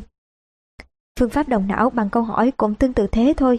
Nó chỉ khác là anh đi tìm những câu hỏi mới, thay vì là đi tìm những câu trả lời. Đây là một cách rất hay để cho mọi người hiểu, hợp tác với nhau và cùng nhau tạo ra tư duy sáng tạo. Tôi đã sử dụng nó để tìm ra những ý tưởng mới trong mọi lĩnh vực, từ việc ra quyết định, giải quyết vấn đề, đổi mới cho đến giải quyết xung đột. Tôi thường sử dụng nó khi làm việc với tập thể, nhưng nó cũng rất có ích trong cuộc đối thoại giữa hai người. Chuông điện thoại trên bàn Alexa vang lên, bà nói, tôi phải nghe điện rồi, tôi đã nói với thư ký đừng làm phiền chúng ta trừ cuộc gọi này. Bà vươn người qua bàn với lấy điện thoại, áp sát nó vào tay và trao đổi vài câu với thư ký, rồi bà nhún vai xin lỗi che ống nghe lại để nói với tôi rằng đây là cuộc điện thoại bà đang đợi chờ. Trên đường quay lại văn phòng, tôi cảm thấy thất vọng vì không thể nghe thêm về phương pháp động não bằng câu hỏi. Tôi đang rất muốn tìm hiểu thêm, Alasa dường như là minh chứng sống cho những phép màu trong lý thuyết của Joseph. Có phải những phép màu đó cũng đã bắt đầu chạm vào tôi không? Tôi không ngờ ngày hôm đó vẫn còn nhiều điều ngạc nhiên và người dạy cho tôi phương pháp động não bằng câu hỏi mới là điều ngạc nhiên lớn nhất. Phương pháp động não bằng câu hỏi. Chỉ còn chưa tới nửa giờ nữa là tôi phải gặp Charles. Tôi tập trung vào ba câu hỏi Joseph cung cấp cho tôi sáng nay. Giả định của tôi là gì? Tôi có thể nghĩ khác đi hay không? Người khác nghĩ gì, cảm thấy như thế nào và muốn gì? Thế rồi thư ký của tôi báo là Charles đã đến. Trước đây, tôi thường để anh ta chờ, còn hôm nay tôi đứng dậy ngay và ra gặp anh ta ở cửa. Chúng tôi bắt tay nhau và tôi hỏi thăm anh ta. Charles nói mình vẫn ổn nhưng tôi lại thấy anh ta có chút bối rối. Ít nhất tôi không phải là người duy nhất bối rối. Ban đầu khi hẹn gặp Charles, tôi đã thực sự chuẩn bị tinh thần cho một cuộc tranh cãi cuối cùng. Nhưng đó là trước khi tôi gặp Joseph. Từ lúc đó đến giờ, quan điểm của tôi về những vấn đề còn tồn tại giữa tôi và Charles đã thay đổi đáng kể. Tôi mời anh ta ngồi và hỏi xem anh ta có muốn uống cà phê hay cái gì đó không. Thái độ đó chắc hẳn làm Charles ngạc nhiên bởi vì tôi chưa bao giờ cư xử như thế trước đây. Anh ta cảm ơn, nhưng rồi từ chối, tay vẫn cầm một chai nước mang theo bên mình. Hôm qua, trong khi suy nghĩ về cuộc gặp này, tôi không những ôn lại nhiều điều mình học được từ Joseph, mà còn xem xét kỹ lưỡng cách Joseph và Alexa cư xử trong các cuộc gặp với tôi. Họ hỏi rất nhiều, nhưng có cách hỏi làm tôi thoải mái. Tôi cảm thấy họ luôn ủng hộ, mong muốn tôi thành công. Khi nghĩ về điều đó tôi nhận ra họ đều biến các cuộc gặp gỡ thành những dịp để tìm hiểu nhau. Ví dụ, tôi nhớ Joseph không để một cái bàn hay một chướng ngại vật nào giữa hai chúng tôi. Việc này luôn làm tôi thấy thoải mái, nên tôi quyết định thử làm như vậy với Charles. Tôi muốn tận dụng mọi cơ hội để cuộc đối thoại này được thành công. Tôi đẩy ghế sang, sao cho Charles và tôi ngồi gần sát nhau cạnh cửa sổ. Thoạt đầu anh ta trông có vẻ hơi e dè, nhưng sau đó dường như thoải mái hơn. Tôi bắt đầu nói, tôi đang rất lo lắng về cách tập thể chúng ta làm việc. Thực tế là chúng ta đang gặp rắc rối. Vì vậy tôi muốn nói vài điều với anh, và nếu được chúng ta có thể bắt đầu bằng vài câu hỏi chứ. Charles chăm chú nhìn tôi. Có vẻ như anh ta hơi lo lắng rồi chậm chậm gật đầu. Tôi nói tiếp, cố gắng nghĩ xem Joseph sẽ diễn đạt điều này như thế nào. Để tôi nói thẳng với anh, tôi thấy có lẽ mình đã góp phần gây ra một số vấn đề trong tập thể. Tôi muốn thay đổi và tôi tin rằng nên bắt đầu với anh. Tôi ngừng nói, quan sát phản ứng của Charles. Trong lúc tôi nói, Charles tỏ ra quan tâm và chăm chú lắng nghe, mặc dù trông không được thoải mái lắm. Khi đặt mình vào vị trí của anh ta, tôi có thể dễ dàng tưởng tượng ra anh ta sẽ nghĩ gì. Tôi nói tiếp, tôi đã có một số nhận xét nhất định về anh, mà bây giờ tôi tin rằng đó là cách hiểu không đúng. Ví dụ tôi biết anh đã làm việc ở trong công ty này nhiều năm và có thể giành được vị trí đã giao cho tôi. Tôi dám chắc việc mình tới đây không phải là một tin tức tốt làm gì cho anh và tôi cho rằng anh sẽ khó chịu khi làm việc dưới quyền của tôi. Tôi nghĩ có đúng không? Charles gật đầu. Tôi phải thú nhận là việc đó rất khó khăn. Alexa thông báo tin đó cho tôi theo cách nhẹ nhàng hết mức có thể, nhưng cũng chỉ đến thế mà thôi. Phản ứng của Charles làm tôi sửng sốt. Anh ta đã nhận ra vấn đề và anh ta thực sự đã hành động. Có vẻ là như thế. Trong thoáng chốc, tôi cảm thấy thận trọng và giữ thế phòng thủ vì nghĩ rằng nếu quả thực như vậy, có lẽ anh ta đã có được vị trí của tôi rồi. Tôi đáp, nếu tôi ở vào tình thế của anh thì chắc tôi đã vô cùng buồn bực. Charles thừa nhận, tôi vẫn đang cảm thấy như thế nhưng tôi hỏi anh, tôi làm thế nào bây giờ? Xét đến hàng loạt những gì khó chịu tôi đã trút lên anh mà thực ra không phải trách nhiệm của anh. Tôi nghĩ anh làm được rất nhiều đấy. Charles trả lời, tôi không hiểu lắm. Thật không dễ nói ra những điều tôi sắp nói. Charles này, tôi đưa ra một số giả định về anh. Đầu tiên tôi cho rằng bởi vì tôi mới vào công ty và chiếm vị trí trên anh, anh sẽ phẫn nộ và không thể làm việc với tôi. Tôi nhận thấy đã phán xét không công bằng với anh rồi. Giả định thứ hai của tôi là về những câu hỏi anh đặt ra trong các cuộc họp. Câu hỏi của tôi ấy à? Trong Charles hoàn toàn ngơ ngác, rồi anh ta định thần lại và nói tiếp. Tôi không hiểu vì sao những câu hỏi của tôi lại là vấn đề. Anh là một người mới, tôi cần phải tìm hiểu xem anh muốn gì. Anh sẽ dẫn chúng tôi đi đâu? Làm thế nào để tìm ra những điều tôi không biết nếu tôi không hỏi chứ? Ồ, tôi đồng ý với anh. Tôi thực ra vẫn chưa sẵn sàng để thừa nhận rằng tôi từng nghĩ những câu hỏi đó là nhằm cho những người khác thấy tôi không có câu trả lời đúng. Tuy nhiên, tôi sẽ cho anh ta biết công việc của tôi ở công ty này đòi hỏi tôi phải thay đổi phong cách làm việc rất nhiều. Tôi bèn giải thích. Ở công ty cũ của tôi, mọi người đến chỗ tôi để xin lời giải đáp. Tôi rất thành thạo công việc đó đến mức tôi có danh hiệu là người giải đáp. Còn ở QTech, tôi đứng đầu một tập thể và tôi cần những người khác giúp tôi tìm ra câu trả lời. Charles nhấp một ngụm nước rồi nói tiếp. Vài tuần trước khi anh đến, Alexa đưa đến một chuyên gia để tổ chức một lớp tập huấn. Đại loại là về các câu hỏi và câu trả lời. Ông ấy nói về sức ảnh hưởng to lớn của các câu hỏi. Cách chúng giúp chúng ta đổi mới tư duy, thay đổi suy nghĩ, đổi mới các mối quan hệ và thậm chí toàn bộ tổ chức. Ông ấy hỏi làm sao có thể hy vọng nhận được câu trả lời tốt nhất nếu trước đó không đặt ra những câu hỏi tốt nhất. Có một điều ông ta nói đã khắc sâu vào trí nhớ của tôi đó là những thành quả vĩ đại bắt nguồn từ những câu hỏi vĩ đại. Tôi nhớ Alexa có kể với tôi về đợt tập huấn đó vào ngày bà thuê tôi. Bà giải thích đã mời ông Joseph đến để tổ chức một khóa huấn luyện cơ bản về phương pháp tư duy bằng cách đặt câu hỏi. Bà mời tôi tham dự nhưng vì đã có kế hoạch khác từ trước nên tôi không thể tới. Hơn nữa, tôi là người giải đáp kia mà. Các câu hỏi không làm cho tôi quan tâm nhiều. Đó là lần đầu tiên bà nhắc đến Joseph, nhưng vì trước đó tôi chưa gặp ông, nên cái tên của ông không có ý nghĩa gì nhiều đối với tôi. Không nghi ngờ gì nữa Charles đang mô tả khóa huấn luyện của Joseph. Do đó có thể đoán rằng anh ta ít nhiều quen thuộc với phương pháp tư duy bằng cách đặt câu hỏi và các tài liệu về tư duy chỉ trích và tư duy tìm hiểu rồi.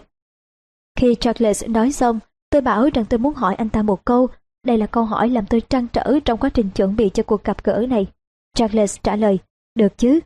Tôi bèn hỏi, làm thế nào để vượt qua những gì đã và đang cản trở chúng ta và tập thể của chúng ta? Anh biết đấy, đã đến thời hạn chót để hoàn thành dự án rồi. Nếu chúng ta không ngừng lãng phí thời gian và tiến lên thì chúng ta sẽ phiền đấy. Cụ thể là anh cần gì để giúp chúng ta thành công? Thoạt đầu, Charles có vẻ sừng sốt rồi anh ta nói, tôi không chắc mình có thể trả lời được ngay cho anh, nhưng tôi sẽ suy nghĩ. Tuy nhiên tôi chắc chắn là cho dù chúng ta đang làm gì trong cuộc nói chuyện hôm nay, thì nó cũng tốt hơn rất nhiều so với trước đây. Có vẻ đây là một hướng đi đúng. Charles dừng lại rồi nói thêm, tôi có thể đề xuất một gợi ý không? Tôi nghĩ tôi có thứ hữu ích cho chúng ta. Tôi đổi cáo nghĩ, đấy anh ta lại thế rồi. Anh ta sắp thách thức quyền lực của tôi đây, nhưng tôi nhanh chóng ngừng ý nghĩ ấy. Ngay lập tức, ba câu tư vấn bật ngay ra trong suy nghĩ của tôi. Mình đang chỉ trích đấy à? Mình có thể nghĩ khác đi được không? Mình muốn đạt được gì trong cuộc gặp này? Tôi biết nếu tôi muốn xua tan bầu không khí nặng nề giữa tôi và Charles và đưa toàn nhóm tiến lên, tôi phải xóa bỏ những định kiến cũ. Mọi thứ đều phụ thuộc vào việc này, tôi đáp. Tôi đang lắng nghe đây. Charles nói, có một thứ Joseph dạy chúng tôi mà ông ấy gọi là phương pháp đồng não bằng câu hỏi. Vào giây phút đó tôi sửng sốt đến choáng váng. Chỉ mới một ngày trước đây, tôi sẵn sàng làm bất kỳ việc gì để cho Charles im miệng. Còn hôm nay, tôi lại nói, nói cho tôi nghe đi. Charles đứng dậy đi tới chiếc bảng được gắn cố định trên tường trong phòng. Nhặt một chiếc bút giả màu xanh, rồi giải thích, mục đích không phải là tìm ra các câu trả lời, ý tưởng hay đề xuất. Thay vào đó chúng ta tìm ra càng nhiều câu hỏi mới càng tốt, hãy nghĩ ra các câu hỏi càng nhanh càng tốt trong khi tôi viết chúng ra. Tôi đoán, nói cách khác không được thảo luận hay trả lời xen vào. Đúng rồi, Joseph nói mục tiêu là mở ra những cánh cửa mới trong suy nghĩ, bởi vì đằng sau mỗi cánh cửa chúng ta có thể tìm ra một câu trả lời hoặc một giải pháp khác. Mỗi câu hỏi mới sẽ mở ra một khả năng mới, tôi nhớ chính xác ông ấy nói thế này. Một câu hỏi chưa được hỏi là một cánh cửa chưa được mở. Charles nói tiếp, anh bắt đầu bằng cách mô tả tình huống khó giải quyết và các mục tiêu cần thay đổi, sau đó anh đưa ra những giả định của anh về tình huống đó. Tôi hỏi lại, ý anh là giống như, tôi cho rằng anh khó chịu khi phải làm việc với tôi đấy hả? Charles lùi lại nhưng gật đầu. Một khi đã xác định rõ mục tiêu và có các giả định, anh bắt đầu đưa ra hàng loạt câu hỏi mới. Ví dụ như anh có thể hỏi, chúng ta có thể hợp tác với nhau như thế nào để đạt được các mục tiêu? Anh ta viết câu hỏi đó lên bản kẹp giấy, sau đó anh ta lập tức bổ sung một câu hỏi khác. Tôi muốn tập thể của tôi thay đổi những gì? Joseph nói bí quyết để sử dụng thành công phương pháp động não bằng câu hỏi là luôn có tinh thần tìm hiểu và thận trọng với cách diễn đạt các câu hỏi. Nếu chúng ta muốn đạt được kết quả mà chúng ta tìm kiếm, các câu hỏi cần sử dụng đại từ ngôi thứ nhất, nghĩa là các đại từ tôi hoặc chúng ta. Được rồi, ý anh là các câu hỏi như tôi muốn thấy điều gì sẽ diễn ra mà hiện tại chưa diễn ra. Làm thế nào để tất cả chúng ta lắng nghe hiệu quả hơn? Tôi có thể làm gì để trở nên sáng tạo hơn? Những câu hỏi trước hai, Charles vừa nói vừa viết thật nhanh và gạch dưới tất cả những từ tôi về chúng ta. Ngay sau khi Charles nói thế, không biết vì sao tôi buộc miệng nói ra một câu hỏi nữa. Làm thế nào để tôi luôn giao tiếp cởi mở với anh và với các thành viên khác trong tập thể? Dường như Charles mỉm cười, nhưng anh ta không nói một lời, chỉ viết câu hỏi của tôi lên bảng, sau đó anh ta bổ sung một câu hỏi mới của chính mình. Làm thế nào để tôi luôn hỏi những loại câu hỏi thích hợp? Làm thế nào để chúng ta trình bày các mục tiêu rõ ràng hơn, để mọi người có thể tự điều chỉnh tốt hơn? Charles bổ sung, và có cảm hứng làm việc hơn. Tôi tán thành, rất đúng. Charles kêu to, tiếp tục đi, thêm nhiều câu hỏi nữa. Anh ta tiếp tục viết vội các câu hỏi lên bảng bằng chiếc bút giả xanh. Làm thế nào để tôi có thể tiếp sức cho hoạt động của tập thể? Làm thế nào để tôi không xa vào chỉ trích? Làm thế nào để tôi xác định rõ trách nhiệm của mỗi thành viên? Làm thế nào để chúng ta đảm bảo tất cả đều hoàn thành những gì chúng ta đã hứa? Làm thế nào để tôi đảm bảo mọi thành viên đều có thể tìm kiếm sự trợ giúp? Cả hai chúng tôi liên tục đưa ra các câu hỏi. Tôi ngạc nhiên thấy Charles và tôi làm việc với nhau tự nhiên và dễ dàng đến thế. Chúng tôi nhanh chóng viết các câu hỏi kín bốn tờ giấy và trải khắp sàn. Cuối cùng, tôi đề nghị ngừng và xem lại những gì đã đạt được. Charles lùi ra xa và nói, Joseph nói điều quan trọng là tìm xem liệu còn câu hỏi nào chúng ta chưa hỏi không. Những câu hỏi mới có thể đem lại sự khác biệt lớn. Tôi lướt nhanh qua danh sách các câu hỏi trên bảng và trên những tờ giấy khác trên sàn nhà. Tôi giật mình vì còn rất nhiều câu hỏi tôi chưa hỏi. Còn vẫn còn một số. Charles và tôi đứng trước bảng và dán tất cả những tờ giấy khác lên tường. Nửa giờ sau đó chúng tôi xem lại các câu hỏi rồi bổ sung thêm những câu mới. Khi bắt đầu thảo luận, tôi mới hiểu rõ vì sao chúng tôi gặp trở ngại và điều gì sẽ giúp chúng tôi thay đổi. Đọc lại tất cả các câu hỏi được viết ra giúp tôi xem xét tình hình hiện tại của mình một cách khách quan hơn. Phương pháp động não bằng câu hỏi cho phép tôi phát hiện nhiều khả năng mới. Tôi nhớ lại câu chuyện thành công của Alexa về việc thay đổi câu hỏi để làm thay đổi toàn bộ công ty như thế nào. Tôi bắt đầu có ý niệm mơ hồ rằng chuyện đó cũng sẽ diễn ra với chúng tôi. Charles chép lại tất cả các câu hỏi vào sổ tay để tham khảo sau này. Tôi ngồi ở mép bàn, chăm chú nhìn vào bảng. Tôi nghĩ mình còn một câu hỏi để bổ sung vào danh sách. Tôi đi tới bảng rồi viết, điều gì giúp mỗi chúng ta đóng góp được tối đa? Charles gật đầu, hay. Từ đóng góp bỗng chốc trở thành trung tâm chú ý của tôi. Trong khi hăng hái chứng tỏ vai trò người giải đáp trước đây của mình, tôi hầu như không bao giờ hỏi những câu đại loại như những người khác phải đề xuất cái gì, họ cần và muốn gì, tác động của tôi đối với họ là gì. Tôi đã hoàn toàn hiểu rằng sự thất bại của cả tập thể, cái tập thể mà tôi từng coi là cơn ác mộng, chính là do tôi. Từ đầu đến cuối, vấn đề chính là tôi. Tôi hỏi Charles, tôi nghĩ mình cần vài giờ sắp tới để xem xét kỹ lưỡng những gì chúng ta vừa mới hoàn thành ở đây. Nhưng anh có biết bài học giá trị nhất đối với tôi trong toàn bộ quá trình này là gì không? Charles lắc đầu. Thứ nhất, nó chứng tỏ các câu hỏi có sức mạnh khai mở và thậm chí đảo ngược nhiều thứ. Tôi đang hình dung việc sử dụng càng sớm càng tốt phương pháp động não bằng câu hỏi trong toàn tập thể sẽ đem lại những lợi ích như thế nào. Thứ hai, tôi đã có một quan điểm hoàn toàn mới về việc các câu hỏi giúp chúng ta hiểu và đánh giá đúng những người xung quanh như thế nào. Những khám phá nói trên đã mở ra cho tôi một cánh cửa mới với một câu hỏi đang dần dần rõ nét hơn. Mình có sẵn sàng để người khác góp ý với mình không? Charles lên tiếng. Ben, trước lần gặp này tôi nghĩ là mình khó có thể tiếp tục làm việc ở QTech bởi vì, nói thật nhé, làm việc với anh vui vẻ thì ít, mà bực bội thì nhiều. Tôi nở một nụ cười bối rối sau đó cười to. Thật chán ngắt phải không? Tôi hoàn toàn đồng cảm với anh. Tôi vừa nói vừa nồng nhiệt bắt tay anh ta. Chúng tôi đã làm lành với nhau. Tôi đã đạt được bước đột phá mà mình tìm kiếm nhờ thay đổi các câu hỏi then chốt để tạo nên sự khác biệt. Tôi nóng lòng muốn khoe ngay với Joseph những điều đã xảy ra. Sau khi Charles rời đi, tôi đi tới bảng và bắt đầu lên kế hoạch họp với nhân viên sáng hôm sau. Lần này tôi muốn có những câu hỏi thích hợp để tạo ra một môi trường làm việc thấm nhuần tinh thần tìm hiểu. Tôi ngồi xuống bàn làm việc, bắt đầu lật lại những ghi chép trong các lần gặp Joseph. Tôi dựa vào lưng ghế, nhìn chăm chăm vào tấm bích chương trên tường. Hãy hỏi mọi thứ. Joseph nói đúng. Mọi thứ bây giờ dường như rất đơn giản. Đúng, đơn giản y hệt thuyết tương đối của Einstein. Một, tình yêu, tình yêu. Tối hôm đó, phấn chấn vì những gì xảy ra trong cuộc gặp với Alexa và Charles, tôi ở lại làm việc muộn sau khi trời tối khá lâu, tôi vẫn còn tiếp tục làm việc, ghi chép chuẩn bị cho cuộc họp với Charles và toàn thể nhân viên vào sáng hôm sau. Tôi cũng gửi thư điện tử cho Alexa để hỏi bà xem Joseph có thời gian gặp tôi trong vài tuần tới hay không. Thời gian trôi nhanh quá, khi tôi nhìn đồng hồ thì đã quá giờ hẹn về nhà với Grace gần 2 tiếng. Tôi định gọi điện, nhưng nghĩ rằng giờ này cô ấy đã đi ngủ nên quyết định không quấy rầy nàng nữa. Ngồi trên xe ô tô về nhà, tôi thấy đã sắp 11 giờ đêm.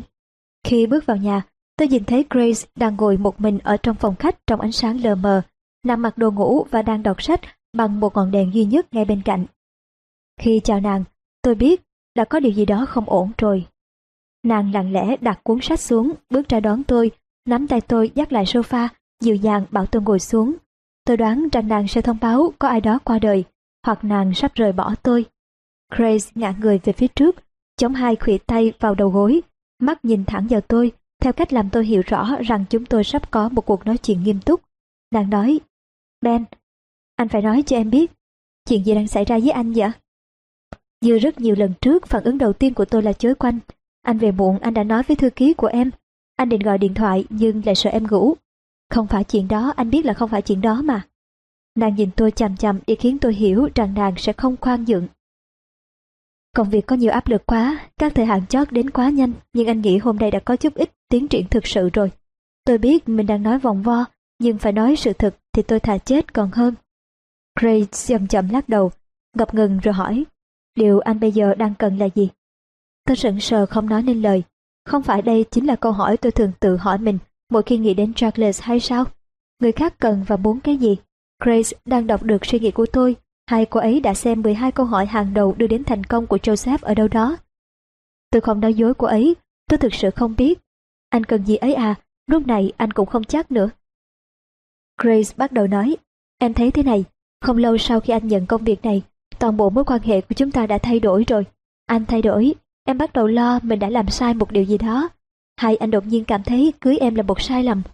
Hay em đã làm gì xúc phạm hoặc gây tổn thương cho anh hả? Tôi giơ tay lên, ôi Grace, không có điều gì như thế cả. Em nhận ra điều này khi nghiên cứu bản đồ lựa chọn. Anh biết đấy, cả hai chúng ta đã sai vào con đường chỉ trích. Em biết em đã từng chỉ trích cả mình và anh, và em thấy anh cũng vậy nữa. Tôi khao khát được nói với nàng về bước tiến triển quan trọng với Charles, về việc nó đã thay đổi công việc của tôi như thế nào. Nhưng tất cả những gì tôi có thể nói là tôi đồng ý với nàng và rằng tôi đã xem xét cẩn thận về tác động của tính ưa chỉ trích đối với tôi và những người xung quanh tôi. Grace nói tiếp, em có rất nhiều câu hỏi về chúng ta, nhưng trước đây các câu hỏi hầu như hoàn toàn mang tính chỉ trích. Cho đến chiều nay, em bắt đầu tìm hiểu em có thể làm hoặc nói làm gì chúng ta không rơi vào vũng lầy chỉ trích chứ. Tôi cúi đầu nói, thực sự anh khó mà lắng nghe điều này. Anh cho rằng không có cách nào dễ dàng để nói điều này, không có một cách nào khác cả. Grace đột nhiên tái nhợt như một xác chết. Nàng nói giọng run rẩy và sợ hãi. Trời ơi, đừng để điều đó là điều em nghĩ chứ. Cái gì? Tôi giật mình hoảng sợ và nghĩ đến mọi khả năng. Nàng ngồi lún sâu vào ghế nhìn tôi chằm chằm. Tôi hít một hơi dài. Đời đã, em đang nghĩ cái gì vậy? Em đừng có nghĩ... Nhiều đêm anh ở lại văn phòng, những lần anh xin lỗi vì không về nhà. Thậm chí anh còn không gọi điện cho em biết anh đang ở đâu. Anh cũng không có thời gian cho em, cho chúng ta nữa. Có phải không? Grace, anh thề là mọi việc không như em nghĩ đâu. Đây là một thời điểm cực kỳ khó khăn đối với tôi, đối với hai chúng tôi.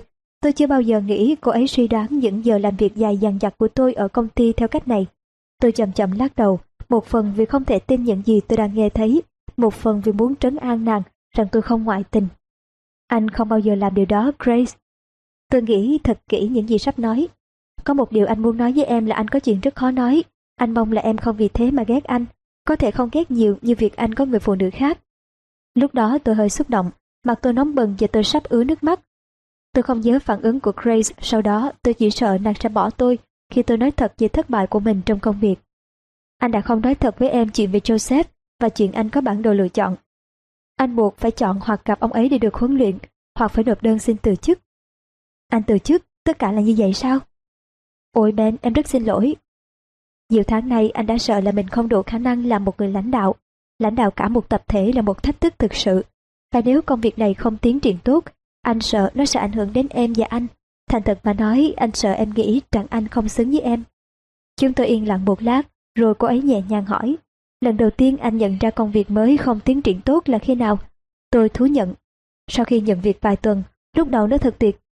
Anh nghĩ là anh có thể quản lý tốt một tập thể, nhưng rồi anh gặp hết thách thức này đến thách thức khác mà không thể giải quyết được. Cho đến khi anh cảm thấy như thể mình sắp chết đuối vậy. Nàng ngắt lời, đời đã anh gặp tất cả những chuyện đó suốt thời gian qua, và anh không nói gì với em sao? Grace, em đang tức giận phải không?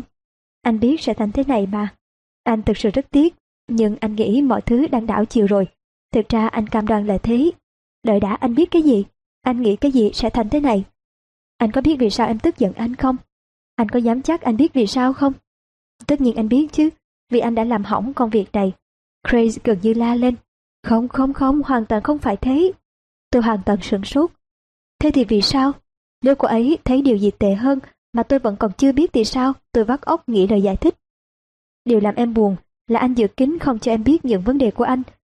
Anh là chồng em, và anh đã không cho em biết những vấn đề quan trọng đối với cả hai chúng ta. Anh cũng định nói với em nhưng chỉ sau khi anh ổn định lại mọi thứ, anh chắc chắn có thể kiếm ngay được một công việc mới. Mọi thứ sẽ tốt lên và em sẽ không bao giờ phải biết. Nói cách khác, anh định tiếp tục che giấu và không cho em biết bất cứ thứ gì phải không? Đột nhiên cô ấy trông như thể muốn đánh tôi. Quỷ thật Ben à, làm sao anh giữ kín được như bưng như thế? Tôi nhìn lại cô ấy như thể Grace là một người xa lạ, tôi thực sự không biết nói gì. Grace nói, nghe em này Ben, tốt nhất là anh nên hiểu những gì em sắp nói nếu không chúng ta sẽ không bao giờ chung sống tốt được. Em muốn anh chia sẻ thực sự với em, rắc rối của anh, nghi ngờ của anh, thắng lợi của anh, tất cả. Em cần anh làm thế, đối với em đó là một phần quan trọng của hôn nhân. Điều đó giúp em cảm thấy sự gắn bó giữa chúng ta khi em gặp rắc rối trong công việc. Không phải em đã kể cho anh nghe hay sao? Đúng em đã làm thế, anh chưa bao giờ nghĩ nhiều về điều này cả. Anh có nhớ em đã hỏi anh điều gì khi anh về nhà tối nay không? Có, em hỏi anh cần gì? Anh vẫn chưa trả lời em, em muốn anh trả lời ngay. Ngay bây giờ. Tôi há hốc miệng và nhìn chằm chằm vào mắt Grace. Tôi không biết đã qua bao lâu, có lẽ chỉ một vài giây, nhưng khoảnh khắc đó in vào trí nhớ của tôi mãi mãi. Anh cần cái gì? Bốn từ đó được nói ra với rất nhiều yêu thương, giống như những tia laser khắc sâu vào tâm khảm tôi. Tôi bắt đầu nói, điều anh muốn, anh muốn nói với em tất cả những gì xảy ra với anh và không để nỗi sợ hãi ngăn anh lại. Tôi ngừng một lát để theo dõi biểu hiện của Grace trước khi nói tiếp. Nàng đang mỉm cười nhưng trên gương mặt phản phất một nét khó dò. Tôi đành phải tiếp tục. Tôi thu hết can đảm và bắt đầu giải thích. Anh phải đối mặt với những giới hạn của mình. Anh đã mất quá nhiều thời gian cho việc chỉ trích và xây dựng những thành kiến gây tổn thương cho anh và cho người khác. Tất cả những điều đó đã gây ra những rắc rối lớn trong công việc. Một trong những việc khó khăn nhất mà anh phải đối mặt là anh không còn là người giải đáp nữa. Anh còn rất nhiều điều phải học. Nhưng ít nhất bây giờ anh đã có những lựa chọn tốt hơn, tất cả là nhờ Joseph. Sau đó tôi kể toàn bộ những gì mình đã trải qua trong vài tháng gần đây. Kể rằng tôi sợ đến chết như thế nào, vì nếu tôi không thành công ở vị trí mới này, Alexa sẽ kết luận rằng tôi không làm nên trò trống gì ở QTech. Những ngày qua, tôi thấy mình như một kẻ thất bại vì không dám thừa nhận mình đang trượt ngày càng nhanh vào vũng lầy chỉ trích. Khi tôi kể xong, Grace bước tới ngồi cạnh và choàng tay quanh người tôi. Nàng thỏ thẻ. Em yêu anh rất nhiều, thậm chí em còn yêu anh hơn sau tất cả những gì anh vừa chia sẻ với em. Nhưng hãy hứa với em là không bao giờ giấu giếm em nữa, anh hứa nhé. Điều này không dễ đâu vì thói quen khó bỏ lắm. Hơn nữa anh biết rằng trong công việc không thể tiến lên bằng cách than vãn được. Nhưng đó không phải là than vãn, có sự khác biệt rất lớn giữa kêu ca và kể thật. Chúng ta nên cởi mở trao đổi với nhau về những gì đang diễn ra và cảm thấy an tâm khi có thể nói với nhau mọi thứ. Chúng ta hãy cùng làm như thế nhé. Cuộc trò chuyện này cũng tạo được sự tiến triển to lớn như những gì tôi đạt được ở nơi làm việc. Tôi đã hiểu đầy đủ điều này chưa? Chưa, nhưng từ những gì tôi quan sát được, rõ ràng phương pháp của Joseph đã có hiệu quả tốt ở cả nhà và ở nơi làm việc. Tôi không nhớ nguyên văn những gì mình nói, nhưng tôi nhớ đã nói với Grace ý nghĩa to lớn mà cuộc nói chuyện với nàng đem lại cho tôi, đồng thời cảm ơn nàng vì đã hỏi, đã lắng nghe những khó khăn của tôi và kiên nhẫn đồng hành với tôi qua thời gian vô cùng khó khăn này. Tôi cảm thấy cánh tay Grace vòng quanh tôi, nàng nhẹ nhàng hôn lên môi của tôi. Trong khoảnh khắc đó tôi biết một điều quan trọng đã thay đổi không chỉ giữa Grace và tôi mà còn trong toàn bộ cách tôi nhìn thế giới này. Hai, cười lãnh đạo hay hỏi. Ngồi sau bàn làm việc chiều nay, tôi hồi tưởng lại cái ngày khủng khiếp khi soạn đơn xin từ chức ở QTech. Nhiều tháng sau tôi đã đảo ngược được tình thế và thoát khỏi khó khăn. Thì một ngày nọ, thư ký của tôi bối rối bước đến và nói rằng Alexa muốn gặp tôi trong văn phòng của bà ngay lúc này và mang theo chiếc cặp tài liệu màu xanh lá cây. Ngay lập tức, tôi biết bà đang nói về cái gì. Lời thông báo nghe thật đáng ngại vì chiếc cặp tài liệu mà bà mô tả chính là chiếc cặp chứa đơn xin từ chức của tôi. Tôi bỏ dở công việc đang làm, chộp lấy chiếc cặp và đi đến phòng họp lớn. Ngay khi giơ tay để gõ vào cánh cửa đôi lớn của phòng Alexa, giọng nói tôi nghe thấy bên trong lại càng làm tôi thêm lo lắng. Nhớ lại lần gặp trước, khi tôi cầm đơn xin từ chức trong tay, con người chỉ trích trong tôi đang la lên đòi chú ý. Tôi trấn tĩnh lại, hít một hơi, đưa suy nghĩ về tư duy tìm hiểu và gõ nhẹ vào cửa. Vài giây sau, Alexa chào đón tôi bằng một nụ cười thân thiện. Vừa bước qua ngưỡng cửa, tôi thấy Joseph đang ngồi trên một chiếc sofa trong phòng. Khi tôi bước tới, ông đứng dậy và chúng tôi nồng nhiệt bắt tay nhau. Tôi bắt đầu bớt căng thẳng một chút, nhưng vẫn chưa hiểu tình huống này là thế nào. Sau khi ngồi xuống chiếc ghế đối diện Joseph và cố gắng hết sức để bản thân thấy thoải mái hơn, tôi thấy một khung ảnh đặt úp mặt trên chiếc bàn rộng giữa hai chúng tôi. Alexa chỉ vào cặp tài liệu trong lòng tôi và hỏi, anh có mang cái phong bì đến đấy chứ? Chắc hẳn trong tôi bối rối lắm nên bà nói thêm, anh không nhớ à, mấy tháng trước anh đến gặp tôi để xin từ chức, sau khi chúng ta nói chuyện và anh đồng ý gặp Joseph, tôi đã đưa cho anh một cái phong bì với lời dự đoán ở bên trong. Anh nhét nó vào cái cặp này, đã đến lúc anh mở nó ra rồi. Tôi nhớ ra, mở cặp lấy chiếc phong bì vẫn còn dán kín và mở ra. Bên trong là một tờ giấy với một câu đơn giản, được Alexa viết vội. Ben đã được ghi tên vào đại sảnh danh vọng của Joseph. Tôi hết nhìn Alexa, lại nhìn Joseph, tìm hiểu xem tất cả chuyện này nghĩa là gì. Joseph cầm chiếc khung ảnh trên bàn lên, lật lại và đưa cho tôi. Thứ đầu tiên tôi nhìn thấy là ảnh của chính tôi nằm trên một tờ chứng chỉ. Alexa giải thích. Ben ạ, khi thuê anh tôi đã biết đó là một canh bạc, mặc dù về mặt kỹ thuật anh là số một trong ngành. Nhưng trước đó anh chưa bao giờ giữ vị trí lãnh đạo. Mặt khác tôi cũng chưa bao giờ thấy anh phải đối mặt với thách thức mà không làm chủ được tình thế. Sau khi anh đồng ý làm việc với Joseph, tôi đoán rằng anh sẽ không chỉ đối phó được với tình hình mà còn sử dụng thành công phương pháp tư duy bằng cách đặt câu hỏi. Và thật may anh đã chứng minh là tôi đúng. Joseph cười vui vẻ trong khi tôi đọc những dòng chữ trên tờ chứng chỉ. Mô tả tiến bộ của tôi trong việc sử dụng phương pháp tư duy bằng cách đặt câu hỏi khiến tôi được ghi tên vào đại sảnh danh vọng của ông. Nó cho tôi biết tôi đã chuyển từ câu hỏi cũ, làm thế nào tôi có thể chứng minh là tôi đúng, thành những câu hỏi đem lại sự khác biệt cho tôi và cho tập thể tôi lãnh đạo như thế nào. Những câu hỏi mới mang tinh thần tìm hiểu thực sự của tôi bây giờ là làm thế nào để tôi có thể hiểu và những người khác nghĩ gì, muốn gì và cảm thấy như thế nào. Viết lên giấy thì thật đơn giản, nhưng đó từng là một bước đột phá lớn của tôi, thay đổi cách tôi tiếp cận vấn đề, nhưng quan trọng hơn, thay đổi cách tôi đánh giá và làm việc với những người xung quanh mình. Những câu hỏi mới này dẫn đến những câu hỏi khác nữa. Tôi làm thế nào để những người khác có thể đóng góp cho tôi? Làm thế nào để tôi đóng góp cho người khác? Khi tôi nhận ra mình không còn phải là người luôn đưa ra các giải pháp, mọi thứ trở nên dễ dàng hơn. Mọi người chia sẻ ý kiến, đưa ra nhiều câu hỏi và thực sự lắng nghe nhau. Tôi nghĩ về câu nói Joseph có lần đã trích dẫn. Ngôn từ tạo nên thế giới. Từ kinh nghiệm của chính mình, tôi biết điều đó hoàn toàn chính xác. Những kỹ năng tư duy bằng cách đặt câu hỏi của tôi đã giúp biến tập thể của chúng tôi thành một tập thể mang tinh thần tìm hiểu và có thành tích làm việc cao. Một điều quan trọng khác được Joseph ghi trong tờ chứng chỉ là tôi và Charles đã hợp tác ăn ý ra sao để phổ biến phương pháp động não bằng câu hỏi cho toàn tập thể. Những câu hỏi mới mà chúng tôi tìm ra phương pháp này đã đem lại sự đột phá cần thiết để đưa ra sản phẩm thị trường trước các đối thủ cạnh tranh. Sau đó QTech đã phát triển đi lên, vững chắc và nhất quán. Gần một năm sau cuộc họp với Alexa và Joseph, Alexa đến phòng làm việc của tôi, cầm theo bản in một bức thư điện tử vừa nhận được từ tờ tạp chí Wall Street Journal mà bà muốn chia sẻ. Đó là một bản thảo của một bài báo sẽ xuất bản trong vài ngày tới. Bài báo đã mô tả sự thay đổi thành công của chúng tôi và cho rằng thắng lợi chúng tôi giành được là nhờ đặt câu hỏi văn hóa lãnh đạo đặc trưng của QTech. Alexa đánh dấu hai chỗ nhắc đến tên tôi. Nếu có một ngày cần phải kỷ niệm thì đó chính là ngày này. Nhưng lễ kỷ niệm phải đợi, vì ngay sau đó Alexa đi Washington để tham dự một hội nghị.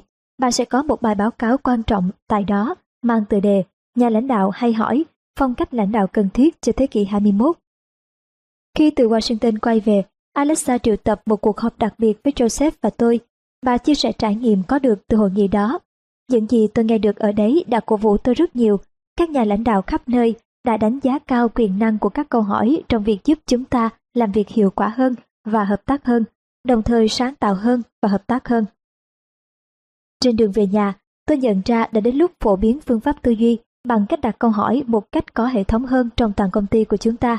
Mặc dù đã đạt được những thay đổi to lớn, nhưng để đạt được những thay đổi mang tính bền vững, cần phải chia sẻ kinh nghiệm, thực hiện trong toàn công ty, sao cho việc sử dụng phương pháp này trở thành máu thịt trong hành vi của mọi người hàng ngày. Rồi Alexa nhìn thẳng vào mắt tôi, và tôi biết bà muốn tôi thật chú ý, bà nói tiếp. Tôi sẽ đề bạt Charles vào vị trí của anh. Anh ấy đã sẵn sàng từ lâu rồi. Thoạt đầu tôi ngã theo con đường chỉ trích, ý kiến đưa Charles thay thế tôi đã đem lại những cảm giác tiêu cực cũ. Phản ứng chỉ trích làm tôi giật mình và tôi nhanh chóng gạt bỏ nó.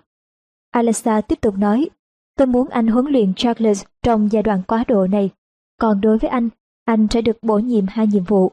Mặc dù có khởi đầu khá bấp bênh ở QTech, nhưng với sự huấn luyện của Joseph, anh đã trở thành một nhà lãnh đạo thực sự. Nhóm của anh đã chứng minh được khả năng khi họ đã hoàn thành xuất sắc nhiệm vụ ở sản phẩm đầu tiên này.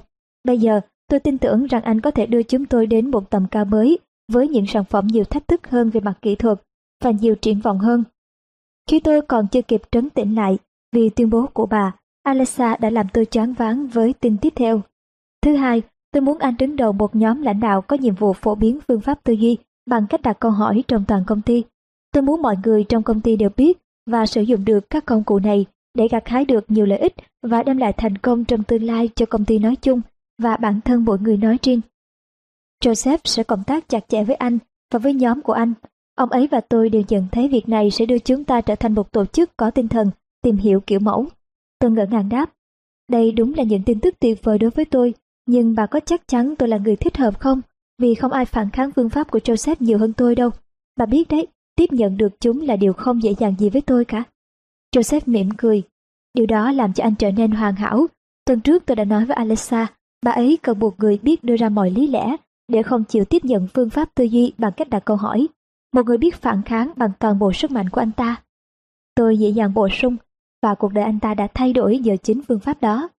Rồi tôi nhớ buổi tối nói chuyện với Grace trước kia, kể từ thay đổi lớn đầu tiên nhờ phương pháp tư duy bằng cách đặt câu hỏi, mối quan hệ của chúng tôi đã phát triển một cách đáng ngạc nhiên.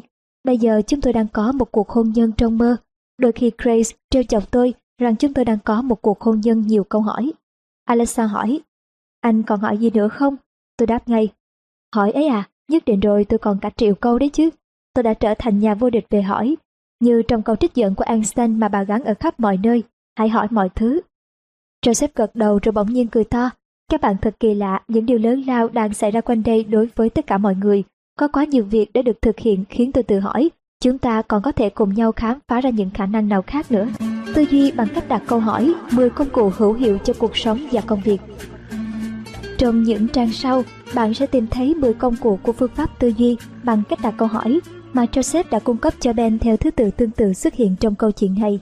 Các trang tham khảo trong từng mục cũng được ghi rõ để bạn có thể tra ngược lại xem Ben đã áp dụng và thu được lợi ích như thế nào từ mỗi công cụ nói trên. Mỗi công cụ là bộ phận cần thiết để tạo thành một hệ thống tư duy hoàn chỉnh. Vì vậy, bạn có thể nhận thấy chúng chồng lấn và bổ sung lẫn nhau.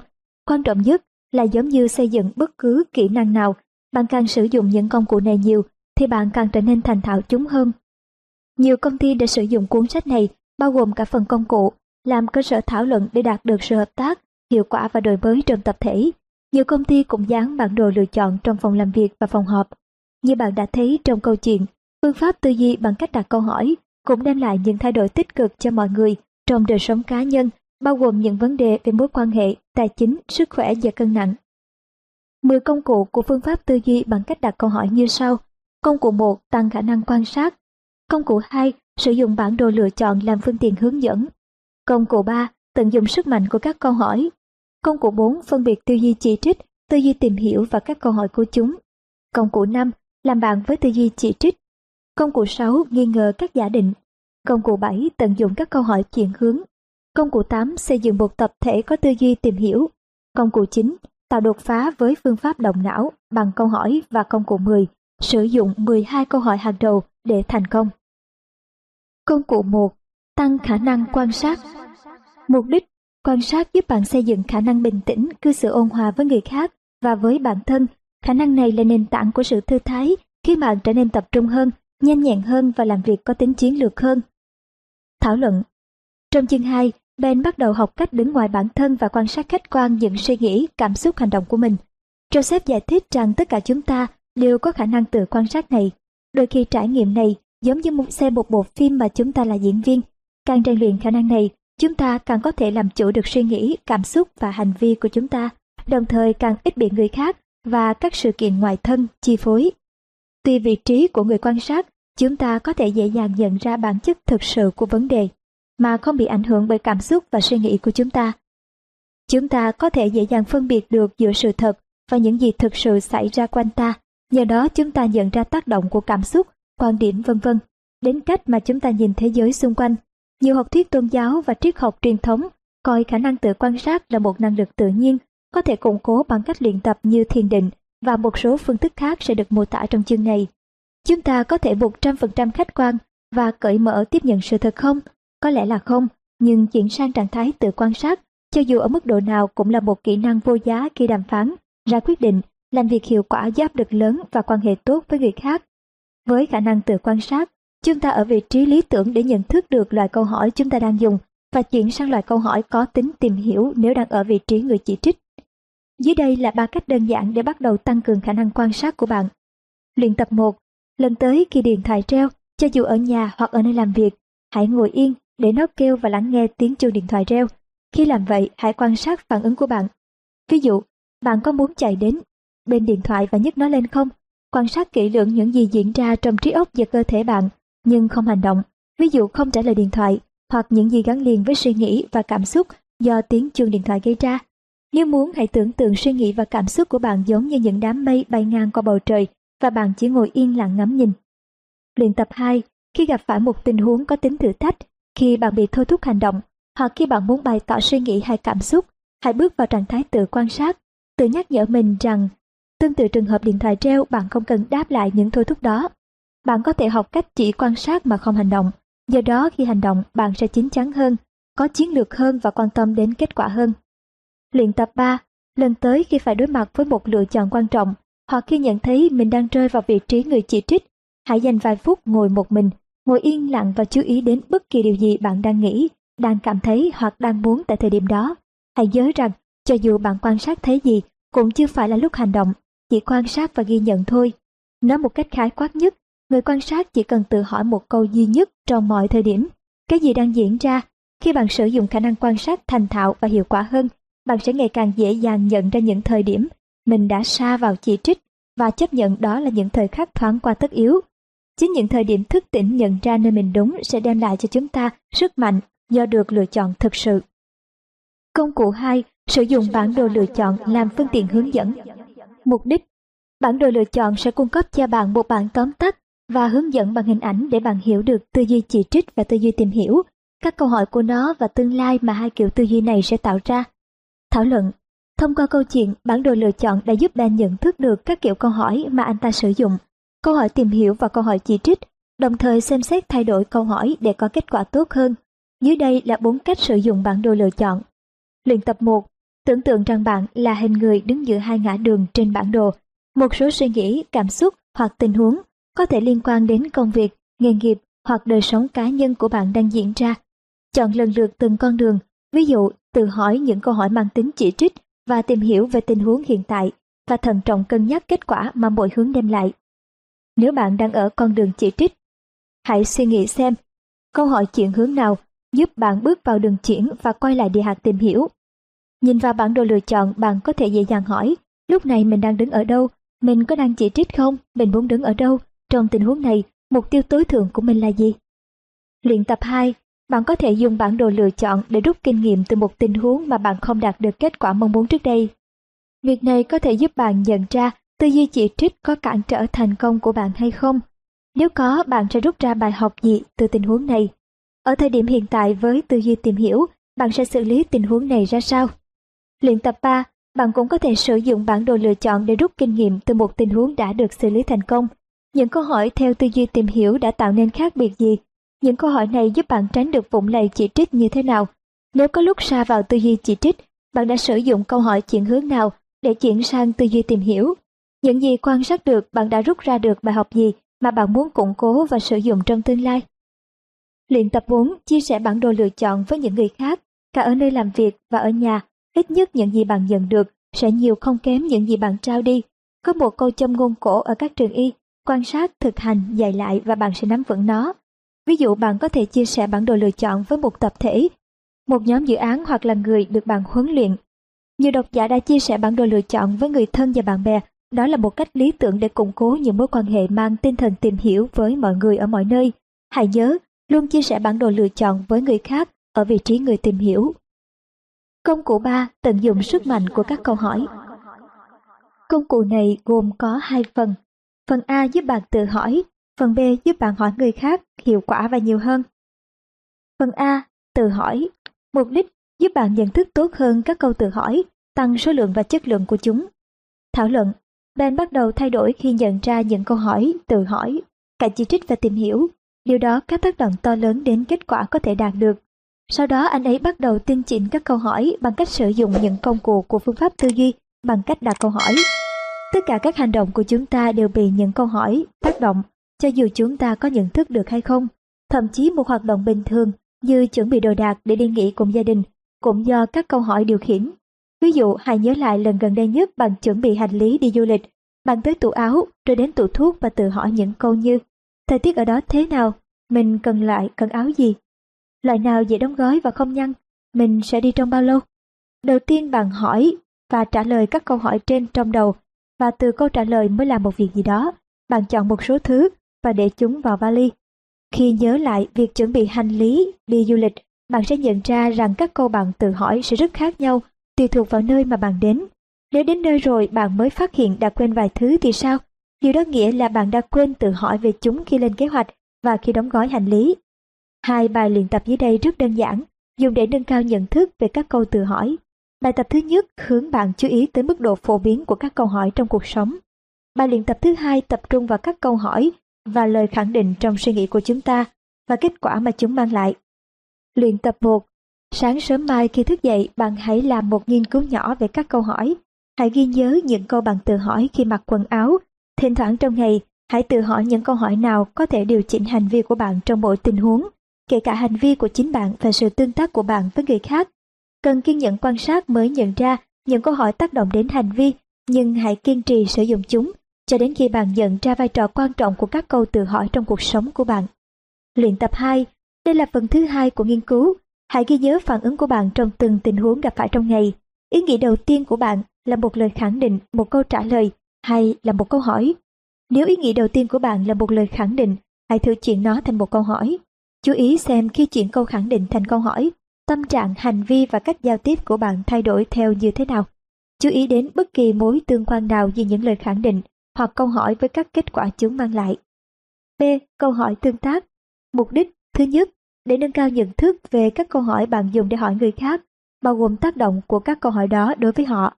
Thứ hai, để tăng số lượng và chất lượng những câu hỏi tương tác của bạn. Thảo luận Thông qua câu chuyện của Ben, Joseph giúp anh ta hiểu được tầm quan trọng của việc đặt các câu hỏi để thu thập thông tin, hiểu và học hỏi, xây dựng củng cố và duy trì các mối quan hệ, làm rõ và khẳng định điều vừa nghe, kích thích sự sáng tạo và đổi mới, giải quyết xung đột, tạo ra sự hợp tác, thiết lập mục tiêu và vạch kế hoạch hành động, thăm dò khám phá và tạo ra những khả năng mới. Luyện tập 1. Ước lượng tỷ lệ các câu hỏi và các câu lời khẳng định của bạn. Tỷ lệ hỏi trên tỷ lệ nói. Bạn giao tiếp với người khác bằng câu hỏi nhiều hơn hay là bằng lời khẳng định? Nhiều hơn, ít nhất hãy dành một cuộc trò chuyện ngay hôm nay để thực hành hỏi càng nhiều câu hỏi càng tốt. Luyện tập 2. Bạn có nhớ một câu hỏi cụ thể nào đã đem lại một thay đổi tích cực trong cuộc sống cá nhân và nghề nghiệp của bạn không? Đó là những câu hỏi gì? Kết quả ra sao? Công cụ 4. Phân biệt tư duy chỉ trích, tư duy tìm hiểu và các câu hỏi của chúng. Mục đích giúp bạn phân biệt giữa tư duy chỉ trích và tư duy tìm hiểu, tác động của chúng đối với suy nghĩ, hành vi, các mối quan hệ của bạn và kết quả mà chúng mang lại. Thảo luận Trong chương 3, Joseph hướng dẫn Ben sử dụng danh sách các câu hỏi chỉ trích tìm hiểu để nhận diện loại câu hỏi anh ta đang dùng và tác động của chúng đối với Ben, với người khác và với những tình huống xung quanh anh. Khi Ben đã quen với phương pháp tư duy bằng cách đặt câu hỏi, Joseph cung cấp thêm cho anh những công cụ giúp phân biệt tư duy chỉ trích với tư duy tìm hiểu và các mối quan hệ của chúng. Các bài luyện tập sau đây sẽ giúp bạn có một trải nghiệm tương tự Ben khi anh cải thiện khả năng nhận diện. Những khác biệt về trí tuệ, cảm xúc và thể chất giữa tư duy theo kiểu chỉ trích và tư duy theo kiểu tìm hiểu. Hiểu Luyện tập Đọc những câu hỏi có tính chỉ trích trong bản đối chiếu tư duy chỉ trích, tư duy tìm hiểu và chú ý xem các câu hỏi có tác động như thế nào đến cơ thể, cảm xúc và trí óc của bạn. Nếu bạn giống hầu hết những người khác, các câu hỏi chỉ trích có thể khiến bạn cảm thấy giảm sút sinh lực, sợ hãi, tiêu cực, căng thẳng hoặc hơi chán nản. Tôi thường sử dụng bài luyện tập này trong các cuộc hội thảo. Một số người nói rằng họ nín thở hoặc thậm chí là đau đầu khi nghĩ đến những câu hỏi chỉ trích. Giờ là lúc chuyển sang tư duy tìm hiểu. Hãy hít một hơi dài, thoát khỏi tư duy chỉ trích và đọc từ từ những câu hỏi tìm hiểu nằm ở bên phải của bảng đối chiếu. Hãy chú ý đến cảm nhận của bạn lúc này. Nhiều người nói rằng các câu hỏi tìm hiểu khiến họ cảm thấy dồi dào sinh lực, lạc quan, cởi mở, tràn đầy hy vọng và thoải mái hơn. Họ cảm thấy hào hứng tìm kiếm các giải pháp và khả năng. Con người đã phát biểu, khi tôi nhìn bằng con mắt tìm hiểu, tôi cảm thấy hy vọng về tương lai. Cũng như bên bạn có thể phát hiện ra câu hỏi của hai hướng tư duy này đưa bạn vào những tâm trạng hoàn toàn khác nhau, do đó khiến bạn hành động và quan hệ với người khác theo những cách hoàn toàn khác nhau. Bạn cũng có thể khám phá ra rằng Tư duy tìm hiểu sẽ mang lại những trải nghiệm và khả năng khác với những gì có được nhờ tư duy chỉ trích. Hãy khám phá mỗi kiểu tư duy tác động đến sự tương tác giữa bạn và mọi người xung quanh như thế nào. Tư duy chỉ trích của bạn hoặc của người khác có thể ảnh hưởng đến sự giao tiếp với đồng nghiệp, bạn đời, con cái và bè bạn ra sao. Sau đó hãy tiếp tục tự khám phá tác động của tư duy tìm hiểu. Công cụ 5. Làm bạn với tư duy chỉ trích Mục đích Làm bạn với tư duy chỉ trích giúp bạn nâng cao nhận thức và chấp nhận lối tư duy chỉ trích của bản thân và của người khác. Thảo luận trong chương 4, Ben dần dần nhận ra rằng tư duy chỉ trích khiến anh càng ngày càng thất vọng với chính mình, nhưng Joseph đã giúp anh tránh khỏi tình thế tiến thoái lưỡng nan này bằng cách khuyến khích anh chung sống hòa bình với tư duy chỉ trích. Càng chấp nhận và chung sống hòa bình với tư duy chỉ trích của bản thân và của người khác, chúng ta càng dễ dàng lựa chọn những phương án tốt nhất trong bất kỳ tình huống nào. Nhận thức được và chấp nhận tư duy chỉ trích là điều quan trọng vì nó củng cố khả năng chuyển sang tư duy tìm hiểu của chúng ta. Nhờ suy nghĩ bằng lối tư duy tìm hiểu, chúng ta sẽ tháo vát hơn, có chiến lược tốt hơn và gắn kết chặt chẽ hơn với những người khác. Thực hành các bài luyện tập sau sẽ giúp nâng cao nhận thức về tư duy chỉ trích. Sau khi hoàn thành mỗi bài, bạn hãy viết ra những gì quan sát được, các nhận xét và đánh giá để có thêm thông tin mà việc nhận thức và chấp nhận tư duy chỉ trích đem lại cho bạn. Luyện tập 1 là một cuốn nhật ký ghi vào đó những lần phát hiện bạn và người khác rơi vào tư duy chỉ trích, những câu hỏi chỉ trích mà bạn đã sử dụng khi đó, có thể ghi lại cả tâm trạng và những cảm giác của cơ thể đi kèm. Luyện tập 2 lồng một vòng dây chun quanh cổ tay và bật nhẹ nó mỗi khi phát hiện ra mình đang tư duy theo kiểu chỉ trích. Sau đó mỗi lần bật dây chun, hãy tự chúc mừng vì bạn đã nâng cao được khả năng nhận ra tư duy chỉ trích. Luyện tập 3 Hãy dành 10 phút trong những tình huống trung tính, khi xem TV chẳng hạn, để chủ tâm suy nghĩ theo tư duy chỉ trích. Ví dụ bạn có thể thẳng thắn nhận xét, phê bình về kiểu tóc, giọng nói hay trang phục của người dẫn chương trình trên TV. Điều này sẽ giúp bạn nhận thức tốt hơn về tư duy chỉ trích, do đó củng cố khả năng thoát khỏi lối tư duy đó. Luyện tập 4. Thừa nhận rằng mỗi lần bạn thực hành các bài luyện tập trên, bạn đã được củng cố khả năng tự quan sát và khả năng suy nghĩ bằng tư duy tìm hiểu. Đây là một trong nhiều lợi ích mà chúng ta có được nhờ nhận ra và chấp nhận tư duy chỉ trích. Luyện tập 5. Đừng chỉ trích thói ưu chỉ trích của chính mình. Công cụ 6. Nghi ngờ các giả định Mục đích Nghi ngờ các giả định giúp bạn tránh phạm lỗi và phải nhận những hậu quả bất ngờ do thông tin không đủ hoặc không đúng. Thảo luận Có lẽ bạn còn nhớ cả Ben và Grace đều có những giả định sai lầm về đồng nghiệp. Giả định sai lầm làm giao tiếp giảm hiệu quả, khó xây dựng hoặc duy trì được mối quan hệ tốt đẹp giữa các bên. Giả định nghĩa là tin điều gì đó là thật mà không dựa trên bất kỳ một cơ sở thực tế nào. Giả định sai có thể phá hoại những nỗ lực để đạt được mục tiêu và những khát khao sâu xa nhất. Một khi chúng ta làm sáng tỏ những điểm chưa rõ trong giả định của mình, chúng ta sẽ có thêm những khả năng sáng tạo mới, cho phép chúng ta tiến lên bằng những cách tích cực hơn. Bạn kiểm tra độ chính xác của các giả định của bạn như thế nào để chúng không gây trở ngại cho bạn. Đầu tiên, bạn cần có lòng dũng cảm và quyết tâm tìm hiểu. Thói quen sử dụng những câu hỏi khéo léo để hỏi bản thân và hỏi người khác là công cụ tốt nhất để phát hiện những điểm mù, tránh xa chúng, khám phá những thông tin mới, triển vọng và khả năng mới có giá trị. Luyện tập, nghĩ đến một tình huống khiến bạn chán nản, bế tắc hoặc muốn thay đổi. Hãy sử dụng các câu hỏi dưới đây để phát hiện những giả định sai lầm, cản trở thành công của bạn. Để đạt được kết quả tốt nhất, hãy nghiên cứu kỹ lưỡng từng câu hỏi và viết ra phản ứng của bạn. Hành động viết ra sẽ thúc đẩy bạn nhận xét và tìm hiểu sâu hơn. Giả định của tôi về bản thân tôi là gì? Giả định của tôi về những người khác là gì? Những giả định nào tôi đã rút ra từ quá khứ nhưng có thể không đúng với hiện tại? Tôi giả định gì về những nguồn lực sẵn có? Tôi giả định gì về những điều không thể và có thể? Công cụ 7 tận dụng các câu hỏi chuyển hướng. Mục đích Các câu hỏi chuyển hướng giúp bạn dễ dàng chuyển từ tư duy chỉ trích sang tư duy tìm hiểu. Thảo luận trong chương 6 Joseph đã giới thiệu những câu hỏi chuyển hướng. Đây là một dạng câu hỏi tìm hiểu đặc biệt, phụ thuộc vào khả năng quan sát những thời điểm xa vào tư duy chỉ trích. Nên học cách sử dụng các câu hỏi chuyển hướng bất kỳ khi nào sa vào tư duy chỉ trích. Bản đồ lựa chọn sẽ giúp cho anh nhớ ra con đường tắt để chuyển từ tư duy chỉ trích sang tư duy tìm hiểu. Bạn hãy coi câu hỏi chuyển hướng là những câu hỏi điều chỉnh đường lối đảo ngược, cứu nguy. Chúng thực sự có thể cứu bạn thoát khỏi hậu quả của tư duy chỉ trích. Các câu hỏi chuyển hướng không chỉ đem đến cho bạn cơ hội chọn một con đường mới, mà đôi khi còn tạo ra những đột phá lớn. Cũng như việc bồi dưỡng bất kỳ một năng lực mới nào, bạn càng sử dụng câu hỏi chuyển hướng thường xuyên thì càng sử dụng nó tự nhiên và thành thạo. Bản chất của các câu hỏi chuyển hướng là đưa bạn từ tư duy chỉ trích sang tư duy tìm hiểu. Tất cả chúng ta đều sử dụng câu hỏi chuyển hướng, cho dù chúng ta có nhận ra hay không. Càng hiểu rõ cách thức hoạt động của nó, chúng ta càng có khả năng sử dụng nó đúng mục đích. Những câu hỏi chuyển hướng tốt nhất là những câu hỏi tự nhiên và gần gũi nhất. Đó là những câu hỏi bạn thường xuyên và dễ dàng sử dụng. Câu hỏi càng được sử dụng thường xuyên thì càng trở nên hiệu quả. Dưới đây là một số câu hỏi chuyển hướng phổ biến. Mình đang chỉ trích à? Đây có phải là những gì mình muốn cảm thấy không? Đây có phải là những gì mình muốn làm không? Mình muốn đứng ở đâu? Mình làm thế nào để tới được vị trí đó? Điều này có tốt không? Thực tế là gì?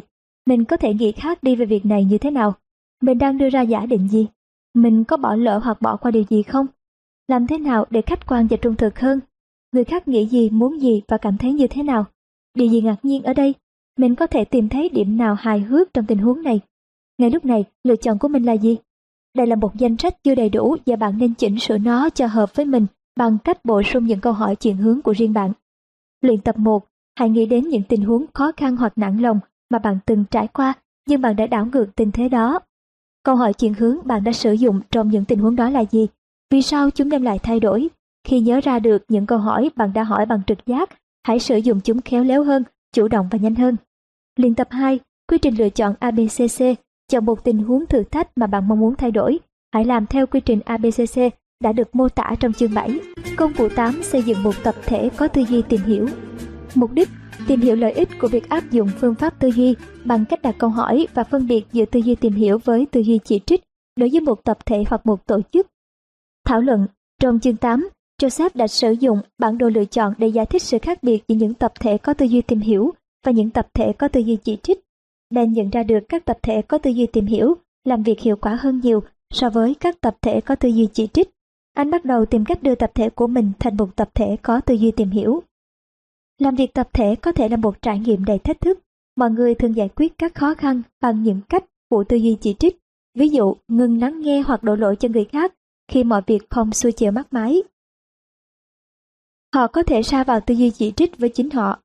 Chẳng hạn, cho là mình không có gì để đóng góp, bất hợp tác hoặc và không hết lòng với công việc. Cho dù ở trường hợp nào thì cũng không có ai được lợi cả.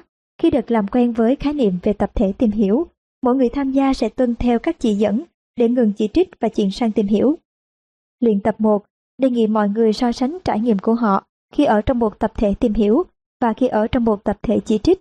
Bạn cũng có thể đề nghị mọi người suy nghĩ về những thời kỳ họ làm việc trong một tập thể tốt, có thể đóng góp sở trường của mình vào nhiệm vụ được giao, và khi không ở trong một tập thể như vậy, đề nghị họ mô tả sự khác biệt về trải nghiệm, tính hiệu quả và kết quả công việc. Luyện tập 2. In bản đồ lựa chọn và tặng các thành viên trong nhóm mỗi người một bản. Tổ chức một cuộc thảo luận về tác động của hai cách tư duy đối với cả nhóm, bao gồm cả những ưu và nhược điểm của tư duy chỉ trích. Sau đó trình bày tầm quan trọng của tập thể tìm hiểu, xem trang 46 và thảo luận những yếu tố cần thiết để đưa tập thể của bạn thành một tập thể tìm hiểu. Luyện tập 3. Đề nghị mọi người trong nhóm của bạn dùng bản đồ lựa chọn để xây dựng nguyên tắc giao tiếp và hợp tác tốt nhất trong các cuộc họp. Công cụ chính tạo đột phá với phương pháp động não bằng câu hỏi. Mục đích tạo điều kiện suy nghĩ hợp tác, sáng tạo và có tính chiến lược để có kết quả tốt hơn. Thảo luận, Joseph giới thiệu phương pháp động não bằng câu hỏi với Ben và gợi ý anh đi hỏi Alexa vì bà sử dụng phương pháp này rất hiệu quả. Ben học cách sử dụng nó từ Charles. Phương pháp này góp phần tạo ra bước đột phá đối với Ben và mang lại thành công cho anh. Người ta thường sử dụng phương pháp động não bằng câu hỏi nhất khi muốn tìm kiếm sự đột phá trong việc ra quyết định, giải quyết vấn đề, hoạch định chiến lược và đổi mới. Đây là một công cụ giúp thoát khỏi những hạn chế trong nhận thức, suy nghĩ, vươn tới những giải pháp, đáp án mới mẻ và đặc biệt. Nó tương tự phương pháp động não thông thường, nhưng mục tiêu của nó là tạo ra càng nhiều câu hỏi càng tốt, với hy vọng một số câu hỏi có thể đem lại những cơ hội hoặc phương hướng hấp dẫn mới. Thông thường, những câu hỏi sẽ mở ra suy nghĩ, trong khi câu trả lời thường đóng lại suy nghĩ. Phương pháp động não bằng câu hỏi dựa trên ba tiền đề. Một, thành quả vĩ đại bắt nguồn từ những câu hỏi vĩ đại. Hai, hầu hết các vấn đề đều có thể giải quyết được nếu có đủ các câu hỏi thích hợp. Và ba, những câu chúng ta dùng để tự hỏi thường cung cấp cho chúng ta những gợi mở hứa hẹn nhất, đem lại suy nghĩ và khả năng mới mẻ. Phương pháp này thường được thực hiện trong một nhóm hoặc một tập thể, nhất là khi cần khảo sát những ý tưởng hoặc khả năng. Nó cũng được sử dụng trong các cuộc đối thoại có mục tiêu rõ ràng giữa hai người, ví dụ trong huấn luyện, lãnh đạo, quản lý hoặc bán hàng. Phương pháp động não bằng câu hỏi có thể thực hiện bằng cách trực tiếp thông qua Internet, ví dụ trong một nhóm toàn cầu hoặc khi người được huấn luyện ở xa về mặt địa lý. Người hướng dẫn tập trung vào việc xây dựng một mục tiêu thiết thực và tạo ra các giả định về nó trước khi giai đoạn đặt câu hỏi bắt đầu. Cuối cùng, các kế hoạch hành động thường sẽ hình thành hoặc được chỉnh sửa lại dựa trên những gì khám phá được trong quá trình động não bằng câu hỏi. Hướng dẫn đặt câu hỏi Câu hỏi nên sử dụng đại từ nhân xưng người thứ nhất, có thể là tôi hoặc chúng ta. Bạn cần một câu hỏi mới để suy nghĩ chứ không nhất thiết để hỏi ai đó. Tạo ra câu hỏi bằng tư duy tìm hiểu, tránh dùng tư duy chỉ trích. Các câu hỏi nên ở dạng mở, không nên ở dạng đóng. Tôi làm thế nào để thay vì tôi có thể. Chúng ta làm thế nào để thay vì bạn có thể. Chấp nhận cả những câu hỏi can đảm, kích thích hay ngu ngốc. Chú ý rằng, phương pháp động não bằng câu hỏi là một công cụ hữu hiệu để tạo ra các ý tưởng và bạn nên thử sử dụng. Tuy nhiên, Để làm chủ được phương pháp này, đặc biệt là với những tập thể đang phải giải quyết những vấn đề phức tạp hoặc nhiều thách thức, cần có sự huấn luyện chuyên môn kỹ lưỡng. Bạn có thể tìm thêm thông tin về phương pháp này và các chương trình huấn luyện tại trang web www.inquiryinstitute.com. Công cụ 10. Sử dụng 12 câu hỏi hàng đầu để thành công. Mục đích cung cấp cho bạn những câu hỏi hữu ích để suy nghĩ toàn diện trước khi thay đổi hoặc chuyển sang một hướng mới. Thảo luận Ben bị kẹt xe và rất lo lắng về những cuộc họp sắp tới với Alexa và Charles. Anh gọi Joseph và ông đã cho anh ba câu hỏi hàng đầu để có thể thành công. Ba câu hỏi này đã đem lại cho Ben hàng loạt những đột phá, do đó anh có thể áp dụng phương pháp tư duy bằng cách đặt câu hỏi để thành công hơn và mãn nguyện trong cả công việc và đời sống của mình. Các câu hỏi này đã dần dần hình thành sau nhiều năm tôi làm việc với các khách hàng và những người tham gia hội thảo. Bạn có thể sử dụng danh sách này ít nhất theo ba cách. Thứ nhất, đây là một chuỗi câu hỏi mang tính logic cao nhằm giúp bạn xử lý tốt bất kỳ tình huống nào bạn muốn thay đổi hoặc là cải thiện. Thứ hai, bạn có thể chỉ cần xem lướt qua những câu hỏi bạn quên không dùng trong một trường hợp nào đó. Thứ ba, bạn có thể xem lại chúng khi bạn tìm kiếm câu hỏi thích hợp cho một tình huống cụ thể nào đó. Những câu hỏi trong danh sách này có thể áp dụng cho rất nhiều thách thức trong cuộc sống. Mục tiêu là làm sao để chúng thấm nhuần vào suy nghĩ hàng ngày của bạn. Sau này, khi một thách thức mới phát sinh, bạn có thể dễ dàng nhớ lại chúng. Không phải mọi câu hỏi đều có thể áp dụng cho mọi trường hợp. Đó là lý do khiến bạn nên xây dựng một danh sách những câu hỏi ưa thích để sử dụng thường xuyên. Chúng sẽ cho phép bạn khám phá nhiều lựa chọn và khả năng mới mà trước đó bạn đã bỏ lỡ. Luyện tập, hãy nghĩ đến một tình huống mà bạn bế tắc, chán nản hoặc muốn thay đổi.